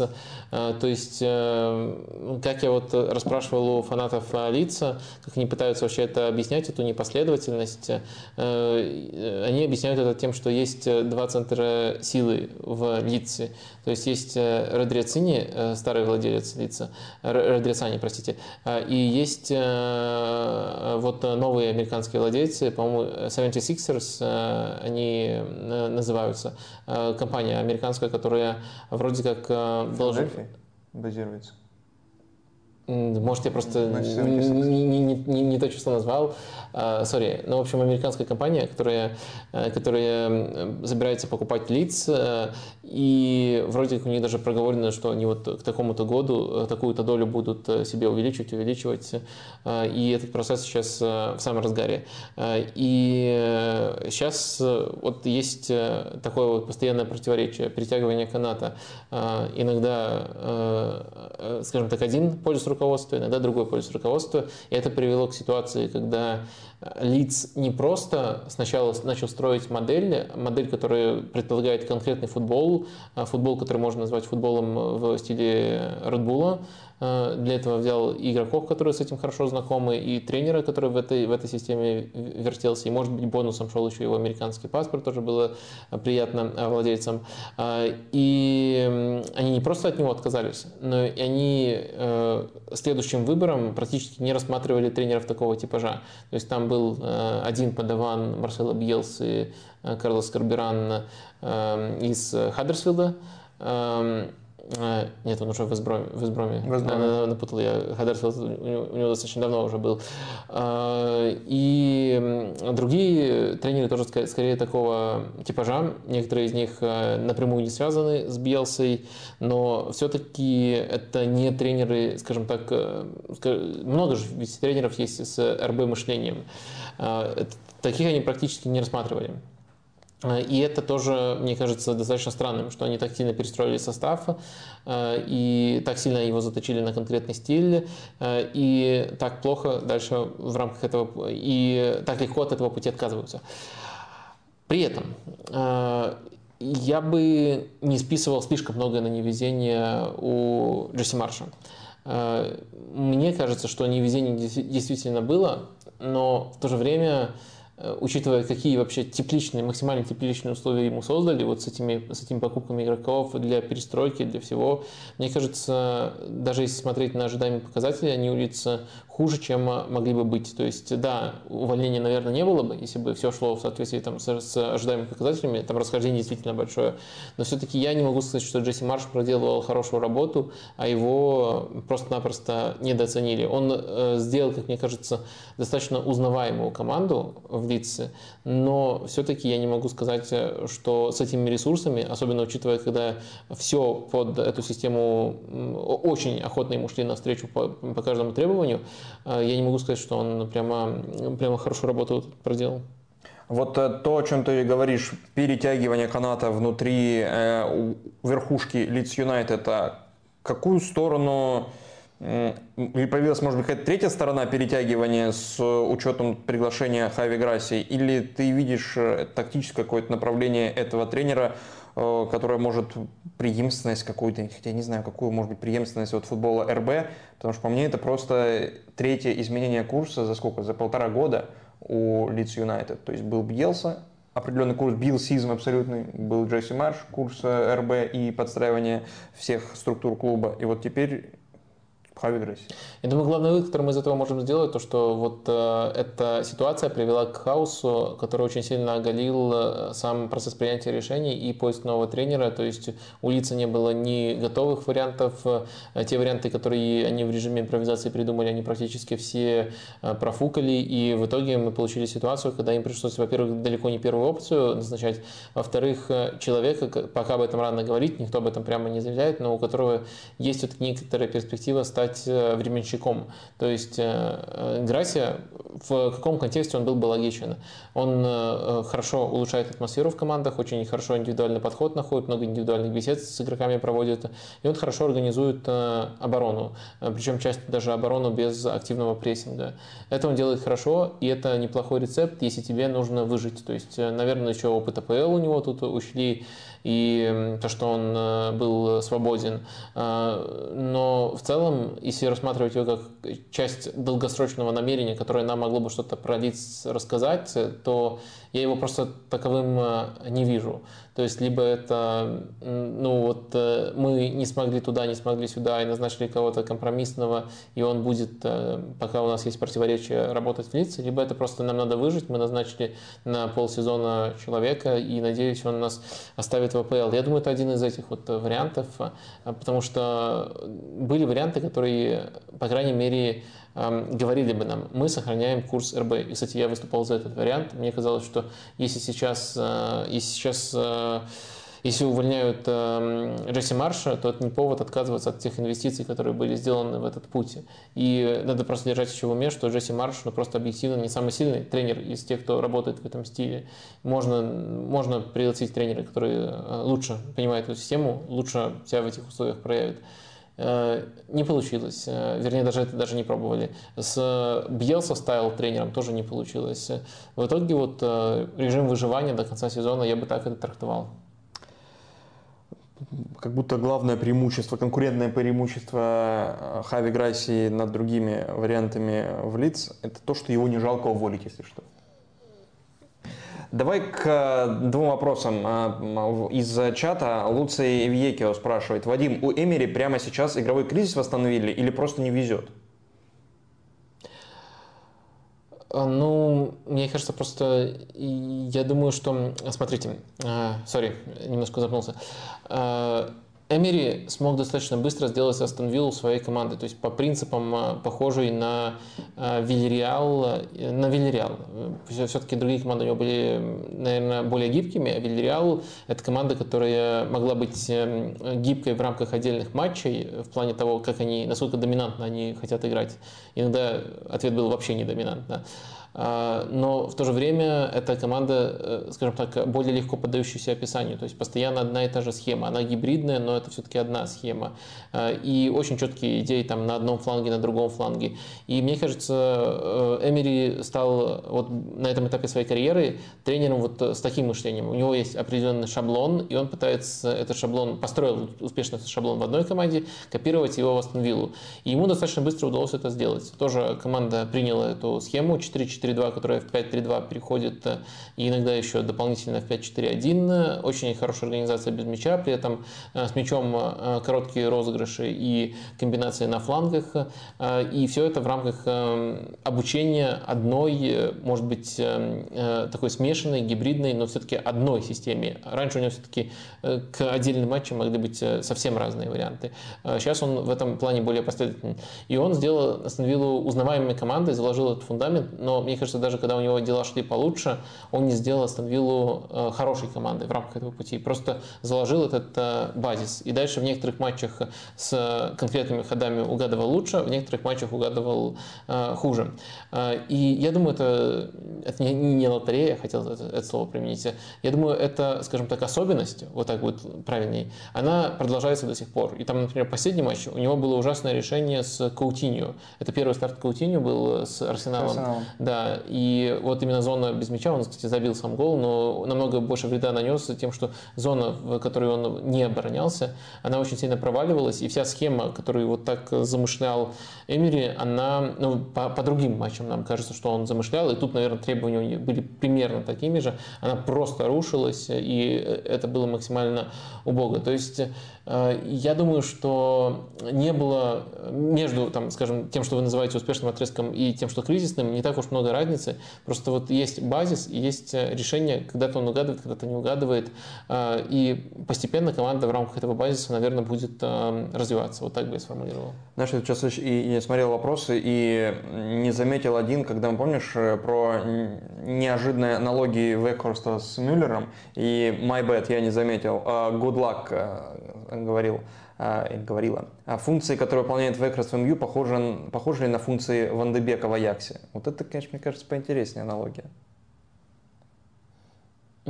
Тоже, тут, тоже я не... Не, я просто хотел зачитать, потому что она тут тоже ищет, Миним... ищет какую-то ролевую модель для Векхерста, и в рамках просто, дискуссии...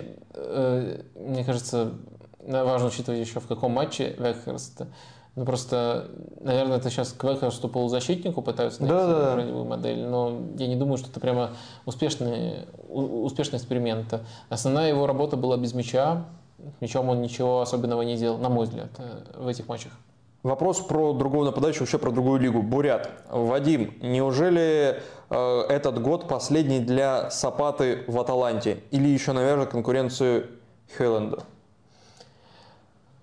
Э, я думаю, что может быть вполне последний. Я просто вот до вашего вопроса вообще не рефлексировал на этот счет. Как да ладно? Дел, дел, Серьезно? Не, не, знаешь, я засыпаю каждую, каждую ночь и думаю, как дела у Дувана Сапаты. Ну, не каждую ночь. Сегодня про Сапату, там в другой день про... Про Муриэля. Про Муриэля, да. Да, как дела? Третьего да, бога. Давно, давно Сапата. Ты когда засыпаешь, думаешь о бога? Э, вот. Перед сном, да? Вот, хорошо. Так э, по поводу вопроса. Э, мне кажется, скорее да. Но... Если хочешь, можешь сравнить с Хейлендом. Просто конкурентные преимущества Хейленда прямо сейчас. Хейленд сейчас просто в очень хорошей форме, и мне кажется, он, скажем так, более более мобильный и тонкий нападающий. То есть э, Хейланд, он э, хорошо тащит мяч, хорошо подыгрывает э, и хорошо проявляет себя на пространстве. И в нынешней системе Аталанты, где рядом с ним часто выходит Лукман, практически всегда, иногда еще Бага, это все-таки игроки, которые лучше себя проявляют на пространстве и это дает другую динамику относительно того, как играет э, Дван Сапата. То есть, наверное, все-таки первопричина, там, э, первопричина в текущей форме, то есть Хеллен прямо сейчас в огне, у него очень много получается, он очень уверен в себе, о Сапате такого сказать нельзя. Но набор качеств тоже отличается. И вот под нынешних партнеров, главный, наверное, из которых Лукман, который самый сейчас огненный игрок Аталанты, э, он подходит лучше, он подходит под этот футбол лучше. Следовательно, какие преимущества были у Сапаты? Сапаты. Сапата лучше подходил под игру, когда рядом с ним были Ильичич и Папа Гомес. Это игра, э, где нападающий должен больше играть спиной к воротам, и должен играть эм, э, не на пространстве, а наоборот создавать пространство для тех, кто в опорной зоне там творит. Сейчас таких э, явных творцов нету. Сейчас Аталанте выгоднее больше играть на пространстве. И Хейланд, мне кажется, в эту систему лучше вписывается. Э, и действительно, меня тоже очень сильно в последнее время впечатляет, учитывая, куда движется Аталанта. Этот состав у них уже неплохо вырисовывается, и вряд ли вернутся времена Папа Гомеса и Ильичича ну, я имею в виду по типажу таких же футболистов, а, а, учитывая возраст, я думаю, предположение, которое высказано в вопросе, оно вполне, э, вполне логично. То есть это действительно может быть последний сезон а, Сапаты в Аталанте, при этом не только его спад, но и ряд факторов на это влияют. Вот так мы аккуратно подошли к нашей следующей рубрике «Пора поговорить о». Мы поговорили о Хьюленде, одной из открытий э, серии А, наверное, этого сезона, но в рубрике «Пора поговорить о» сегодня Александр Головин человек, который пятый сезон проводит в, э, во Франции, и нельзя его назвать там открытием или закрытием э, французской лиги 1, но этот сезон у него кажется самым продуктивным. И вот почему он э, такой получается, мы и будем обсуждать.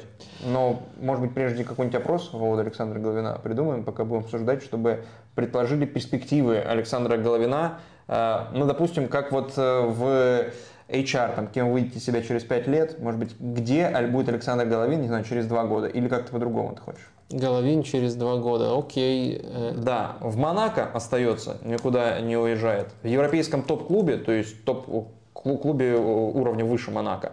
В Европе, то есть в другом клубе, не в Монако, но примерно такого же уровня. Не знаю, вот Боруссия Дортмунд в какую категорию относится? Вот если, ну, я думаю, что мне кажется, чуть, чуть выше уровня, чем Монако. Э, и еще лига все-таки, наверное, по То есть, если вы считаете, что он будет в Баруси Дортмунд условно, то тогда это европейский, европейский топ-клуб, э, который регулярно играет в группе Лиги Чемпионов. И четвертый вариант в России. И сейчас Александру Головину 27 лет. Не сейчас, ему будет 27 лет в мае. Вот. И его пятый сезон во Франции. Э, сейчас у него 6 плюс 6 статистика в 23 матчах э, этого сезона Лиги 1. После чемпионата мира 3 плюс 3 забивает он, ну если не каждую неделю, то через матч он забил ПСЖ, он забил Бресту в последнем туре чемпионата Франции, и он выходит в старте почти всегда. Э, и кажется, становится очень важным игроком и стал, не просто становится, а стал в этом сезоне очень важным игроком для Монако наконец. А, на это какие факторы основные а, привели к этому? Это какое-то какое-то состояние Головина э, индивидуальное или появление там и развитие идей э, Климана? Э, и то, и другое. Сейчас проговорим и то, и другое. Но первый фактор, мимо которого невозможно пройти, это то, что наконец-то, и это касается не только этого сезона, но и в особенности последнего отрезка, Головин играет э, полный матч, 90 минутки за Монако, потому что у него были первые сезоны, когда его не так сильно мучили травмы, и он еще скорее мучился с адаптацией, потом у него случился, получается, сезон 2021, э, когда он провел э, там мало матчей, то есть если брать полные матчи, полные 90 минутки, то есть всего 12 90 минуток, формально больше матчей, но то есть даже если он выходил, он не полный матч играл. Э, и в этот сезон э, он там сделал 5 э, плюс 9, очень много со стандартов ассистировал. И по результативности он там ходил даже в пятерку лучших в Европе по результативности на 90 минут. То есть даже не нападающий, а входил вот в эту пятерку. И проблема была только в том, что он мало сыграл вот в этот сезон.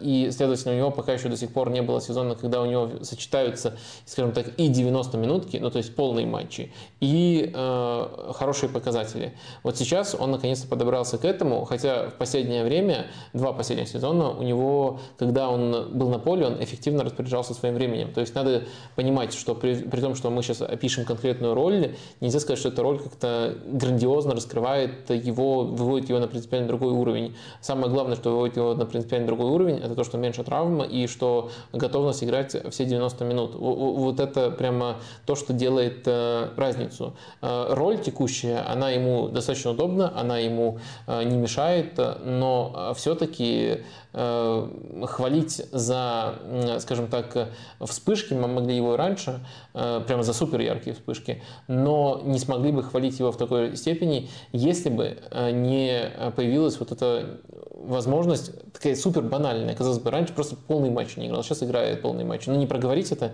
а, было просто а, невозможно. То есть это очень э, вероятно что-то поменялось в его бэкграунде. Может быть, он там в контру стал меньше рубиться по ночам, может быть, на, на диету сел. А вот э, тут надо, надо у него лично спросить, что поменялось.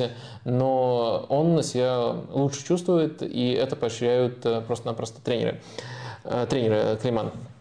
Э, что касается его роли и футбола, в принципе, который строит Монако. Э, Монако э, играет по схеме 4-4-2, либо 4-2-2-2, и это вполне себе такой редбуловский типаж. А, сам э, Филипп Климан в клубах системы РБ не работал, но э, очень сильно ориентировался Пол Митчелл, который как раз-таки там работал, э, спортивный директор Монако, uh-huh. выбирая его, на то, как играл его Брюге. И это было действительно похоже. И если посмотреть, какие игроки у Монако, они тоже подбирают игроков вот именно такого типажа.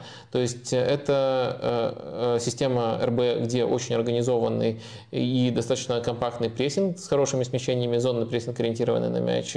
Э, после отбора в центральной зоне достаточно быстро игроки э, продвигаются.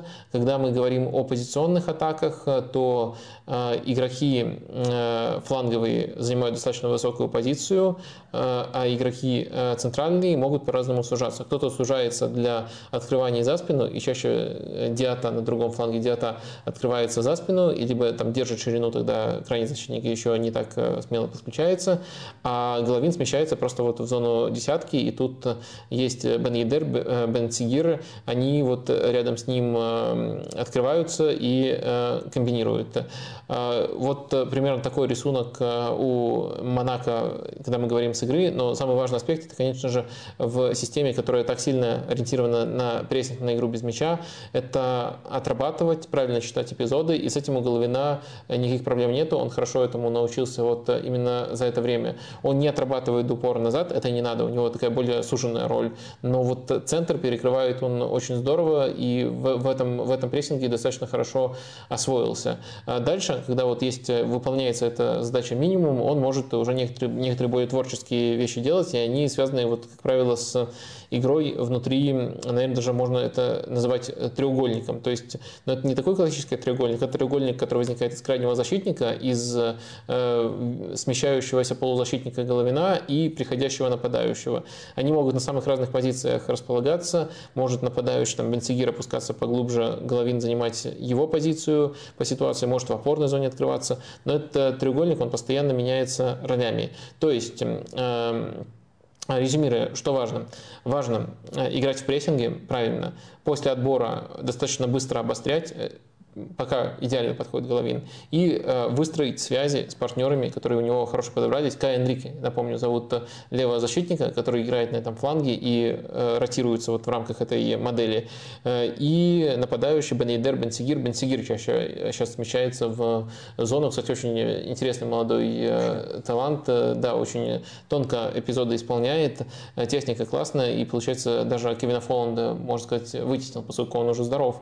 Не только Фоланд, но и Имбало тоже тоже. И Эмбало, да, там конкуренция приличная, он просто из академии и сразу такое впечатление произвел.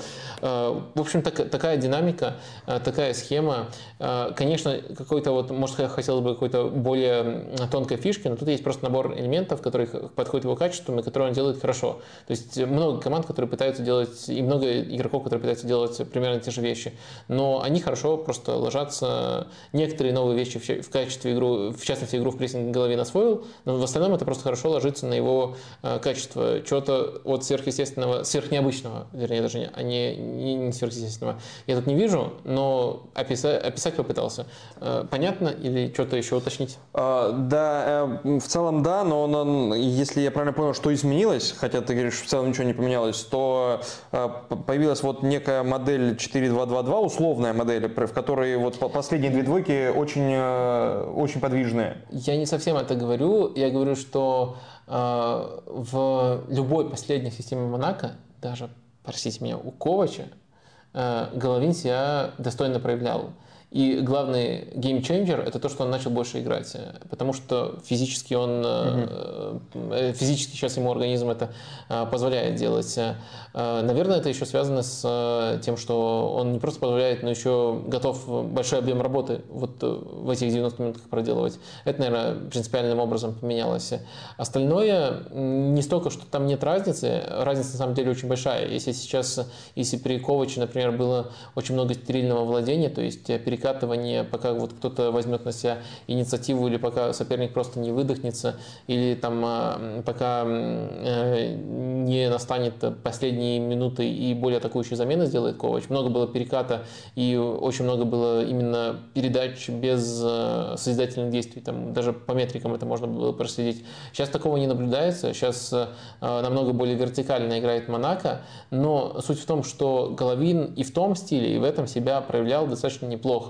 Э, поэтому я говорю, что главный геймченджер – это то, что он больше стал играть.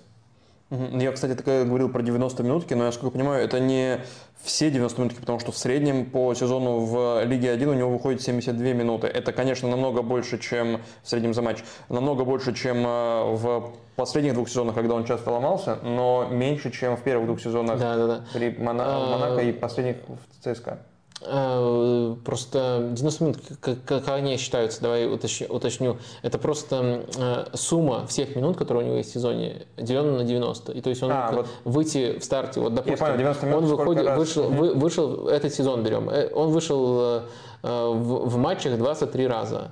Э, при этом, э, если там э, ну, отнять 7 да, 7 минут, все, все, все минуты суммировать да. и делить на 90, да. получается 18 с половиной. И вот это я называю 90 минут. Угу. То есть 23 старта, но 90 минутки 23, учитывая, что он не все матчи полностью играл. Если ты говоришь, что в целом ничего принципиально нового не открылось в голове в этом сезоне, то насколько в данном, э, на данном этапе его карьеры ты оцениваешь э, потенциал Головина э, и насколько ему необходим переход в какой-то другой клуб, в другую обстановку, в другую лигу, может быть, для развития? Или вот здесь все хорошо и нужно оставаться здесь, держаться за Монако?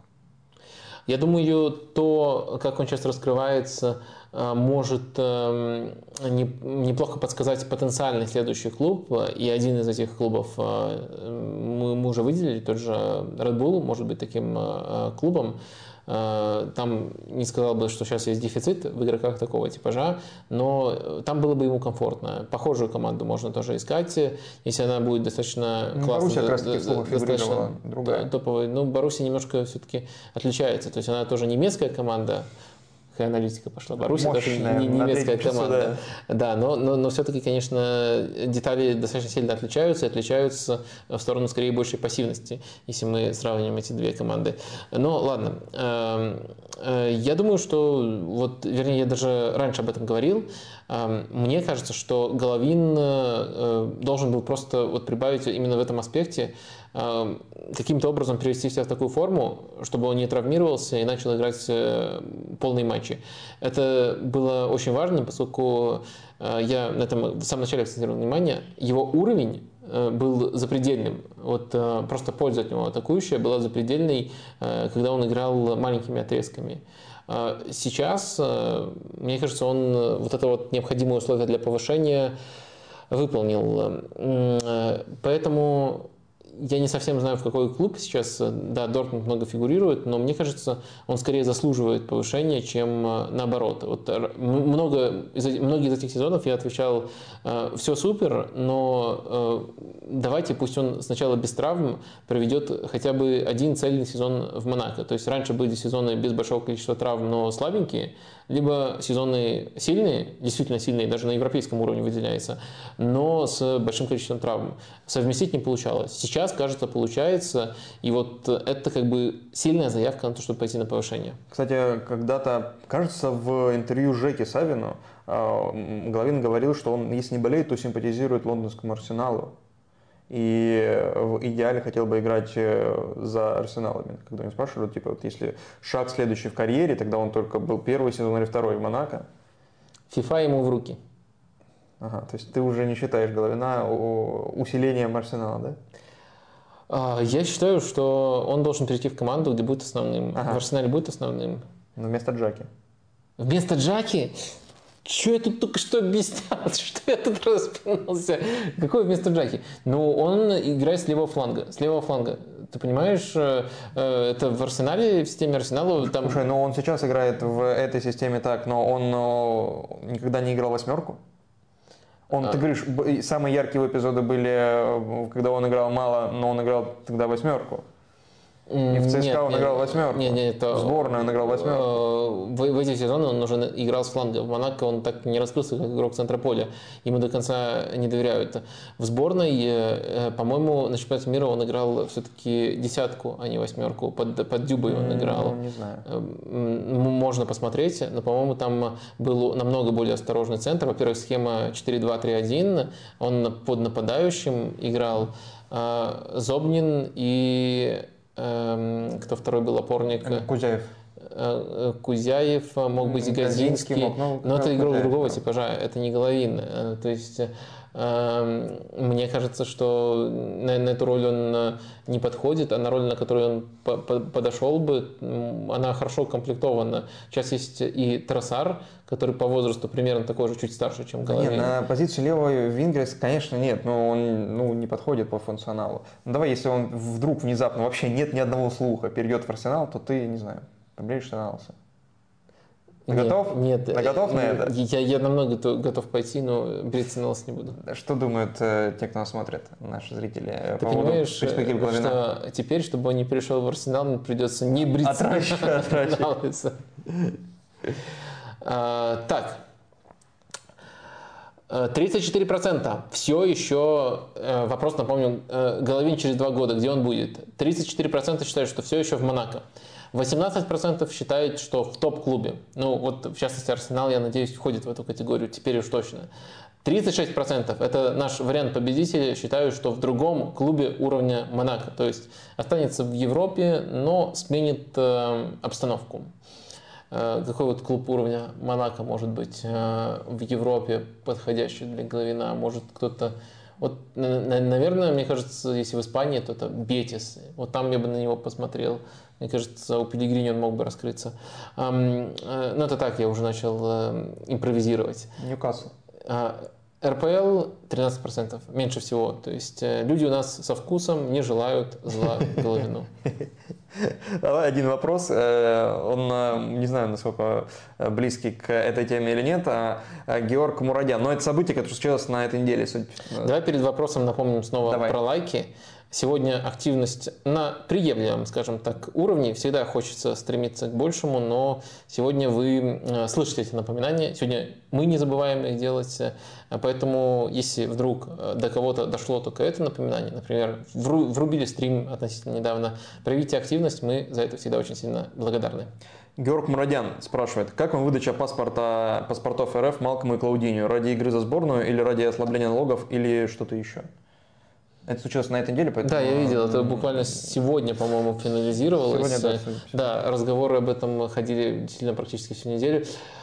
А, Я не понимаю этого, просто не понимаю. С точки зрения игроков Я- ты не я- понимаешь? Да, э, мне Потому кажется, что с точки зрения «Зенита» как будто очень все понятно. Ну, Ты ну, освобождаешь два места под, легионе- под ну, легионеров. По-моему, там все-таки написано, что они должны иметь возможность играть за сборную. А, да? По-моему, это, так, это такое определение легионеров. То есть, скорее всего, если они, а, получается, не, не, не согласны, либо не могут играть за сборную, по-моему, они, кто-то из них даже заигран, по-моему, Малком заигран за сборную Бразилии. А, То есть... э, Ну, за Олимпийскую точно оба, за основную? Да, за- за- короче, я не вижу тут э, особой возможности э, для сборной. И, конечно, есть так много матчей, где они могут себя проявить э, на полях Ирана, Тадж- Та- Таджикистана. Ну, конечно, это очень большой вызов для них. э, э, Вот э, играть за сборную в этих матчах. Поэтому я, я не думаю, что это делается для сборной. Мне, мне все это напоминает очень э, странный пиар-ход. э, Ну, для Зенита, это может быть там и в целом для российского футбола, это может быть вот э, таким, э, таким путем. К нам сейчас не едут нормальные легионеры, уровень легионеров э, понизился, то есть можно, э, можно, конечно, говорить о том, что э, все равно можно находить на рынке легионеров хороших игроков. Превращать их в не легионеров. Нет, нет, можно находить там хороших игроков, но все равно готовность ехать снизилась, следовательно, простор для ошибок и э, простор для поисков тоже сузился. И когда у тебя сужается простор для поисков, ты будешь допускать больше ошибок, это просто неизбежно. То есть можно находить частные удачные случаи, но в целом это так работает. И вот э, из-за этого как бы можно как э, контрбаланс привести, что зато те легионеры, которые у нас есть, нас вот так вот сильно любят. Не, не знаю больше другого мотива серьезного.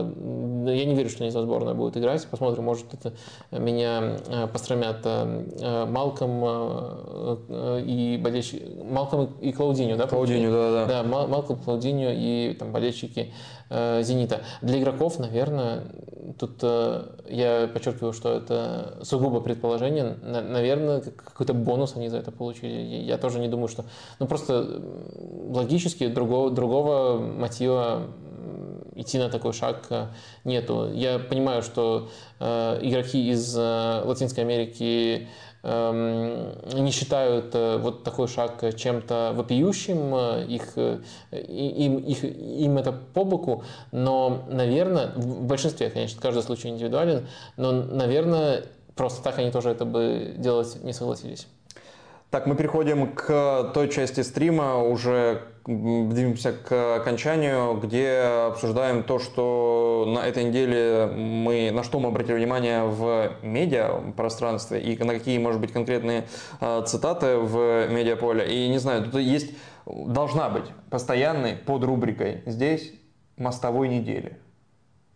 Потому что каждую неделю Александр Мостовой э, просто производит контент, ну, примерно с, твоей, с, твоим объемом примерно. Ну, может быть, чуть-чуть поменьше, но э, обсуждений, контент, который производит Мостовой, все-таки на твоем уровне, даже больше, наверное. Э, знаешь, вот это, это, это, это такой мем есть, как вот, э, вот так вот ручки потирает. Что же сейчас? Э, э, ну, ну ты... вспомнил нам, да, вот так вот. Э, как муха. Да, ручки Это вот я каждый раз, когда мостовой просто берет трубку телефона и готовится что-то сказать. Я сейчас, у меня есть что сказать в не, ну, может, даже защита. В этот раз ты сбросил цитату, которая тебя зацепила. Сейчас столько людей, сколько людей так что? Я даже в тексте не могу понять. Мне кажется, он так и говорил. Сейчас сколько людей э, стоят с бумажками и никому все равно не нужны. И у нас, и в Европе. Я сходу человек 30 назову тренеров, которые нигде не работают, потому что команд столько нет. Есть многие, которые никогда не играли, нигде не пролезают э, везде, а пролезают везде. Вот, по, э, вот этому я и удивляюсь, как ТДСК и другие. А потом меня и критикуют еще, что порой думаешь, зачем столько играл в футбол. Ну, последняя часть это, в принципе, э, программное заявление, которое из одной политической программы в другую кочует у Александра Мостового, и в нем ничего как будто нового нет. Но вот то, что он может назвать 30 тренеров – принципе, безработных, работах. Вот это самое крутое, мне кажется. Да, да, вот это вот, э, на самом деле, вот эти два момента и меня зацепили. Во-первых, э, назвать 30 тренеров. Ты сможешь назвать 30? Э, конечно, я смогу назвать 30 тренеров, но безработных, кстати, может быть, и не смогу, кстати. Вот. То есть, эм, так, так, чтобы еще достаточно хороших.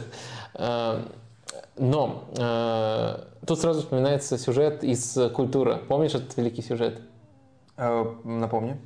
А, когда Мостового там приехали снимать, ему задавали очень простые вопросы, не, не. Э, очень простые вопросы там про всякие, э, про всякие там мелочи тактические. Ну, то есть, как бы этот человек рассказывает вам о футболе, а вот мы ему зададим, ну, совсем базовые вопросы о том, как... как Ты помогал их формулировать, признайся? Нет, я не помогал их формулировать, но, наверное, изюминкой этого выпуска стал вопрос, когда его спросили, а кто из молодого поколения поколения э, вам на вашей позиции сейчас симпатичен. Так.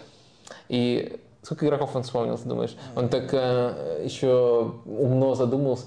Так, эм, из последнего Аршавин, там, чемпионата мира. Кто у нас там играл? вообще? Э, и так, м, я показываю я, я думаю, меньше но- но 0,5 он вспомнил, то есть 0. именно, ст- столько он и вспомнил. А тут 30 Да и- тренеров он вспомнит. Вот я хотел как раз таки сказать, вот, вот ты не знаю, насколько точно передал сейчас, но я пр- прочувствовал момент. Ценность Александра Мостового не в содержании, поэтому в тексте меня вообще не вызывает никаких особых эмоций. Ну, я даже боюсь, что его испортят как э, спикера, Э, потому что э, теряется вот это обаяние, которое при восприятии на экране, при непосредственном столкновении с э, его репликой, когда он на видео это говорит, потому что там, ну, я... Я только обращусь. Вы сейчас полезете искать этот великий сюжет. Давайте после стрима. Да, не уже уходите скоро, скоро сейчас. заканчиваем. Э, Это, это правда великая штука. Потому что его реакции, его ужимки, ощущение иногда, что он троллит человека, который задает ему вопрос. Вот даже в том, что ты сейчас описывал, я, ну вообще, если вот ты говоришь, что этот человек троллит, и реально можно поверить, что он так играет, такие э, э, таланты, и он просто издевается над человеком, который, типа, вы задаете реально такой вопрос мне? Зачем? Зачем вам это знать? На какой позиции? И кто играет э, похожий на меня? Что это за глупый вопрос? Вообще банальщина какая-то. И он начинает вот и изображать. И вот какие-то искренние абсолютно удивления, вещей, которые, наверное, он не знает, но вот искреннее удивление меня очень сильно подкупает. И я во- вообще тащусь от э, выступлений именно по форме выступлений. Как они выглядят в своей форме, а не в содержании. Ну и э, в конце это зачем э, столько играл в футбол, мне кажется, это ну, действительно, я соглашусь с тобой, что это не новое, но, по-моему, так прямо он этого еще не проговаривал. То есть он тут прямо проговаривает, что э, есть э, в его э, воображаемом мире корреляция между тем, э, сколько на каком уровне играл футбол и сколько ему должны просто. Не, не просто там а, э, м, при прочих равных, когда вот есть два кандидата, он более известный, э, он получает там работу, либо может начинать там, допустим, в премьер-лиге, а не ФНЛ, если бы там действительно получил эту бумажку, о которой он говорит. а он считает, что ему заведомо должны, просто потому что он играл в футбол вот столько, а сейчас получается Получается, зря столько играл. Я же шел, я же специально играл для того, чтобы меня потом назначили тренером. Да. Не для того, чтобы там выигрывала Сельта или там э, сборная России, Спартак, там кто-то еще. А, но не одним мостовым богаты были медиа на этой неделе. И ты хотел рекомендовать э, э, ну, подкаст, который ты уже рекомендовал, ну, площадку, которую ты уже рекомендовал, но сейчас на этой неделе вышел разговор на YouTube-канале High Performance с Джорданом Хендерсоном. А, Да, давайте тоже постараюсь отправить э, ссылку. Э, Действительно очень э, стоящий очередной выпуск. Я видел фрагмент только. Фрагмент, который они до этого выпускали, восьмиминутный, где он рассказывает о о том, как поменялась ментальность, как вообще, в принципе, вот это вот, то, что мы сегодня, может быть, отчасти обсуждали, вообще это очень эфемерное понятие, ментальность победителей, как она, в принципе, возникла в Ливерпуле с приходом Юргена Клопа, и она возникла из поражений. То есть он там приводит в пример поражение в финале Лиги Европы, когда ну, буквально ночью, там, вечером после поражения Юрген Клоп подошел и сказал, да вообще фигня, это не конец пути, это только начало пути. И вот э, Хендерсона удивило то, что до этого он не сталкивался с такими ситуациями, что так близко к э, плохому результату тренер так э, отрефлексировал и сказал, что ну, расстраиваться не нужно, мы только в начале пути. И для начала пути попадание в финал Еврокубка это очень хорошо. И то, что он там после поражения, там, спустя несколько часов там уже танцевал и пел э, там гимн Ливерпуля вместе с командой, это тоже вот как раз-таки направило команду в нужное, в нужное русло, что ли. И опять же, второй пример, который он приводил, поражение в киевском финале от Реала, когда Клоп пришел и сказал, что мы э, типа вернемся сюда, ну, в смысле, в финал, не в Киев, а вернемся сюда и, э, и не вернулись туда. И вот эта уверенность тренера, она, собственно, и передалась игрокам. И ну, это очень, мне кажется, классная идея о том, что через поражение, собственно, и приобретается ментальность победителей, как ни странно. То есть как ты реагируешь на поражение. А, мне... А не то, сколько раз ты выигрывал. В, в этом подкасте действительно было очень много про психологию, но э, действительно удалось и ведущим, и Джордану рассказывать про психологию не банальные истории, вы, выходить на действительно не банальные ракурсы. Поэтому, если вам интересно такое, именно вот такая беседа, можете ее э, посмотреть. Что э, меня зацепило? Э, ну, несколько моментов. Первый момент, который, опять же, возвращает нас к скажем так, э, вот, этой, вот этому спору, который был там э, после, даже не спору, а просто к этому, к, этой, к этому тезису, к этой мысли, который был еще после интервью там, Карпина Слуцкого, э, когда Карпина вот о похожих вещах рассказывал, о том, как по-разному, скажем так, по-настоящему работает психология в футболе, против того, как мы постфактум вешаем на красивые истории ярлык эффективных психологических приемов. И вот Джордан Хендерсон э, историю про то, как Брэндон Роджерс в качестве действительно красивого приема использовал письма от родных. То есть он перед каждым матчем зачитывал письмо, допустим, там от э, папы Хендерсона. Про папу Хендерсона тоже отдельный кусок, очень трагическая у него история. Многое об этом уже было известно в открытом доступе, э, но он э, тоже рассказал интересные подробности. Так вот, зачитывал письмо Брэндон Роджерс перед матчами от кого-то из родственников футболистов. Грубо говоря, там содержание примерно одно и то же всегда было. То, что я тобой горжусь, ты прошел вот такой э, путь. И футболистов, как рассказывал Хендерсон, буквально там до муражек это пробирало. И по идее, если бы это сработало, э, э, это, конечно, из-за красивости казалось бы нам максимально эффективным психологическим ходом. Но на практике, вот просто вот эмпирически, если посмотреть, Хендерсон рассказал о том, что это часто работало наоборот. Он вспомнил свой матч, когда он играл после такого письма, и он сам оценил это как я думал э, не о том, что происходит на поле, э, и я слишком сильно переволновался, сыграл ниже своего уровня. Но самый яркий пример э, такого письма и его последствия, я думаю, ты вспомнишь, я назову игрока, и ты вспомнишь матч, даже без подсказок, даже если не видел интервью, Стивен Джерард. С Челси. Именно, именно. А вот так вот иногда красивые, казалось бы, на бумаге все супер. Это действительно и трогательно, это и действительно неординарно, и это может пробуждать что-то в игроках. Но на практике иногда все это э, труднее работает. И вот э, такой красивый ход Брэндона Роджерса на самом деле скорее был контрпродуктивным, если посмотреть на его эффективность. Хотя, э, если бы какие-то матчи завершились иначе, возможно, там журналисты потом бы на это постфактум вешали ярлык Брэндон Роджерс гений там, психологического подхода к игрокам. Тоже сразу вспоминается еще история, как Гвардиола перед финалом Лиги Чемпионов показывал нарезку из «Гладиатора» игрокам там. И да, Барселона тот финал Лиги Чемпионов э, выиграла, но игроки потом вспоминали, что из-за этого они первые 10 минут, они просто намного лучше сыграли. По-моему, это было в девятом году. А, Барселоне. А, а, понятно. Просто я думаю, вот откуда это у Артеты. Вот от кого это все, это э, стремление к перформансам перед матчами и вот эти вот э, э, использование реквизита на установках. А, да, и это иногда работает в обратную сторону. То есть 10 минут они были просто обескуражены, и об этом сами игроки потом вспоминали. То есть э, важно все-таки э, понимать, что между вот красивым психологическим ходом и эффективным есть э, большая грань, и даже сами тренеры, это уже возвращаясь, наверное, скорее к мысли Карпина, э, который в очередной раз просто в, с очередного ракурса тут подтверждается через, косвенно через Хендерсона, Роджерса, э, сами тренеры иногда плохо представляют, что сработает, что не сработает, и мы точно можем говорить, что психология сильно влияет на игроков, но в какую сторону она повлияет, тот или иной ход повлияет, мы часто можем сказать только постфактум, и это очень важно помнить, потому что это вот такие ультимативные ходы, когда вроде очень соблазнительно наклеить на это ярлык эффективного приема, но иногда это работает наоборот. И вот э, мне кажется, это достаточно интересный ракурс. А второй момент, на котором хотелось бы сделать отдельное внимание, но это просто надо скорее послушать лично, а не пересказывать.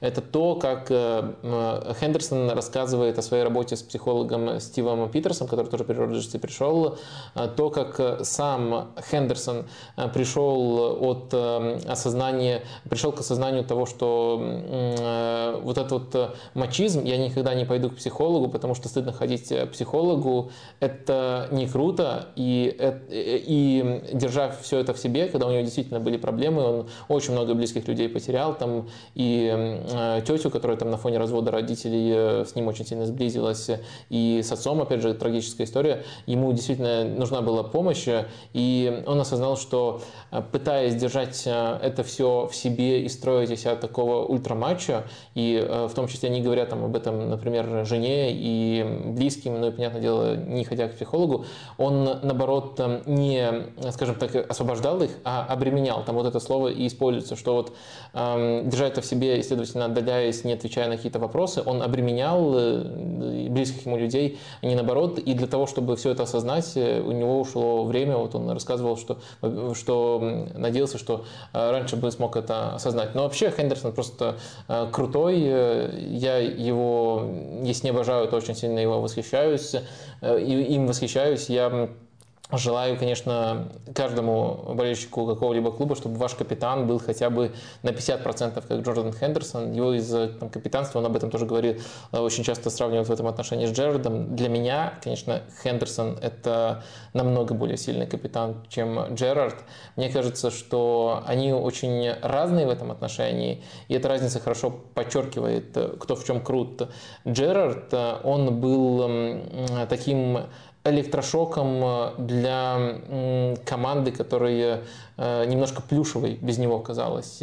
И такой тип лидерства, он всегда выводит, это я бы назвал эгоистичный тип лидерства, он всегда выводит, когда оно срабатывает, выводит этого игрока на первый план. И кажется, что вот он, если ты смотришь только отдельные матчи, а не всю картину, не смотришь, как формируется команда, как формируется ментальность у команды, тогда для тебя это идеальный тип лидера. Но если ты смотришь полностью за командой, абсолютно каждый матч, то идеальный тип лидера – это именно Джордан Хендерсон, потому что он, он наоборот, альтруистичный лидер, он а, помогает в другом ключе, и он а, вот а, через, конечно, не без помощи Клопа, но через такое лидерство а, формирует всю команду из тех, кого мы уже вспоминали и называли mentality monsters. Так что я думаю, что Хендерсон э, идеальный капитан, не эгоист, столько ролей освоил за свою карьеру. Э, ну, просто это надо было сказать, раз мы вообще начали про него говорить. Он крутой, послушайте его интервью. Когда-нибудь Вадим Лукомский запишет часовое видео без пауз и без монтажа, где будет объяснять, почему Джордан Хендерсон лучше, чем э, Стивен Джерард во всех аспектах. Но что ты хочешь? Э, Джордан Хендерсон – это самый успешный капитан в современной истории Ливерпуля. Это просто анонс был сейчас. А это был просто факт. А, так, э, и еще из того, что любопытного вышло, ну, того, что мы увидели, не, не обязательно он, все мы видели, на этой неделе в э, медиа, это интервью Ведрана Чорлуки в, на канале «Это футбол, брат», новый формат, насколько я понимаю, для э, ребят и формат, в котором они берут интервью, будут брать, видимо. А, и в первый гость Чорлука, и там уже, ты видел, нет? Нет, пока не смотрел. А, ну, там за первые 20 минут уже он наговорил много интересных вещей, потом 40 э, минут оставшегося часа это, по сути, обсуждение того, что происходило в Локомотиве во время периода Чорлуки там, и там очень Мне, мне очень нравится это разделение, прямо очень такой... Так очень четко. Да, продуктивный способ смотреть это интервью. Знаете, какие 20 минут смотреть. По-моему, там есть тайм-коды. Не-не, ну 40 минут, если вы болеете за Локомотив, можете с 20 начинать смотреть. А, потому что там начинается разговор о том, что происходило, отношение к разным тренерам, отношение к истории с Кучуком, когда его не пускали на базу, с игроками, которые там высказывались как-то по отношению к тренерам, действующим или бывшим, отношения его личные с Рангником, очень, очень некомплиментарные высказывания в отношении Рангника, к Рангнику как к человеку, э, и вообще, в принципе, неуважительно он относится, насколько я понимаю. Подождите, то есть я правильно понимаю, подожди, я правильно понимаю, что там вот э, в компании, это футбол брат, э, да. сидел э, Саша Дорский. Да. И кто-то умудрился в компании с Сашей, Дорски, с Сашей Дорским э, опустить радника еще сильнее, чем э, Саша. Именно так. Именно так. Ну, это шикарно, как, анонс. Как, как человек. Это надо видеть. Да, да, да, да. Ну, а в первых 20 минутах он рассказывал о том, э, как он работает в э, сборной Хорватии, он же там тренер и был на чемпионате мира, как эм, какие тренерские задатки, по сути, у Модрича, и насколько Модрич влияет на решение по ходу э, турниров и по ходу матчей, и а, как тесно общается он с тренерами. не только Модрич, но на Модрич там был акцент, потому что конкретный пример в матче за третье место с э, Марокко Модрич, по сути, э, выбирал схему, по которой играть, и предложил себя в роли десятки, отталкиваясь от того, что было в матче группового этапа с Марокко, и где было там 4-3-3 и две восьмерки, Модрич одна из них. И это красивое подтверждение того, что мы давно подозревали, того, что вот именно из Э, вот того, это то, из, первого да, да, да, да, из первого из нашего да, первого фрагмента того, что вот, э, ну, э, это не может исходить только из тренера, это должно исходить от, от тренера на поле. И Модрич очень часто в таких моментах себя проявлял, поэтому да, это просто вот подтверждение того, что мы знали. Но, конечно, я не думал, что, конечно, до такой степени, что прямо еще до матча он может на себя брать инициативу. Ну и там много всяких таких хлестких фраз, которые в заголовке должны уходить, и наверняка уже разлетелись, я просто не видел, о том, что Йошка Гвардиол это лучший защитник в истории Хорватии как страны уже сейчас.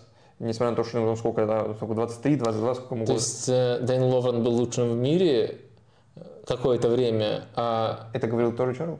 Или кто это говорил? Нет, это говорил Дэрил Ловрен. Да, Дэрил. Да, да, да. А Чорка считает, что Гвардиола уже лучший. И, э, потом то, что э, Ловра Майер лучше... В чем Ловра Майер лучше Алексея Мирончука, это не в плане таланта, и том, в чем плохо Алексей Мирончук, по его мнению, э, какие его слабейшие качества, это просто в рамках анонса. Э, и вообще очень плотное интервью по концентрации вот хайлайтов, что ли, вот за один час. А еще, кстати, э, раз уж мы здесь, на другом канале, на Коммент.Шоу вышел э, э разговор, не, не с Галактионовым. Э, с Галактионовым тоже выходил. Да-да, э, но это не так э, любопытно, как э, один из самых недооцененных спикеров российского футбола, это Виталий Кафанов. Наконец он пришел куда-то, где большая э, аудитория, и не знаю, сколько, сколько там просмотров, но надеюсь, что кто-то из, с этого канала тоже посмотрит э, выступление Виталия Кафанова там, потому что, по мне, это реально самый, наверняка самый недооцененный спикер э, в России в плане футбола. При этом он очень глубоко изучает свои вопросы, то есть там работа на стандартах и особенно работу с вратарями. И его подход к работе с вратарями здесь тоже э, раскрывается, и я прям был очень рад за Виталия Витальевича. Тоже, и тоже, он очень откровенен. Тоже добавляю и при себе очень откровенен. Э, мысленно добавляю себе в закладки ко всему, к характеристике уж точно готов э, плюсануть. Так что интересно будет посмотреть. Хотя вот раньше, я не помню именно с ним э, больших интервью в формате видео. Были хорошие текстовые интервью с Кафановым, а вот в формате видео не помню. Ну, он сам снимал фильм, да, да, немножко другое, а вот интервью. Подкаст «Это Англия» когда включался рассказывал о разнице между ДХ и Кепой, когда это было на, начало пандемии, что ли когда мы делали дистанционные выпуски, и вот он э, включался и рассказывал, то, что он следит не только за российскими вратарями, за всеми, мне кажется, да он и за всеми мировыми вратарями следит. И, кстати, там он в коммент-шоу, э, ну, за всеми большими вратарями, он объяснял, почему, э, ну, свою, свою позицию по за поводу... За всеми большими вратарями и кепой. Да-да. По поводу Эмилиана Мартинеса в финале чемпионата мира его отношение к такому поведению условно вратаря. То есть человек, который работал со многими, и вот он рассказывал, что это ну, абсолютно нормальное поведение. Ну, он там... Почему не нормальное, что Ларсен? Да, он как раз таки, по сути, к этому и сводил. То есть путь, который прошел а, Эмилиано Мартинес, насколько я понял, я интерпретирую сейчас его высказывание, но по сути я раньше в эту сторону не думал, а тут подумал. А, то есть путь, который прошел Эми Мартинес, может быть, и сформировал его таким. То есть человек, который сидел 10 лет в Арсенале, который был никому не нужен, потом выдал полгода и перешел в другую команду, а через год стал чемпионом мира. Возможно, вот эти 10 лет его настолько закалили, настолько вот это, не знаю, может быть, он всегда таким был, а может быть, именно эти 10 лет э, сделали его характер таким, может быть, где-то озлобленным на, на мир, и, и вот так он, а, этот характер проявляется. Давай к, не знаю, может быть, еще пару вопросов из чата возьмем и будем э, завершать стрим. Ох, тут много-много всего. Даже не знаю, за что ухватиться. Но вот давай такой, может быть, э, более абстрактный э, вопрос из начала стрима. Может быть, автор его уже ушел, но я его сразу себе пометил. Он очень провокационный, какие ты не любишь. А, Феникс, наверное. Э, Феникс. Феникс Эликсир. Кого Вадим считает более квалифицированным испанским тренером, Артету или Хави? Там есть ответ от Hello Kitty, от другого пользователя, Хаби Алонсо. Я не совсем понял вопрос. Ну, то есть я понял все буквы в вопросе, но не понимаю, как можно сравнивать Хаби, у которого такая маленькая выборка. Не, не Хаби, Хави и Артета. Хаби Алонсо – это альтернатива другого пользователя. А, Хави и Артета – это сложнее. Это сложнее, но давайте постараемся отвечать объективно. А, если смотреть на то, что делал Артет, оказавшись в большом клубе, и сколько он э, просто фигней страдал и не мог узнаваемую команду поставить, и как быстро это сделал Хави. Мне кажется, работа Хави э, впечатляет э, сильнее, и да, эм, трансферы, игроки, но я, я, я вижу в работе Хави вещи, которые просто трансферами не объясняются. Я вижу, видел даже еще до трансферов изначальный вклад, когда он уже начал переформатировать команду. Я думаю, у Артета на это намного больше времени ушло. И да, у него на это ушло еще намного больше трансферов. Они не были такими вот э, сконцентрированными в ходе одной кампании, но э, ему, по сути, пришлось, э, кроме Джаки, всю новую команду купить для того, чтобы построить свой футбол. Э, мне кажется, Хави, э, Хави, Хави смог сделать это э, быстрее не только из-за того, что ему там больше давали тратить, но и потому что он э, лучше понимал как это сделать, как к этому прийти. Э, может быть, э, где-то даже у него была фора, что вот Ламасия игроки с идеальным знанием э, барселонской культуры. Ну, в общем, можно много там аргументов туда-сюда приводить. Конечно, если мы берем этот сезон в изоляции, чья работа впечатляет сильнее, конечно, то, что Артета выигрывает, пока лидирует в чемпионате Англии, хотя изначально все говорили лишь бы четверку упасть, это круче, чем Барселона, которая тоже лидирует в чемпионате, в своем чемпионате и еще вылетела из Лиги Европы на такой стадии, э, из Лиги Чемпионов ранее. Этот сезон круче Артета. Глобально, вот если брать, э, пришел в топ-клуб и что он делает, как он меняет, как распоряжается ресурсами, мне кажется, Хави быстрее и э, интереснее строить, чем Артета. Но в этом сезоне, конечно, работу лучше Артета проделывает. Ну и давай, наверное, в завершении. Виктор Ким, раз у нас вообще вся неделя, и в стриме сегодня много говорим о противостоянии а, Англии и Испании, но не применительно к лигам, а применительно к клубам. Просто так э, жеребьевка сложилась. Виктор Ким спрашивает. Вадим, структура Ла Лиги с институтом э, Сосиус безнадежно устарела в сравнении с э, АПЛ. Какое, какие есть способы догнать Англию? Мне кажется, тут надо держать в уме, что не все клубы в Испании – принадлежат болельщикам. Э, институт СОСИОС, это, я так понимаю, имеется в виду именно та формула, по которой болельщики являются также основными владельцами. Огромное количество болельщиков является... Голосуют за президентов. Да, голосуют за, за президентов. Э, есть такие клубы, тот же там Реал Соседат, э, Атлетик Бильбао, Барселона. В Реале более, более, скажем так, автократичная модель, но тоже формально президента выбирают. Э, но только формально уже. Эм, так что э, это присутствует в испанском футболе, но далеко не все испанские клубы так устроены, просто некоторые в силу исторических обстоятельств у них так сложилось, и э, они до сих пор вот в таком режиме организации существуют. Но это не правило испанского футбола, что каждый клуб должен быть именно таким и никаким другим. Нет такого закона, по которому каждый клуб должен быть таким. Это важно все-таки держать в уме. Есть клубы, которые можно купить, и у которых может быть единоличный владелец, как показывала практика, даже какие-то шарлатаны могут э, прийти, некоторые клубы попытаться купить э, в Испании, так что такое тоже возможно, поэтому нельзя говорить, что это фактор, который, единственный фактор, который сковывает э, и не позволяет догнать АПЛ.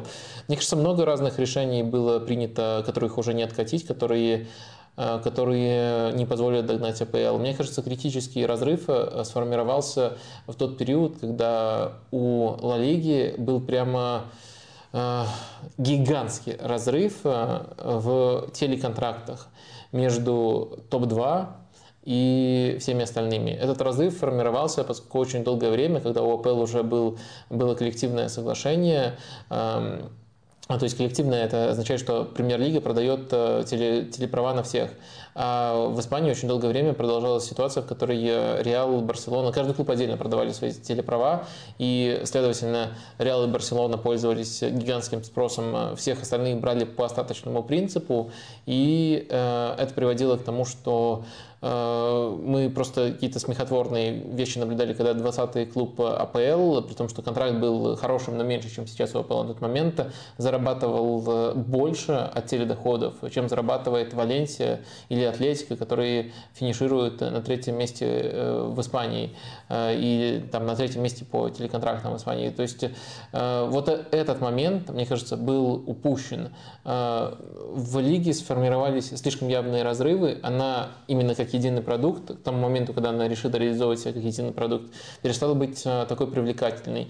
И, к сожалению, все, что вот сейчас делается, я скорее, мне скорее не, не нравится действие Тебаса.